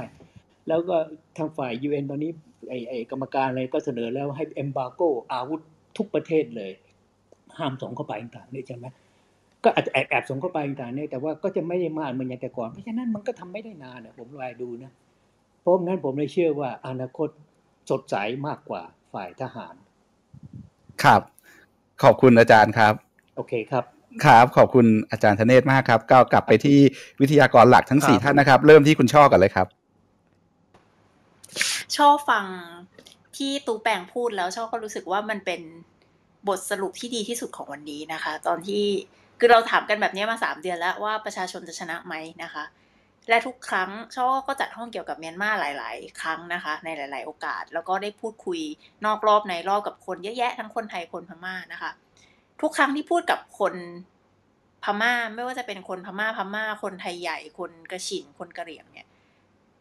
คำตอบเป็นแบบเดียวกันหมดนะคะ เมื่อกี้ตู้แปงบอกเราว่า ต่อให้เหลือโอกาสแค่หนึ่งเปอร์เซ็นก็ยังต้องสู้ เพราะว่าสำหรับประชาชนเมียนมาไม่มีอะไรที่จะแย่ไปกว่าชีวิตที่อยู่ภายใต้รัฐบาลเผด็จการทหาร เขาอยู่กับสิ่งนี้มาเป็นเวลาหลายสิบปีจนรู้รสชาติแล้วใช่ไหมคะว่า มันเลวร้ายขนาดไหน เพราะฉะนั้นมันมันไม่มีทางเลือกอื่น นอกจากต่อสู้ชนะหรือแพ้ก็เป็นเรื่องของอนาคต แต่ตราบใดที่ยังสู้อยู่ก็คือยังไม่แพ้ แค่ยังไม่ชนะนะคะ กลับมาที่ประเทศไทยเนี่ยชอบคิดว่ามันเป็นมันไม่ใช่แค่บทบาทของการต่อสู้เคียงบ่าเคียงไหล่กันของประชาชน แต่ว่ากลับไปพูดแบบภาษาภาษาเรียล politics แมคเคียเบลลินอีกรอบก็ได้ว่าประเทศที่กำลังตกต่ำย่ำแย่อย่างประเทศไทย และอาจจะฟื้นจากโควิดเป็นอันดับท้ายๆของโลกอย่างประเทศไทยเนี่ยถ้าจะมีอะไรที่จะสามารถ build profile ระดับ international ระดับระหว่างประเทศได้ ถ้าเกิดว่าคุณฉวยโอกาสนี้ในการที่จะสร้างโปรไฟล์ในการคลี่คลายปัญหาในเมียนมา ก็จะเป็นโอกาสที่ทำให้ประเทศไทยเนี่ยกลับมาเป็น ประเทศที่เชิดหน้าชูตาอย่างน้อยในภูมิภาคของตัวเองได้อีกครั้งหนึ่งนะคะส่วนสำหรับพี่น้องประชาชนคนไทยโควิดมันอาจจะทำให้เราเนี่ย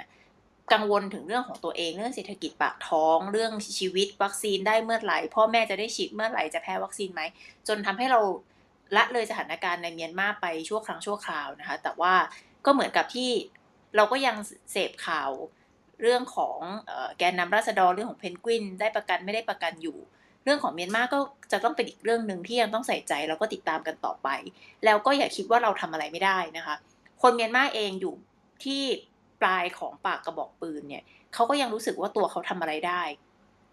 เราอยู่ในประเทศไทยเราจะบอกว่าพูดให้ ตายยังไงรัฐบาลก็ไม่ทำแต่ว่าถ้าเราไม่ทำอะไรเลยรัฐบาลก็จะลอยนวลจากเรื่องนี้ง่ายเกินไปนะคะชอบคิดว่าเป็นหน้าที่ของประชาชนคนไทยที่จะทำหน้าที่พลเมืองอาเซียน ในการ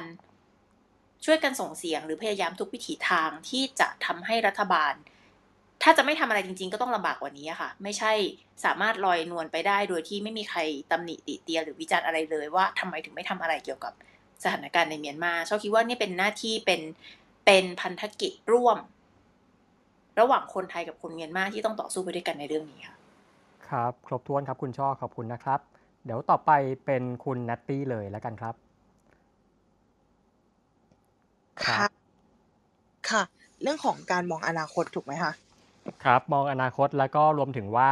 ประเทศไทยเราอาจจะถอดบทเรียนได้ยังไงบ้างครับ โอเคค่ะเอ่อเรื่องของการมองอนาคตสถานการณ์ในเมียนมานะคะก็เอ่อคิดว่าจะมีเราเราน่าจะได้เห็นคือ ไม่อยากจะใช้คำว่าสงครามกลางเมือง เพราะว่า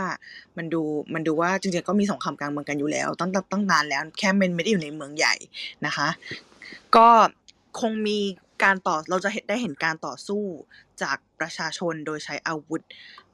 มากขึ้น นะคะ ก็มีความรุนแรงเกิดคิดว่าน่าจะมีความรุนแรงเกิดขึ้นมาก อย่างเช่นตอนนี้เราก็เห็นเริ่มมีการระเบิด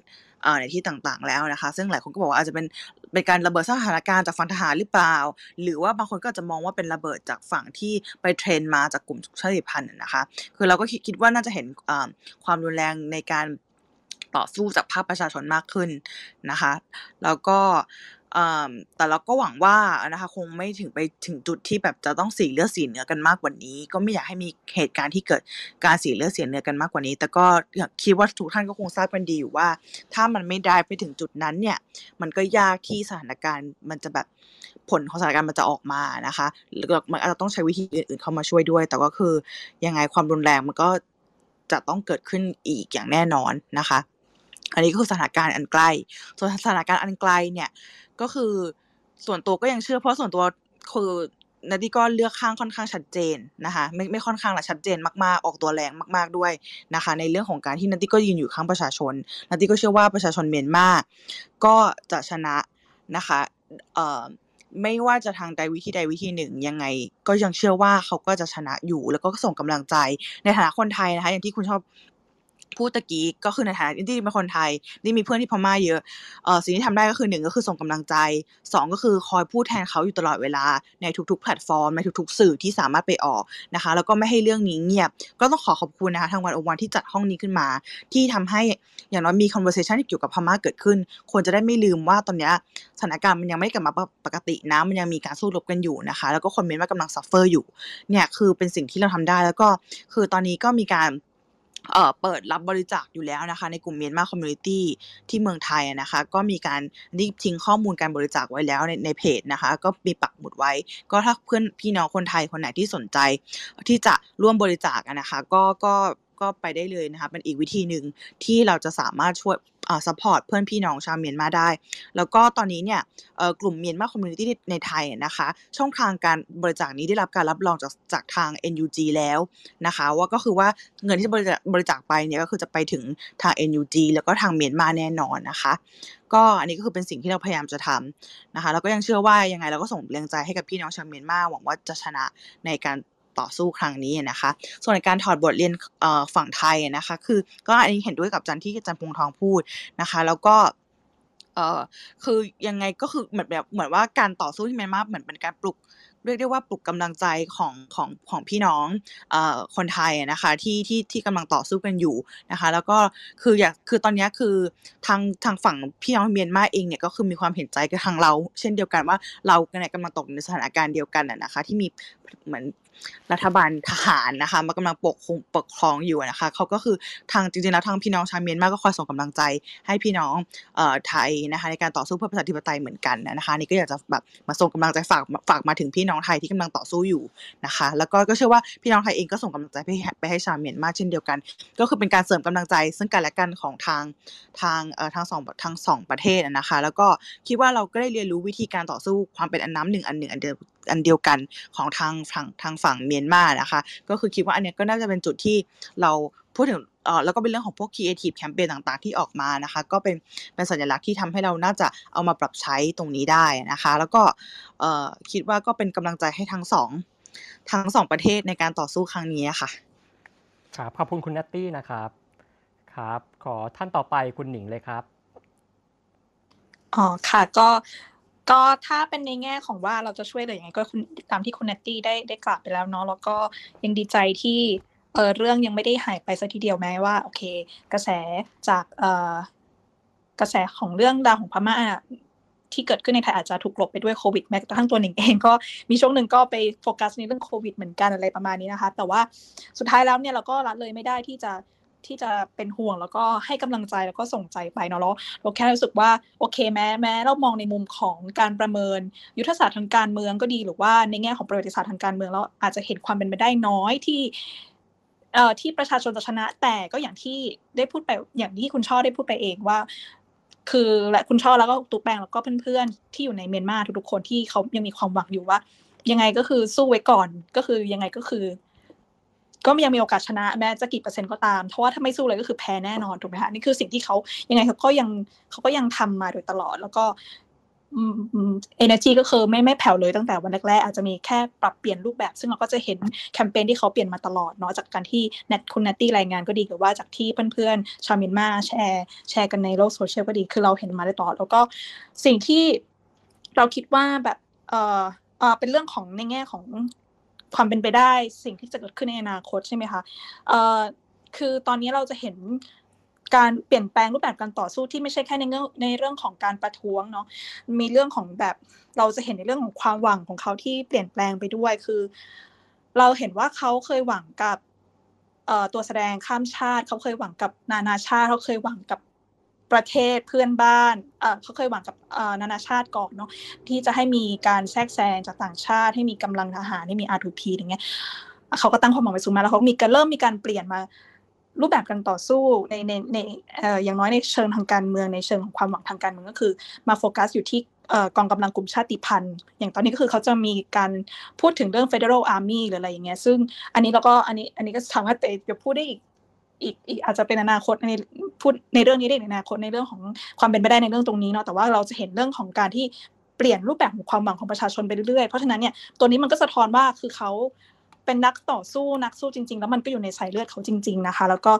ไม่อยากให้เราถึงแม้ว่าเราจะมองว่าโอเคมันเป็นไปได้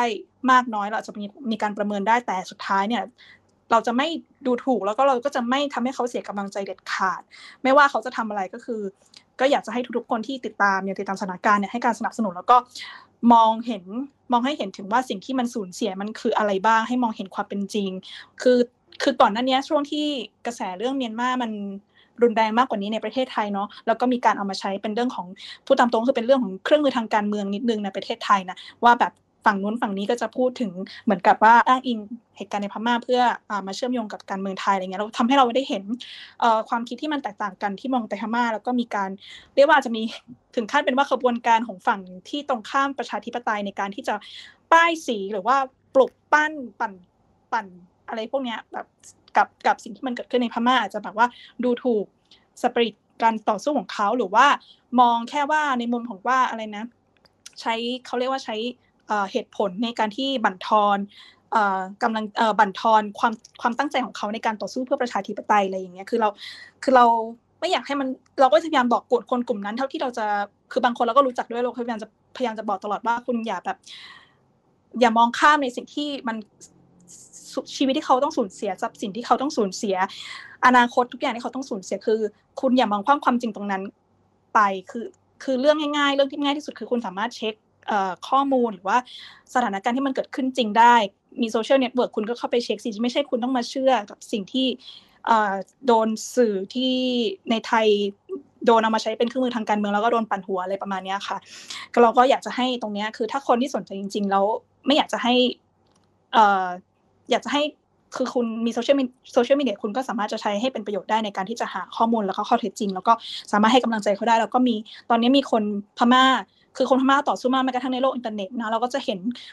คนพม่าเนี่ยในทวิตเตอร์ใน Facebook ก็คือไม่ได้ใช้แค่ภาษาพม่าในการสื่อสารด้วยเขาจะใช้ภาษาอังกฤษในการคุยกัน ซึ่งเราก็จะเห็นรูปรูปแบบเนี้ยที่เอาตามตรงเราเข้ามาเทียบกับรูปแบบการต่อสู้ของไทยด้วย ว่าเอ้ยเราต้องมีการสื่อสารกับโลกภายนอก แบบที่คนพม่าทำตอนนี้อยู่หรือเปล่า เพราะตอนนี้แม้กระทั่งเวลาเขา discuss เขาพูดคุยกันเองในเรื่องในระหว่างคนพม่าในกลุ่มคนเมียนมาในชาติพันธุ์ต่างๆเองเนี่ยเขาก็ยังใช้ภาษาอังกฤษ คือไม่ใช่ไม่ใช่เพราะว่าเขา สื่อสารด้วยภาษาพม่าด้วยกันไม่ได้นะคะ แต่ว่าเขาต้องการจะสื่อสารเพื่อให้คนข้างนอกได้เข้าใจเขาด้วยนะคะ แล้วก็อาจจะเรียนรู้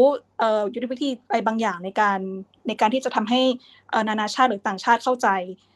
บริบทการเมืองภายใน ให้มันมากขึ้นแบบที่แบบที่เขาทำด้วยเหมือนกันอะไรประมาณนี้ค่ะ โอเค ขอบคุณครับคุณหนิงครับ ค่ะครับก็สุดท้ายนะครับ ปิดท้ายคืนนี้ที่คุณฟูอดีเลยครับ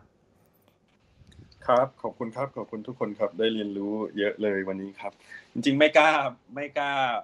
ฟันธงครับว่าอะไรระยะยาวจะเป็นยังไง แต่แค่อยากจะบอกว่าเรื่องนี้เหมือนที่ผมพูดไปแล้วว่าใน 35 ปีที่ผมจำความได้เรื่องนี้ผมว่าเป็น foreign policy crisis ที่ที่สำคัญที่สุดตั้งแต่เท่าที่ผมเท่าที่ผมเคยเกิดมาก็อยากจะฝากถ้ามีเจ้าหน้าที่พี่ๆที่ทำงานกระทรวงการต่างประเทศอาจจะอายุเยอะกว่าผ่านช่วงโควอผ่านช่วงสงครามเวียดนามมา แต่ผมกำลังบอกว่าในช่วงของชีวิตผมและอนาคตเนี่ยเรื่องนี้เป็น defining moment ของของนโยบายต่างประเทศไทยเลยครับ เพราะว่าถ้าเราแก้กันไม่ได้เนี่ยมันมันจะมีปัญหามากๆเพราะเพราะฉะนั้นเนี่ยเพราะว่าไม่กล้าฟันธงในอนาคตเนี่ยก็อยากจะแค่บอกว่าการ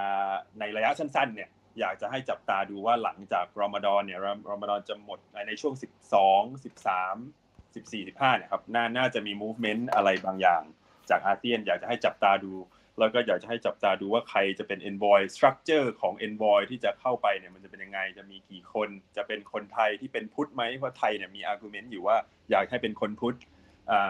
ทำสื่อสารจะได้คุยกันง่าย อินโดนีเซียบอกว่าอยากต้องการคนที่ซีเนียของเขาแล้วเราจะตกลงกันยังไงสตรัคเจอร์ที่การเข้าไปจะเป็นยังไง อีกเรื่องหนึ่งถ้าถ้ามีเจ้าหน้าที่กระทรวงการต่างประเทศ หรือว่าใครที่อยู่ใน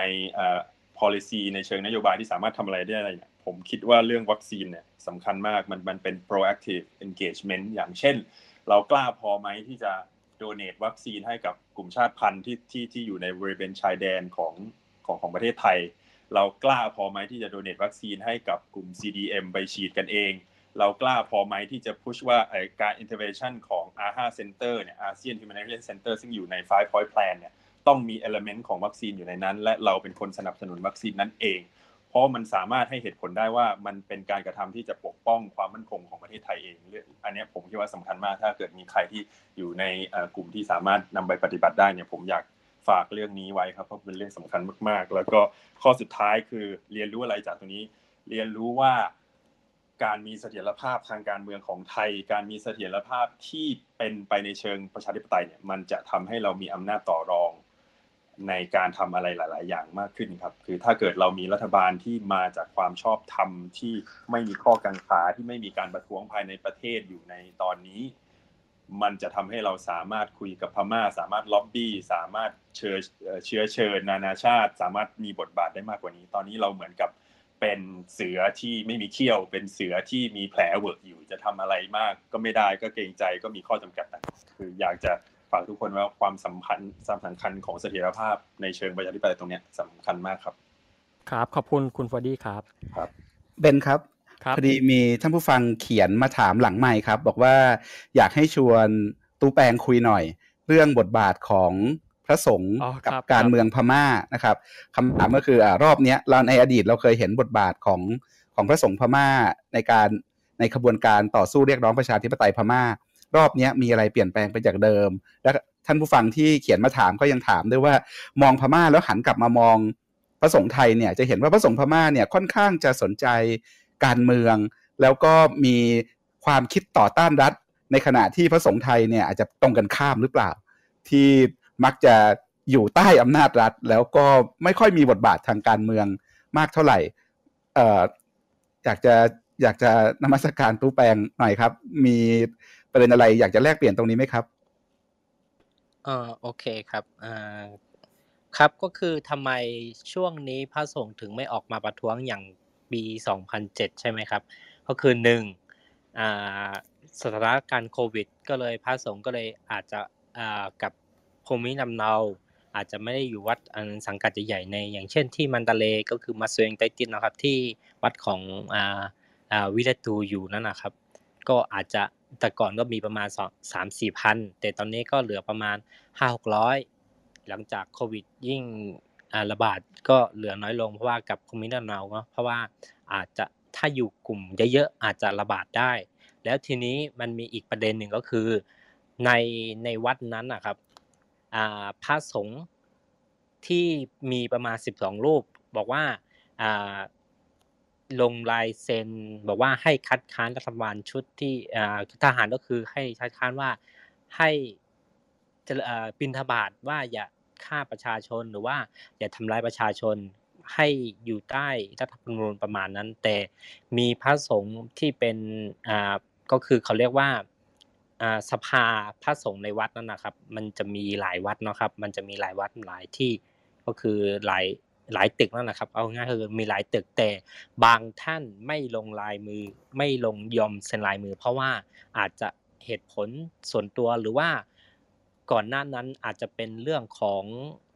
ศาสนาหรือว่าอาจจะเป็นโยงไปโรฮิงญาก็ได้ เขาอาจจะไม่พอใจรัฐบาลองซานซูจีก็เป็นได้เขาก็เลยไม่ลงลายมือในที่นั้นก็เลยไม่ไม่เห็นพระช่วงนี้ออกมาเยอะมันมีสองประเด็นนี้ครับ แล้ว จะพูดยังไงครับ อันถ้าเกี่ยวกับพระสงฆ์ที่คุยกับการเมืองในพม่า มันไม่ใช่ว่าตั้งแต่มาปัจจุบันนะครับ มันเริ่มตั้งแต่ตั้งแต่อังกฤษเข้ามาแล้วครับพระสงฆ์พม่าจะมีบทบาทมากกว่านั้น แล้วก็ถ้าใครเคยไปย่างกุ้ง มันจะมีถนนชื่อหนึ่ง เรียกว่าอุวีสาราลานก็คือเป็นอนุสาวรีย์ เก๋ให้พระที่ชื่อว่าวิสาโล ถ้าเป็นแปลเป็นไทยนะครับ ชื่อวิสาโลให้เกียรติเพราะว่าท่านรูปนั้นเป็นพระรูปแรกๆ ที่ออกมาประท้วง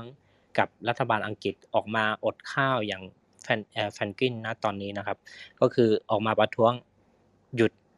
กินข้าวหยุดฉันประมาณนั้นนะครับ ก็เลยมันมีมาตั้งนานแล้วครับ มันไม่ใช่ว่ามีแค่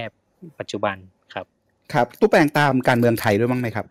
อ่าตามครับ ตอนนี้ก็กลุ่มกำลังฮิตก็คือยกย้ายใช่ไหมครับ ครับโอ้โหแสดงว่าตามละเอียดด้วย แล้วมองการเมืองไทยแล้วเห็นอะไรบ้างครับเนี่ย ในฐานะคนที่มองมาจากข้างนอก เอาง่ายๆพระสงฆ์พม่าเอาเอาเปรียบง่ายๆนะครับ พระสงฆ์พม่ากับพระสงฆ์ไทยก็คือ ไม่ว่าจะเป็นการยศถาบรรดาศักดิ์ที่พม่าจะแตกต่างกับที่ไทยที่ไทยอะอาจจะมีการอะไรเรียกปัจจัยก็อันนี้อันนี้ที่ที่ฟังมานะครับอ่า ปัจจัยแต่ที่พม่าต้องสอบอย่างเดียวครับ ครับถ้าถ้าใครไม่สอบก็อาจจะไม่มียศ หรือว่าถ้าอยากมีผลงานจริง ๆ ก็ต้องอายุง่ายๆคือ อายุต้องสี่สิบสี่สิบขึ้นไปอะครับ ประมาณยี่สิบพรรษาขึ้นไป ครับมันมันมันแตกต่างกันตรงนี้ หรือว่าอาจจะมีการปกครองอาจจะแตกต่างกันก็เลยมันแตกต่างกันคิดตรงนี้ครับครับครับ ครับเรื่องพระกับการเมืองนี้ก็จริงๆ คุยกันได้อีกเป็น episode เหมือนกันนะครับ เอาไว้วันหลังเราวันหลังเราจัดคุยเรื่องนี้กันครับ คุณเบนครับครับครับน่าสนใจครับขอขอพักอีกสามข้อนะครับ คือพม่าณตอนนี้ทำไมถึงใช้ได้ เพราะว่ามีข่าวออกมาว่าทำไมเขาปล่อยมาเน็ตมือถือนะครับ หมายถึงเน็ตมือถือ mobile data เนี่ยครับเขาอยากเรียกคนออกมาแสดงกับแสดงความคิดเห็นกับการเมือง เพื่อที่เขาจะได้จับคนเพิ่มเพิ่มเติม ราะว่ามีบางคนออกมาหลังจากที่เน็ตถูกตัดไปก็มีคนที่ไม่สามารถสื่อสารอินเทอร์เน็ตได้ก็เลยไม่มีคนที่จะโพสต์อะไรเกี่ยวกับการเมืองอีก แล้วทีนี้รอดไปเยอะ เมื่อวันก่อนก็มีอะไรอะมีนักสื่อข่าวที่บินเข้าไทยไปประมาณสามสี่คนเหมือนกันครับ ครับนี่อันนี้เพราะว่าอยู่ในแบบวงการก็เลยรู้จัก แล้วก็อีกอย่างก็คืออาเซียนคิดว่า ที่ไม่ลงรายละเอียดหรือว่าที่จริงอะ ถ้าอยากจับเวียงไหลก็จับได้ เพราะว่าเขาไปไปชมแล้วใช่ไหมจับจับตัวเขาแต่คิดว่าเขาอันนี้ส่วนตัวคิดนะครับ เขากลัวพม่าจะเดินกว่าในในประเทศอื่นในอาเซียนหรือเปล่าก็เลยไม่สนจะจะพูดว่ายังไงเลยครับ ก็อาจจะส่วนหนึ่งแล้ว ข้อที่สามก็คืออ่าอันนี้ผักถึงรัฐบาล ไทยชุดนี้นะครับ ถ้ากลัวเสียผลประโยชน์อาจจะผลอ่าผลประโยชน์ที่จะตามมาอาจจะร้ายแรงกว่านี้ครับคิดว่าอย่างนั้นครับครับขอบคุณครับทุกแปลงครับคุณนัตตี้เมื่อกี้เปิดไมค์จะพูดอะไรไหมครับอ๋อค่ะจะขออนุญาต clarify เรื่องสัญญาณมือถือนิดนึงอะค่ะพอดีว่าเอ่อลูกค้าเป็นเป็นเป็นเอ่อเป็นค่ายมือถือชื่อดังในพม่านะคะ ก็ก็คือลูกค้าก็ได้แจ้งว่าแบบได้รับคำสั่ง มาจากทางกองทัพนะคะให้ปล่อยตัวตัวสัญญาณอินเทอร์เน็ตมือถือแล้วนะคะแล้วก็ก็คือเอ่ออาจจะไม่ไม่แน่ใจว่าเป็นจะเป็นเหตุผลเดียวกับตัวแบงค์ที่ตัวตัวแบงค์พูดหรือเปล่าแต่ว่าเอ่อเท่าที่ได้รับทราบมาจากทางค่ายมือถือเขาคือคือเขาก็เหมือนทหารนะคะมีความพยายามที่จะเหมือนจะทำให้สถานการณ์แบบกลับมาดีขึ้นแบบเหมือนกลับมาเหมือนเดิมอะไรอย่างเงี้ยค่ะกลับมาพยายามให้ให้แบบว่าเหมือนดูเหมือนว่าสถานการณ์จะดีขึ้นโดยการปล่อยสัญญาณอินเทอร์เน็ตนะคะ แล้วก็เพื่อให้มีการแบบเหมือนอใช้ mobile banking ได้อะไรเงี้ยค่ะ แล้วก็มีการพวกใช้พวกแบบ Microsoft Teams ต่างๆ ที่มันที่มันที่มันแบบพวกเป็นเหมือนจำเป็นต่อการทำงานทำธุรกิจอะไรเงี้ยค่ะ ให้มันกลับมาได้ แต่ว่าพวกเอ่อ Facebook อะไรอย่างเงี้ยค่ะ ยังบล็อกอยู่นะคะ ก็คือต้องเข้าผ่าน VPN Facebook เอ่อ IG แล้วก็ Twitter นะคะ ก็ WhatsApp อะไรเงี้ยค่ะก็ยังบล็อกอยู่ค่ะ ก็ยังต้องเข้าผ่าน VPN อยู่ค่ะเอ่อประมาณนี้ค่ะในเรื่องของสัญญาณอินเทอร์เน็ตค่ะ แล้วก็แต่ว่าอินเทอร์เน็ตที่ใช้ได้ตอนนี้ก็คือเป็นอินเทอร์เน็ตไฟเบอร์นะคะ ไฟเบอร์บ้านเท่านั้นนะคะแล้วก็ไม่มีตัดช่วงตีหนึ่งถึงเก้าโมงเช้าแล้วค่ะขอบคุณครับคุณนัตตี้ที่ให้ข้อมูลนะครับ แล้วก็ขอบคุณตู้แปลงด้วยนะครับ ที่มาร่วมแบ่งปันกันนะครับเชิญก่อนครับ ครับก็วันนี้ก็จบการสนทนาของเราแล้วนะฮะก็วันนี้เราคุยกันเนื่องในโอกาสครบรอบ3เดือนของรัฐประหารพม่านะครับ แต่ว่าสถานการณ์ในพม่าเนี่ยเรายังคงต้องติดตามจับตามองกันต่อไปนะครับ ส่วนเราเองเราเป็นคนไทย แต่ว่าเราก็สามารถเรียนรู้จากพม่าได้ แล้วก็สามารถถอดบทเรียนได้นะฮะแล้วก็ถึงแม้เราจะเป็นคนไทยก็จริง ไม่ใช่คนพม่าคนไม่ใช่คนพม่าก็จริงนะครับ แต่ว่าเราก็สามารถช่วยได้นะครับ อย่างน้อยก็คือด้วยการ เป็นกำลังใจให้กับประชาชนในพม่าสู้ต่อไปนะครับ แล้ววันนี้ก็ต้องขอขอบคุณทุกท่านที่เข้ามาร่วมรับฟังนะครับ แล้วก็ขอบคุณทั้ง speaker speaker ทั้ง 4 ท่านนะครับ แล้วก็ speaker ทุกคนที่ยกมือขึ้นมาร่วมแลกเปลี่ยนกับเรานะครับ ครับ ก็อยากชวนอ่านงานซีรีส์เรื่องพม่าเรื่องรัฐประหารพม่าในวันโอวันด้วยครับ เรามีงานหลายชิ้นนะครับ ทั้งสัมภาษณ์คนไทยคนพม่า ทั้งที่อยู่ในพม่าและอยู่ต่างประเทศนะครับ คุณเบน ครับครับใช่ครับ เรามีสปอตไลท์ในชื่อว่ารัฐประหารพม่านะครับ เข้าไปติดตามได้ทางเว็บไซต์ของ d 1 0 1 w o r l d นะครับ